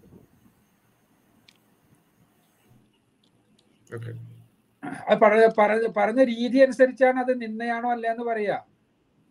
പറഞ്ഞ രീതികളില്ലേ, ആ രീതികൾ നമ്മൾ പരിശോധിച്ചാൽ കാണാൻ പറ്റൂലേ, അത് ഏതൊരു സാഹചര്യത്തിലാണ് ഏത് രൂപത്തിലാണെന്ന് പറഞ്ഞത്. ആ പദങ്ങളിലെല്ലാം നിന്നുണ്ടാവുക. ഇപ്പൊ സാധാരണ പറയാറുണ്ട്, ബീർബൽ പിന്നെ ഒരു പിന്നെ എന്താ പറയാ, അക്ബർ ചക്രവർത്തിയുടെ സദസ്സിൽ വന്നിട്ട് ഒരു ഒരു എന്താ പറയാ, ഒരു ജ്യോത്സ്യം പറഞ്ഞത്രേ. ജ്യോത്സ്യം ശരിയാണോ തെറ്റാണോ എന്നുള്ളത് വേറെ വിഷയം. ജ്യോത്സ്യം അങ്ങനെ പറയാൻ പറ്റുള്ളൂ, വേറെ വിഷയം. കഥയാണ്, കഥ ഏറ്റെടുക്കുക. അദ്ദേഹം പറഞ്ഞത്രേ, നോക്കിയിട്ട് പിന്നെ നിങ്ങളുടെ മകൾ മരിക്കും എന്ന്. അതോടുകൂടി ഭയങ്കര പ്രശ്നമായി. അദ്ദേഹത്തെ എക്സിക്യൂട്ട് ചെയ്യാൻ വേണ്ടി, കൊല്ലാൻ വേണ്ടി തീരുമാനിച്ചു എന്നെല്ലാം പറഞ്ഞു. ആ തീരുമാനം പ്രഖ്യാപിച്ചത്രേ. അപ്പോ അദ്ദേഹം സങ്കടപ്പെട്ടുകൊണ്ട് പോകുമ്പോൾ ബീർബൽ കാണുകയും ബീർബലിനോട് അത് പിന്നെ സംഗതി പറയുകയും ചെയ്തപ്പോൾ, നിങ്ങൾ നാളെ വേഷം മാറിയിട്ട് പോയിട്ട് നിങ്ങൾ ഇതിങ്ങനെ പറഞ്ഞാണ് മതി എന്ന് പറഞ്ഞത്രേ. അത് പറഞ്ഞ ഇതാണ്, നിങ്ങൾ അക്ബർ ചക്രവർത്തിക്ക് ഭയങ്കര ആയുസ്സാണ്, മകനേക്കാളും ആയുസ്സുണ്ട് ഞാൻ പറയുന്നത്. സംഗതി പറഞ്ഞ രണ്ടും ഒന്നാണ്, പക്ഷേ ആ പറച്ചിലിന്റെ രീതിയിൽ നിന്നാണല്ലോ കാര്യം മനസ്സിലാകുക. ഞാൻ പറയുന്നത് നൂപുർ ശർമ്മ പറഞ്ഞ പദങ്ങളോ കാര്യങ്ങളോ ഒന്നുമല്ല, ആ പറഞ്ഞ രീതികളും ആ പറയുന്ന രൂപവും ആ പറഞ്ഞ സന്ദർഭവും എല്ലാം വെച്ചുകൊണ്ടാണ് അത് വലിയ ഒരു പ്രയാസമായി മാറിയത്. അതുകൊണ്ടാണ് അത് വിമർശിക്കപ്പെടുന്നതും. അതല്ലാതെ ഈ പറഞ്ഞതെല്ലാം ഞാൻ പറഞ്ഞല്ലോ, വിമർശിക്കപ്പെട്ടിട്ടില്ലേ എന്നും ഞാൻ പറഞ്ഞല്ലോ. കേരളത്തിലൊന്നും നമുക്കൊന്നും ആ പറഞ്ഞത് ഒരു പ്രശ്നമായി പോലും തോന്നിയിട്ടില്ലായിരുന്നു ശരിക്കും പറഞ്ഞാൽ. കാരണം എന്താണെന്ന് വെച്ചാൽ, കേരളത്തിൽ നമ്മൾ എന്നും കേൾക്കുന്നതാണിത്. പക്ഷെ ഒരു രാഷ്ട്രീയ നേതൃത്വത്തിലുള്ള ആളുകൾ, ഒരു നാട് ഭരിക്കുന്ന ആളുകൾ, അതിൻ്റെ ഒരു ഉത്തരവാദിത്തമുള്ള ആളുകൾ അത്തരം വൃത്തികേടുകൾ പറയുമ്പോൾ അതിന് അതിൻ്റെതായ തലങ്ങളുണ്ട് എന്നുള്ളതാണ് വസ്തുത. അതിനോട് എനിക്ക് തിരിച്ചു ചോദിക്കാനുള്ളത്, ഞാൻ പെട്ടെന്ന് തീർക്കാം. അത്തരം വൃത്തികേടുകൾ എന്ന് താങ്കൾ പറഞ്ഞു. അപ്പൊ നൂപുർ ശർമ്മ പറഞ്ഞ ഇതാണ്, ബുറാക്കിന്റെ പുറത്ത് കയറി പോയതും 6 വയസ്സിലെ കല്യാണം. അപ്പൊ അതിലെ എന്താണ് രീതി ശരിയല്ല എന്നാണ് താങ്കൾ പറഞ്ഞത്. ഏത് രീതിയാണ്, എന്താണ്, ടോണാണോ? പിന്നെ സന്ദർഭം എന്ന് പറഞ്ഞു. സന്ദർഭം എന്ന് പറഞ്ഞാൽ ഒരു ഡിബേറ്റ് നടക്കുമായിരുന്നു. അപ്പൊ രീതിയും സന്ദർഭവും എന്ന് പറഞ്ഞാൽ നന്നായിരുന്നു. ഞാൻ പറഞ്ഞല്ലോ, നിങ്ങൾ ആ ഡിബേറ്റ് ശ്രദ്ധിച്ചാൽ തന്നെ എല്ലാവർക്കും മനസ്സിലാകുന്ന സംഗതിയാണ് ആ രീതിയും സന്ദർഭം എന്താണെന്നുള്ളത്. നമ്മളെ ഈ വിമർശനത്തെ പറഞ്ഞല്ലോ, വിമർശനമായിട്ട് വരുമ്പോൾ നമ്മൾ അതിന് മറുപടി പറയുന്നുണ്ട്. അതിന് ഒരു ഒരു ഒരു പ്രവാചകനെ അദ്ദേഹം എന്തല്ല, മാതൃകായോഗ്യനല്ല എന്ന രൂപത്തിൽ പറയാനാണ് അവർ ഉപയോഗിച്ചത് ആ ഡിബേറ്റിൽ. അത് തന്നെയാണ് പ്രശ്നവും, അത് തന്നെയാണ് അതിന് അവർ ഉപയോഗിച്ച ടോണും എല്ലാം തന്നെയാണ് പ്രശ്നം. അപ്പോൾ ആ ടോണിൽ തന്നെയാണ് അതിലെ പ്രശ്നവും, ആ ഡിബേറ്റിൽ ഉപയോഗിച്ച സന്ദർഭവും തന്നെയാണ് പ്രശ്നം. അതാണ് എനിക്ക് സൂചിപ്പിക്കാനുള്ള കാര്യം. അപ്പൊ മാതൃകായോഗ്യനല്ല എന്ന് പറയുന്നു. കഴിഞ്ഞോ, സമയം കഴിഞ്ഞോ? ഓക്കെ, എന്താണ് അതില് താങ്കൾ ഇവിടെ പറഞ്ഞല്ലോ, അതില് പിന്നെ ആ ഒരു കാര്യമാണോ അതല്ല, ആ പറഞ്ഞ സന്ദർഭവും ടോണും എല്ലാം അതിൽ വരും. താങ്കൾ ആ ഡിസ്കഷൻ കേട്ടിട്ടുണ്ടെങ്കിൽ താങ്കൾക്കും അത് മനസ്സിലായിട്ടുണ്ടാവുമെന്നാണ് ഞാൻ വിചാരിക്കുന്നത്. ഇനി അതിൽ കൂടുതൽ എന്തെങ്കിലും കാര്യമാത്ര പ്രസക്തമായിട്ടുള്ള കാര്യമാണെങ്കിൽ പറയാം, അല്ലെങ്കിൽ നമുക്ക് അവസാനത്തിലേക്ക് പോകേണ്ടതുണ്ട്. ഓക്കെ, എന്റെ ലാസ്റ്റ് പോയിന്റ് ഇതാണ്. എന്താണ്, പ്രവാചകൻ ഒരു ഐഡൽ അല്ലെങ്കിൽ ഒരു റോൾ മോഡൽ അല്ല എന്ന് പറയുന്നത് ഒരു ഉടുത്താവുക ഘോട, പറക്കുന്ന കുതിരയുടെ മുകളിൽ പോയി പറന്നുപോയി എന്ന് പറയുന്ന ആള് ഒരു മാതൃകായോഗ്യനല്ല എന്ന് പറയുന്നതിൽ എന്താണ് നിന്ദ? ഞാൻ പറഞ്ഞല്ലോ, അത് വിമർശനവും നിന്നയും തമ്മിലുള്ള വ്യത്യാസം നിങ്ങൾക്ക് മനസ്സിലാകണം. നിന്ന അതിലുള്ളത് ഇതാണ്, മാതൃകായോഗ്യനല്ല എന്നുള്ളത് ആ വിഷയവുമായി ബന്ധപ്പെട്ട ഒരു ഡിബേറ്റിൽ പറയുന്നതിനോ അതിന് എന്തുകൊണ്ട് മാതൃകായോഗ്യനല്ല എന്ന് കാണുന്നത് എന്ന് പറയുന്നതിനോ ഒന്നും ഒരു വിരോധമില്ല. അതിനുള്ള മറുപടി കൂടി നമ്മൾ പറയും, അതുകൂടി കേട്ടാൽ മതി. ഇതാ വിഷയമൊന്നുമായിട്ട് ബന്ധപ്പെട്ടതല്ലാത്തൊരു ചർച്ചക്കിടയിൽ പ്രവാചകൻ സല്ലല്ലാഹു അലൈഹി വസല്ലമയെ അത് പിന്നെ നിന്ദിക്കുക എന്ന ലക്ഷ്യത്തോടു കൂടി മാത്രം പറഞ്ഞ ആ പദങ്ങളാണ് പ്രശ്നം. ആ മാതൃകായോഗ്യമല്ല എന്ന് പറയുമ്പോൾ എന്തുകൊണ്ട് മാതൃകായോഗ്യമല്ല എന്ന് തിരിച്ച് എന്തുകൊണ്ട് മാതൃകായോഗ്യമല്ല എന്നവർ പറയണം. അതിന് തിരിച്ചു മറുപടി കേൾക്കണം. ആ മറുപടിക്ക് മറുപടി, അത് അങ്ങനത്തെ വിഷയങ്ങൾ വരുമ്പോഴാണ് വരേണ്ടത്. ഇവിടെ എന്താണെന്ന് വെച്ചാൽ ആ ടോണും ആ സംസാരവും പ്രവാചകനെ പിന്നെ സമൂഹത്തിന്റെ മുന്നിൽ ഇടിച്ചു താഴ്ത്തുക എന്ന ലക്ഷ്യത്തോടു കൂടി പറഞ്ഞത് എല്ലാവർക്കും മനസ്സിലായത് കൊണ്ടാണ് ഈ പ്രശ്നം. അല്ലെങ്കിൽ ഈ പ്രശ്നമല്ലല്ലോ, അന്താരാഷ്ട്ര സമൂഹമാണല്ലോ അത് പറഞ്ഞത്, അല്ലാതെ നമ്മൾ കേരളത്തിലെ മുസ്ലിങ്ങൾ മാത്രമല്ലല്ലോ. യു എൻ അടക്കം എടുത്തു പറയാൻ കാരണം എന്തുകൊണ്ടാണ്? പ്രവാചകനെതിരിൽ ഇങ്ങനത്തെ ഒരു വിമർശനം ഉണ്ടെന്ന് ആർക്കും അറിയാത്തതുകൊണ്ടല്ലോ. ആ വിമർശനത്തിന് മുസ്ലിം ലോകത്ത് നിന്ന് മറുപടി വന്നിട്ടുണ്ട് എന്നും അറിയാത്തതുകൊണ്ടല്ല. പക്ഷെ അത് ഒരു ഒരു ഒരു പൊളിറ്റിക്കൽ ലീഡർ ആ ഒരു പ്രിമൈസിൽ, ഏത് പ്രിമൈസിൽ പറയുന്നു, ആ പൊളിറ്റിക്കൽ ലീഡർ പറയേണ്ടതാണോ അത്? അത് എപ്പോൾ എങ്ങനെയാണ് പറയേണ്ടത്? ആ പറയുന്ന രീതി എന്താണ്? ഏതൊരു ഡിബേറ്റ്, അത് ഒരു ഇന്റലക്ച്വൽ ഡിബേറ്റ് ആണോ?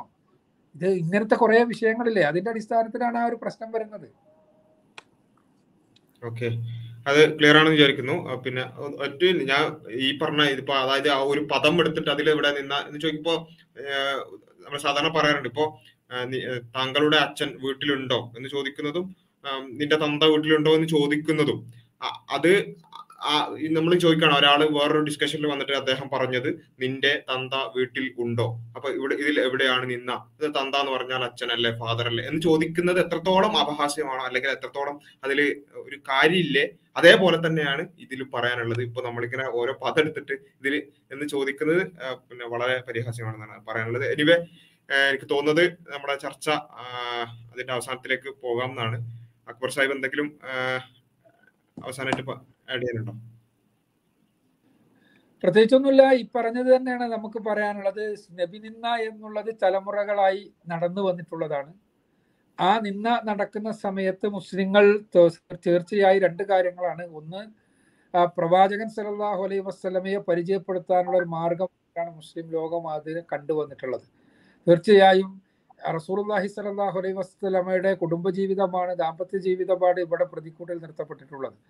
അത് പ്രവാചകൻ സ്വല്ലല്ലാഹു അലൈഹി വസല്ലമയുടെ ദാമ്പത്യ ജീവിതം എന്നത് പുതിയ കാലത്ത് വളരെയേറെ പ്രസക്തവും ലോകത്തോട് വിളിച്ചു പറയുകയും ചെയ്യേണ്ട ഒരു സമയമാണ്. കാരണം നേരത്തെ പറഞ്ഞ LGBT പൊളിറ്റിക്സ് എല്ലാം തന്നെ പിന്നെ ലൈംഗികതയിൽ മാത്രം അധിഷ്ഠിതമാണ്, ഇണകളുടെ സംസർഗം എന്ന രൂപത്തിലേക്ക് പോവുകയും ഒരു തരത്തിലുള്ള ലൈംഗികതയെ വളരെ വ്യാപകവൽക്കരിച്ച് അത് ശരീരപ്രധാനമായ ലൈംഗികതക്ക് മാത്രം പ്രാധാന്യം കൊടുത്ത് അത് ഒരു ആസക്തിയിൽ അധിഷ്ഠിതമായ ഒരു സമൂഹത്തിൻ്റെ സൃഷ്ടിക്ക് വേണ്ടി ശ്രമിച്ചുകൊണ്ടിരിക്കുമ്പോൾ മാതൃകാപരമായി പരസ്പരം സംതൃപ്തി നൽകി ശരീരത്തിനപ്പുറത്ത് മനസ്സിനെയും വികാരങ്ങളെയും എല്ലാം പരിഗണിച്ച്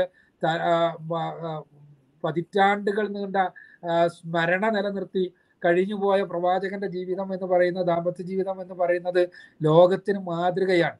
ഇന്ന് നമ്മ കുടുംബം എന്നുള്ളത് നിലനിൽക്കേണ്ടത് അടുത്ത തലമുറയുടെ വൈകാരികവും മാനസികവുമായ ആരോഗ്യത്തിന് കൂടി അനിവാര്യമാണെന്നുള്ളതാണ് വസ്തുത. അപ്പൊ അതുകൊണ്ട് തന്നെ സമൂഹത്തിന്റെ നന്മക്ക് വേണ്ടി കുടുംബം നിലനിൽക്കേണ്ടതുണ്ട്. കുടുംബം നിലനിൽക്കണമെങ്കിൽ സംതൃപ്തമായ ദാമ്പത്യം നിലനിൽക്കേണ്ടതുണ്ട്. ദാമ്പത്യം നിലനിൽക്കണമെങ്കിൽ അതിൽ പരസ്പരം സംതൃപ്തി ഉണ്ടാകേണ്ടതുണ്ട്. ആ സംതൃപ്തി ഉള്ള ദാമ്പത്യം നിലനിർത്തുന്ന വിഷയത്തിൽ ലോകത്തിന് മാതൃകയാണ് എല്ലാ അർത്ഥത്തിലും മുഹമ്മദ് റസൂലുള്ളാഹി സ്വല്ലല്ലാഹു അലൈഹി വസല്ലം. ആ മാതൃകയെ ലോകത്തിന് മുന്നിൽ അവതരിപ്പിക്കുവാനുള്ള കിട്ടിയൊരു വലിയ അവസരമായി ഇതിനെ കാണുകയും അത് അവതരിപ്പിക്കുകയും ചെയ്യുക എന്നുള്ളതാണ് നമ്മുടെ ദൗത്യം എന്ന് മാത്രമാണ് എനിക്ക് ഇത് കേൾക്കുന്ന ആളുകളോട് മൊത്തത്തിൽ പറയാനുള്ളത്.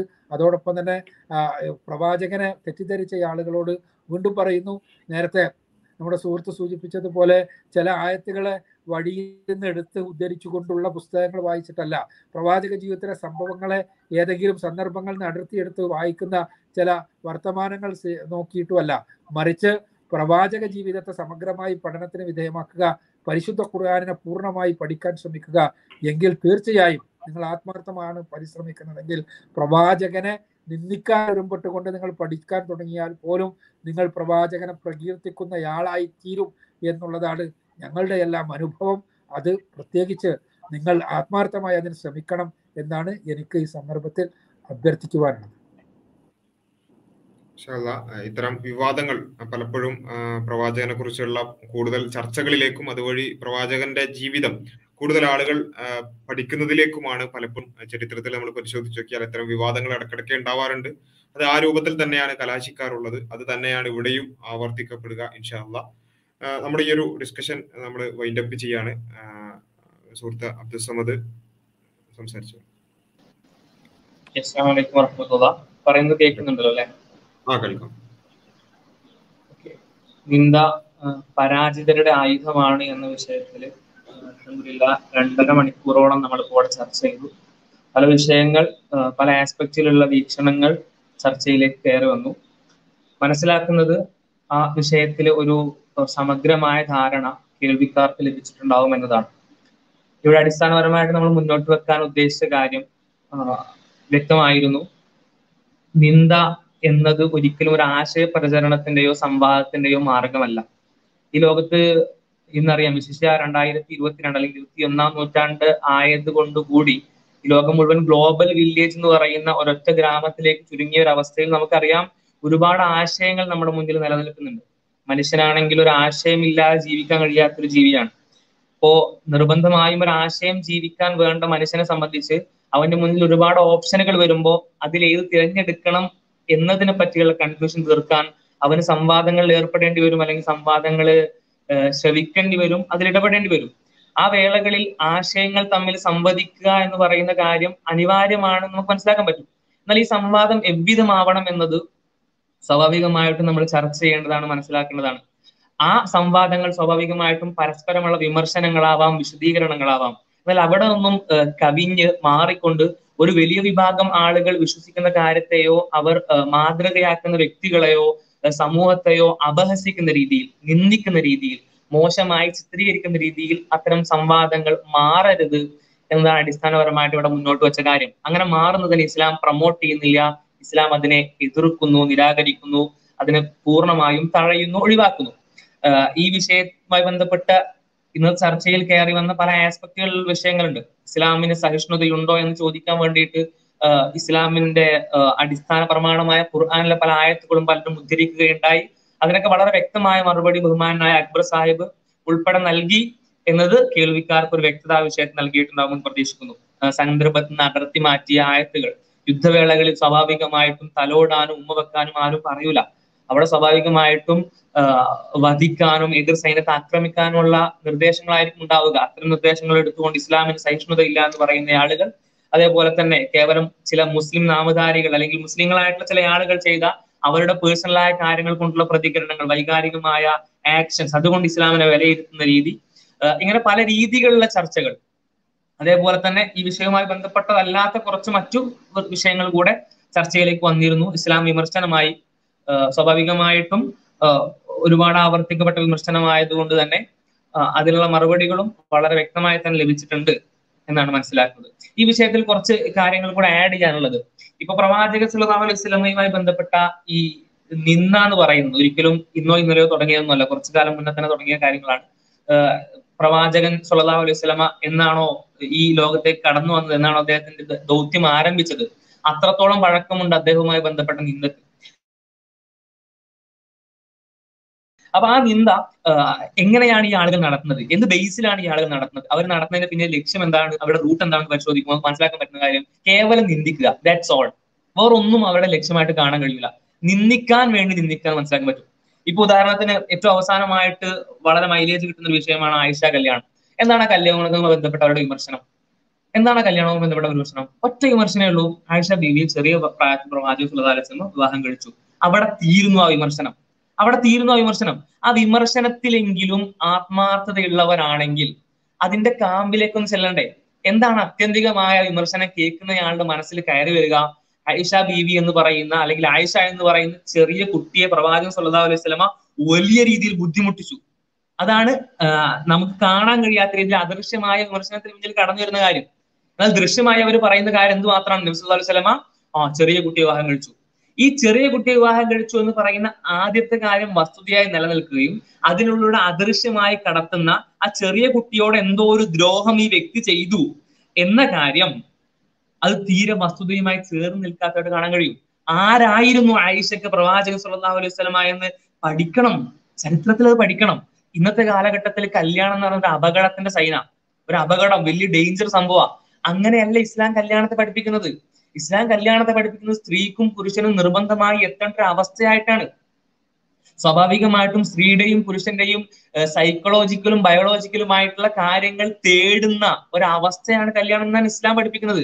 ഇന്നത്തെ കാലഘട്ടത്തിൽ ആ കല്യാണം എന്ന് പറയുന്നത് ഭയങ്കര ഡേഞ്ചറും എന്നാൽ ചെറിയ കുട്ടികളും അല്ലാത്തവരുമായ വിഹിതമല്ലാത്ത അവിഹിതമായ പ്രേമബന്ധങ്ങൾ വളരെ പവിത്രവും അത് ആദരിക്കപ്പെടേണ്ടതും അത് വലിയ രീതിയിൽ ആഘോഷിക്കപ്പെട്ട് എഴുതപ്പെട്ട് വലിയ രീതിയിൽ സംഭവമായി ചർച്ച ചെയ്യപ്പെടേണ്ട കാര്യങ്ങളുമാണ്. ഇസ്ലാം പഠിപ്പിക്കുന്നതല്ല. ഇസ്ലാം പഠിക്കുന്നത് എന്താണ്? ആണിനും പെണ്ണിനും ബയോളജിക്കലും സൈക്കോളജിക്കലുമായിട്ടുള്ള ആവശ്യങ്ങൾ പൂർത്തീകരിക്കാൻ അവർ പരസ്പരം ഇണകളായി ജീവിക്കണം. അതിനായിട്ടുള്ള മാർഗമാണ് കല്യാണം. ഇസ്ലാം അതിനെ പവിത്രമായിട്ട് കാണുന്നു. ഈ രണ്ട് കോൺഫ്ലിക്റ്റ് ഇസ്ലാം പവിത്രമായി കാണുന്ന കാര്യത്തിന്റെ സമൂഹം അത് ഡേഞ്ചറായി കാണുന്ന ഒരു കോൺഫ്ലിക്റ്റ് ആ വിഷയത്തിൽ വരുന്നുണ്ട്. ഒപ്പം തന്നെ ആ വിഷയത്തിൽ സംഭവിച്ച കാര്യത്തെ നമ്മൾ പരിശോധിക്കേണ്ടത് നേരത്തെ പറഞ്ഞതുപോലെ ആരായിരുന്നു ആയിഷ ബീവിക്ക് പ്രവാചകൻ എന്നുള്ളത്. ഒരുപാട് ഇൻസിഡന്റുകളിലൂടെ നമ്മൾ ആ വിഷയം ചർച്ച ചെയ്താണ്. ആയിഷ ബീവിയെ സംബന്ധിച്ച് അവരുടെ ജീവിതത്തിലെ ഏറ്റവും പ്രധാനപ്പെട്ട ഒരു ഫാക്ടറായിരുന്നു മുസ്ലിം. ഓരോ ഇൻസിഡന്റും അവരൊരു ദേശീയ സമയത്ത് മാത്രം വലിച്ചെറിഞ്ഞ പ്രവാചകൻ പ്രതികരിച്ച രീതി, നിങ്ങളുടെ ഉമ്മ കുറച്ച് ദേഷ്യത്തിലാണെന്നാണ് അടുത്തിരിക്കുന്ന ആളുകളോട് പറഞ്ഞത്, തന്റെ പ്രിയതമ പാത്രം നിലത്തെറിഞ്ഞ് പൊട്ടിച്ചപ്പോ. അതേപോലെ തന്നെ ആ പ്രിയതമയുമായി ഒരുപാട് വയസ്സ് വ്യത്യാസമുള്ള പ്രവാചകൻ സല്ലല്ലാഹു അലൈഹി വസല്ലമ ഓട്ടമത്സരം പോലും നടത്തിയിട്ട് നമുക്ക് കാണാൻ കഴിയും. അത്രത്തോളം വാത്സല്യത്തോടെ പെരുമാറിയുന്നു. മാത്രമാണോ എത്ര എത്ര കാര്യങ്ങൾ ആർത്തവ കാലഘട്ടം നമുക്കറിയാം, സ്ത്രീകൾക്ക് സൈക്കോളജിക്കലായിട്ട് മാനസികമായി കുറച്ച് ബുദ്ധിമുട്ട് അനുഭവിക്കുന്ന സമയമാണ്. ആ സമയത്ത് നബി സല്ലല്ലാഹു അലൈഹി വസല്ലം എത്രത്തോളമായിരുന്നു അവരുമായി ചേർന്നിരുന്നത്. അവര് വെള്ളം കുടിച്ച ഗ്ലാസിന്റെ ബാക്കിയുള്ള വെള്ളം അവര് ചുണ്ടുവെച്ച ഭാഗത്ത് തന്നെ ചുണ്ടുവെച്ച് പ്രവാചകൻ സല്ലല്ലാഹു അലൈഹി വസല്ലം കുടിച്ചിട്ട് നമുക്ക് ചരിത്രത്തിൽ കാണാൻ കഴിയും. അത്രത്തോളം അവർക്ക് കെയർ നൽകിയിരുന്ന, അവരെ അത്രത്തോളം ഇഷ്ടപ്പെട്ടിരുന്ന, തിരിച്ചും അവർ ഇഷ്ടപ്പെട്ടിരുന്ന ഒരു ഭർത്താവായിരുന്നു പ്രവാചകൻ സല്ലല്ലാഹു അലൈഹി വസല്ലം. ഞാൻ ഉദ്ദേശിക്കുന്ന ഈ വിഷയം ഒരുപാട് പറയാന്നുള്ളതല്ല, പറയാൻ ഉദ്ദേശിക്കുന്ന കാര്യം ഒരു വിമർശനം നിലനിൽക്കുകയും ആ വിമർശനത്തിലൂടെ സമൂഹത്തിന് കൺവേ ചെയ്യാൻ ഉദ്ദേശിക്കുന്ന ആശയം ആ വിമർശനത്തിന്റെ വസ്തുതയിൽ ഇല്ലാതിരിക്കുകയും ചെയ്യുന്നൊരവസ്ഥ, ആ വിമർശനം നിന്ദക്ക് വേണ്ടി ഉപയോഗിക്കുന്ന ഒരു സാഹചര്യം, അതാണ് യഥാർത്ഥം സംഭവിക്കുന്നത്. അഥവാ ആദ്യം പറഞ്ഞ കാര്യം തന്നെ വീണ്ടും ആവർത്തിക്കുന്നു. കേവലം നിന്ദിക്കുക എന്ന് പറയുന്ന കാര്യം മാത്രമാണ് ഇവിടെ സംഭവിക്കുന്നത്. അതിനെയാണ് എതിർക്കുന്നത്. നിങ്ങൾക്ക് വിമർശിക്കാം, ആ വിമർശനത്തിന്റെ ആശയങ്ങൾ കൊണ്ടുവരാം, എത്ര വേണമെങ്കിലും എത്ര ആവർത്തി വേണമെങ്കിലും അതിന് മറുപടി ഞങ്ങൾ നൽകാം. ഒരിക്കലും ഒരിക്കലും പ്രവാചകൻ സല്ലല്ലാഹു അലൈഹി വസല്ലമയുടെ വ്യക്തിത്വമോ ഇസ്ലാമോ നിങ്ങൾ നിന്ദിക്കുന്നതിലൂടെയോ വിമർശിക്കുന്നതിലൂടെയോ തകരുന്നുണ്ട് എന്ന ഭയം ഞങ്ങൾക്കില്ല എന്ന് വീണ്ടും വീണ്ടും ആവർത്തിക്കുകയാണ്. അത്തരം ഒരു പേടിയുമില്ല.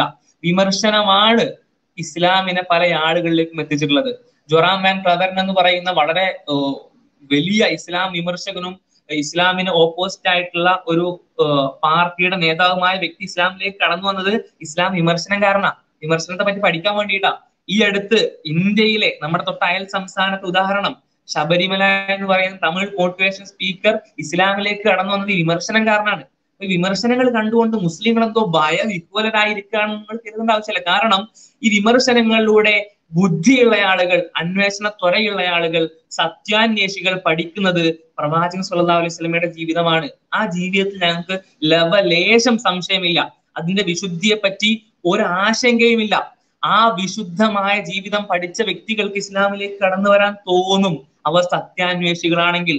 അദ്ദേഹം ഒരു മാതൃകാധ്യാപകനായിരുന്നു, അദ്ദേഹം ഒരു മാതൃകാ ഗൃഹനാഥനായിരുന്നു, അദ്ദേഹം ഒരു മാതൃകാ ഭരണാധികാരിയായിരുന്നു, അദ്ദേഹം ഒരു മാതൃകാ ഭർത്താവായിരുന്നു, അദ്ദേഹം ഒരു മാതൃകാ സേനാധിപനായിരുന്നു. പല രീതിയിലുള്ള അദ്ദേഹത്തിന്റെ ഇടപെടലുകളെ അത് പരിശോധിക്കുന്ന ആളുകൾക്ക് മനസ്സിലാക്കാൻ സാധിക്കും. അത്തരം പരിശോധനകളിലേക്കാണ് വിമർശനങ്ങൾ വഴിവെക്കുന്നത് എന്നതുകൊണ്ട് തന്നെ ഇസ്ലാമിനോ മുസ്ലിങ്ങൾക്കോ അതുകൊണ്ടൊരു ദ്രോഹവും സംഭവിക്കുന്നില്ല. എന്നാൽ നേരത്തെ പറഞ്ഞ കാര്യം ഇവിടെ ഇല്ലാതാവുന്നില്ല. അഥവാ നിന്ന എന്ന് പറയുന്ന കാര്യം അത് ഒരു സമൂഹത്തിനെ അവഹേളിക്കുന്നതിന് തുല്യം തന്നെയാണ്, അവരോട് ചെയ്യുന്ന ദ്രോഹം തന്നെയാണ്. നിങ്ങളുടെ പ്രിൻസിപ്പിൾ വെച്ച് പോലും ഈ ലിബറലിസം ആണെങ്കിലും എത്തീസം ആണെങ്കിലും ഒക്കെ ധാർമ്മികതക്ക് വേണ്ടി തെരഞ്ഞെടുക്കുന്ന പ്രിൻസിപ്പിൾ എന്താണ്? ഹാം പ്രിൻസിപ്പിൾ ആണല്ലോ, മറ്റുള്ളവരെ ദ്രോഹിക്കാതിരിക്കുക എന്നുള്ളതാണല്ലോ. ആ പ്രിൻസിപ്പിൾ പ്രകാരം പോലും തങ്ങളുടെ സ്വന്തം ശരീരത്തെക്കാൾ ഒരു ബില്യണിലധികം ആളുകൾ ഇഷ്ടപ്പെടുന്ന പ്രവാചകൻ സല്ലല്ലാഹു അലൈഹി വസല്ലമയെ അവഹേളിക്കുന്നതിലൂടെ, അദ്ദേഹത്തെ ചീത്ത പറയുന്നതിലൂടെ, നിന്ദിക്കുന്നതിലൂടെ നിങ്ങൾ ചെയ്യുന്നതൊരു അപരാധമാണ് എന്ന് മനസ്സിലാക്കാൻ സാധിക്കും. നിങ്ങളുടെ പ്രിൻസിപ്പിൾ വെച്ച് പോലും മലക്ക തുറന്ന ആ പുസ്തകം വീണ്ടും വീണ്ടും ആളുകൾ പ്രവേശിക്കുന്ന രീതിയിലേക്ക് ഈ ലോകത്തിന് മുന്നിൽ പ്രദർശിപ്പിക്കുന്നത് കൊണ്ട് ഞങ്ങൾക്കൊരു ബുദ്ധിമുട്ടുമില്ല. ഞങ്ങൾ ആ പുസ്തകം വീണ്ടും വീണ്ടും തുറക്കാൻ തന്നെയാണ് ഉദ്ദേശിക്കുന്നത്. സൂറത്തുൽ ഖലമിൽ കുറച്ച് ആയത്തുകൾ കൂടെ സൂചിപ്പിച്ചതിനെ അവസാനിപ്പിക്കുകയാണ്. പടച്ചവൻ പറയുന്നുണ്ട്,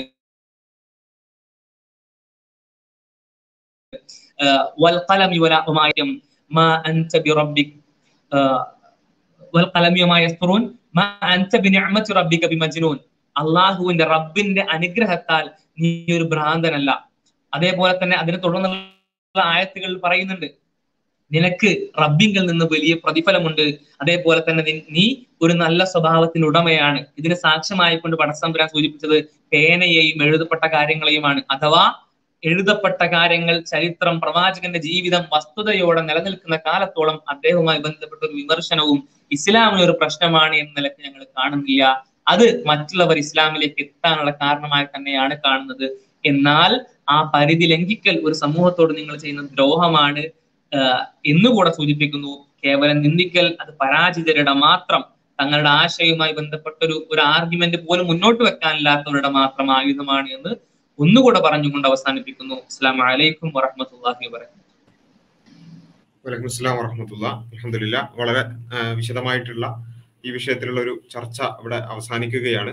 ഇൻഷാ അല്ലാഹ് അൺമാസ്കിംഗ് എത്തീസവുമായി ബന്ധപ്പെട്ടുകൊണ്ട് ഈ നമ്മുടെ ചർച്ചകൾ ശ്രദ്ധിക്കുന്ന ആളുകൾക്കറിയാം, ഇൻഷാ അല്ലാഹ് ഇത്തരത്തിലുള്ള വിവിധ വിഷയങ്ങളിലുള്ള ഈ ചർച്ചക്കിടയിൽ പോലും ദൈവാസ്തിത്വവും അതുപോലെ പല കാര്യങ്ങളും ചർച്ചക്ക് വന്നു. അത് നമ്മൾ ആ ഒരു ചർച്ചയിലേക്ക് പോകാതിരിക്കുന്നത് പ്രധാനമായും നമ്മുടെ വിഷയത്തിൽ ഒതുങ്ങി സംസാരിക്കാൻ വേണ്ടിയിട്ടാണ്. അപ്പോൾ ഏതായാലും അത്തരത്തിലുള്ള ഒരുപാട് ചർച്ചകൾ ഓൾറെഡി നമ്മുടെ ചാനലിൽ നടന്നു കഴിഞ്ഞിട്ടുണ്ട്. അപ്പോൾ ഈ ചാനൽ പുതുതായി കാണുന്ന ആരെങ്കിലൊക്കെ ഉണ്ടെങ്കിൽ നമ്മുടെ ചാനലിലെ പ്ലേലിസ്റ്റുകളിൽ അത്തരം വിഷയങ്ങൾ ഒരുപാടുണ്ട്. അതുപോലെ തന്നെ നിരീശ്വരവാദികളുമായി, അതുപോലെ തന്നെ നിരീശ്വരവാദ നേതാക്കന്മാരുമായൊക്കെ പിന്നെ സംവദിച്ചിട്ടുള്ളതും സംവാദങ്ങൾ നടത്തിയിട്ടുള്ളതും സൗഹൃദ സംഭാഷണങ്ങൾ നടത്തിയിട്ടുള്ളതുമായിട്ടുള്ള ഒരുപാട് വീഡിയോകൾ നമുക്ക് ലഭ്യമാണ്. അതെല്ലാം ഉപയോഗപ്പെടുത്തുവാനും കൂടുതൽ ആളുകളിലേക്ക് എത്തിക്കുവാനും ഒരു വളരെ മാന്യമായ ഒരു സംവാദ സംസ്കാരം നമുക്ക് പിന്നെ സമൂഹത്തിന് മുന്നിലേക്ക് ഇട്ടുകൊടുക്കുവാനും നമ്മൾ ഉദ്ദേശിക്കുന്നുണ്ട്. അത് സാധ്യമാകട്ടെ എന്ന് പ്രാർത്ഥിക്കുകയാണ്. അതിന് നിങ്ങളെല്ലാവരുടെയും ഒരു പിന്തുണ കൂടി അപേക്ഷിക്കുകയാണ്. അത്തരത്തിലുള്ള സംവാദം പലപ്പോഴും നമ്മുടെ മതവിമർശനങ്ങൾ എന്ന പേരിൽ പലപ്പോഴും വളരെ ഫ്രസ്ട്രേറ്റഡ് ആയിട്ടുള്ള പിന്നെ മനസ്സ്, അത് ആ ഫ്രസ്ട്രേഷൻ തീർക്കാനുള്ള ശ്രമങ്ങൾ പിന്നെ യൂട്യൂബിലൂടെ ഒക്കെ നടത്തുന്നത് നമ്മൾ കാണാറുണ്ട്.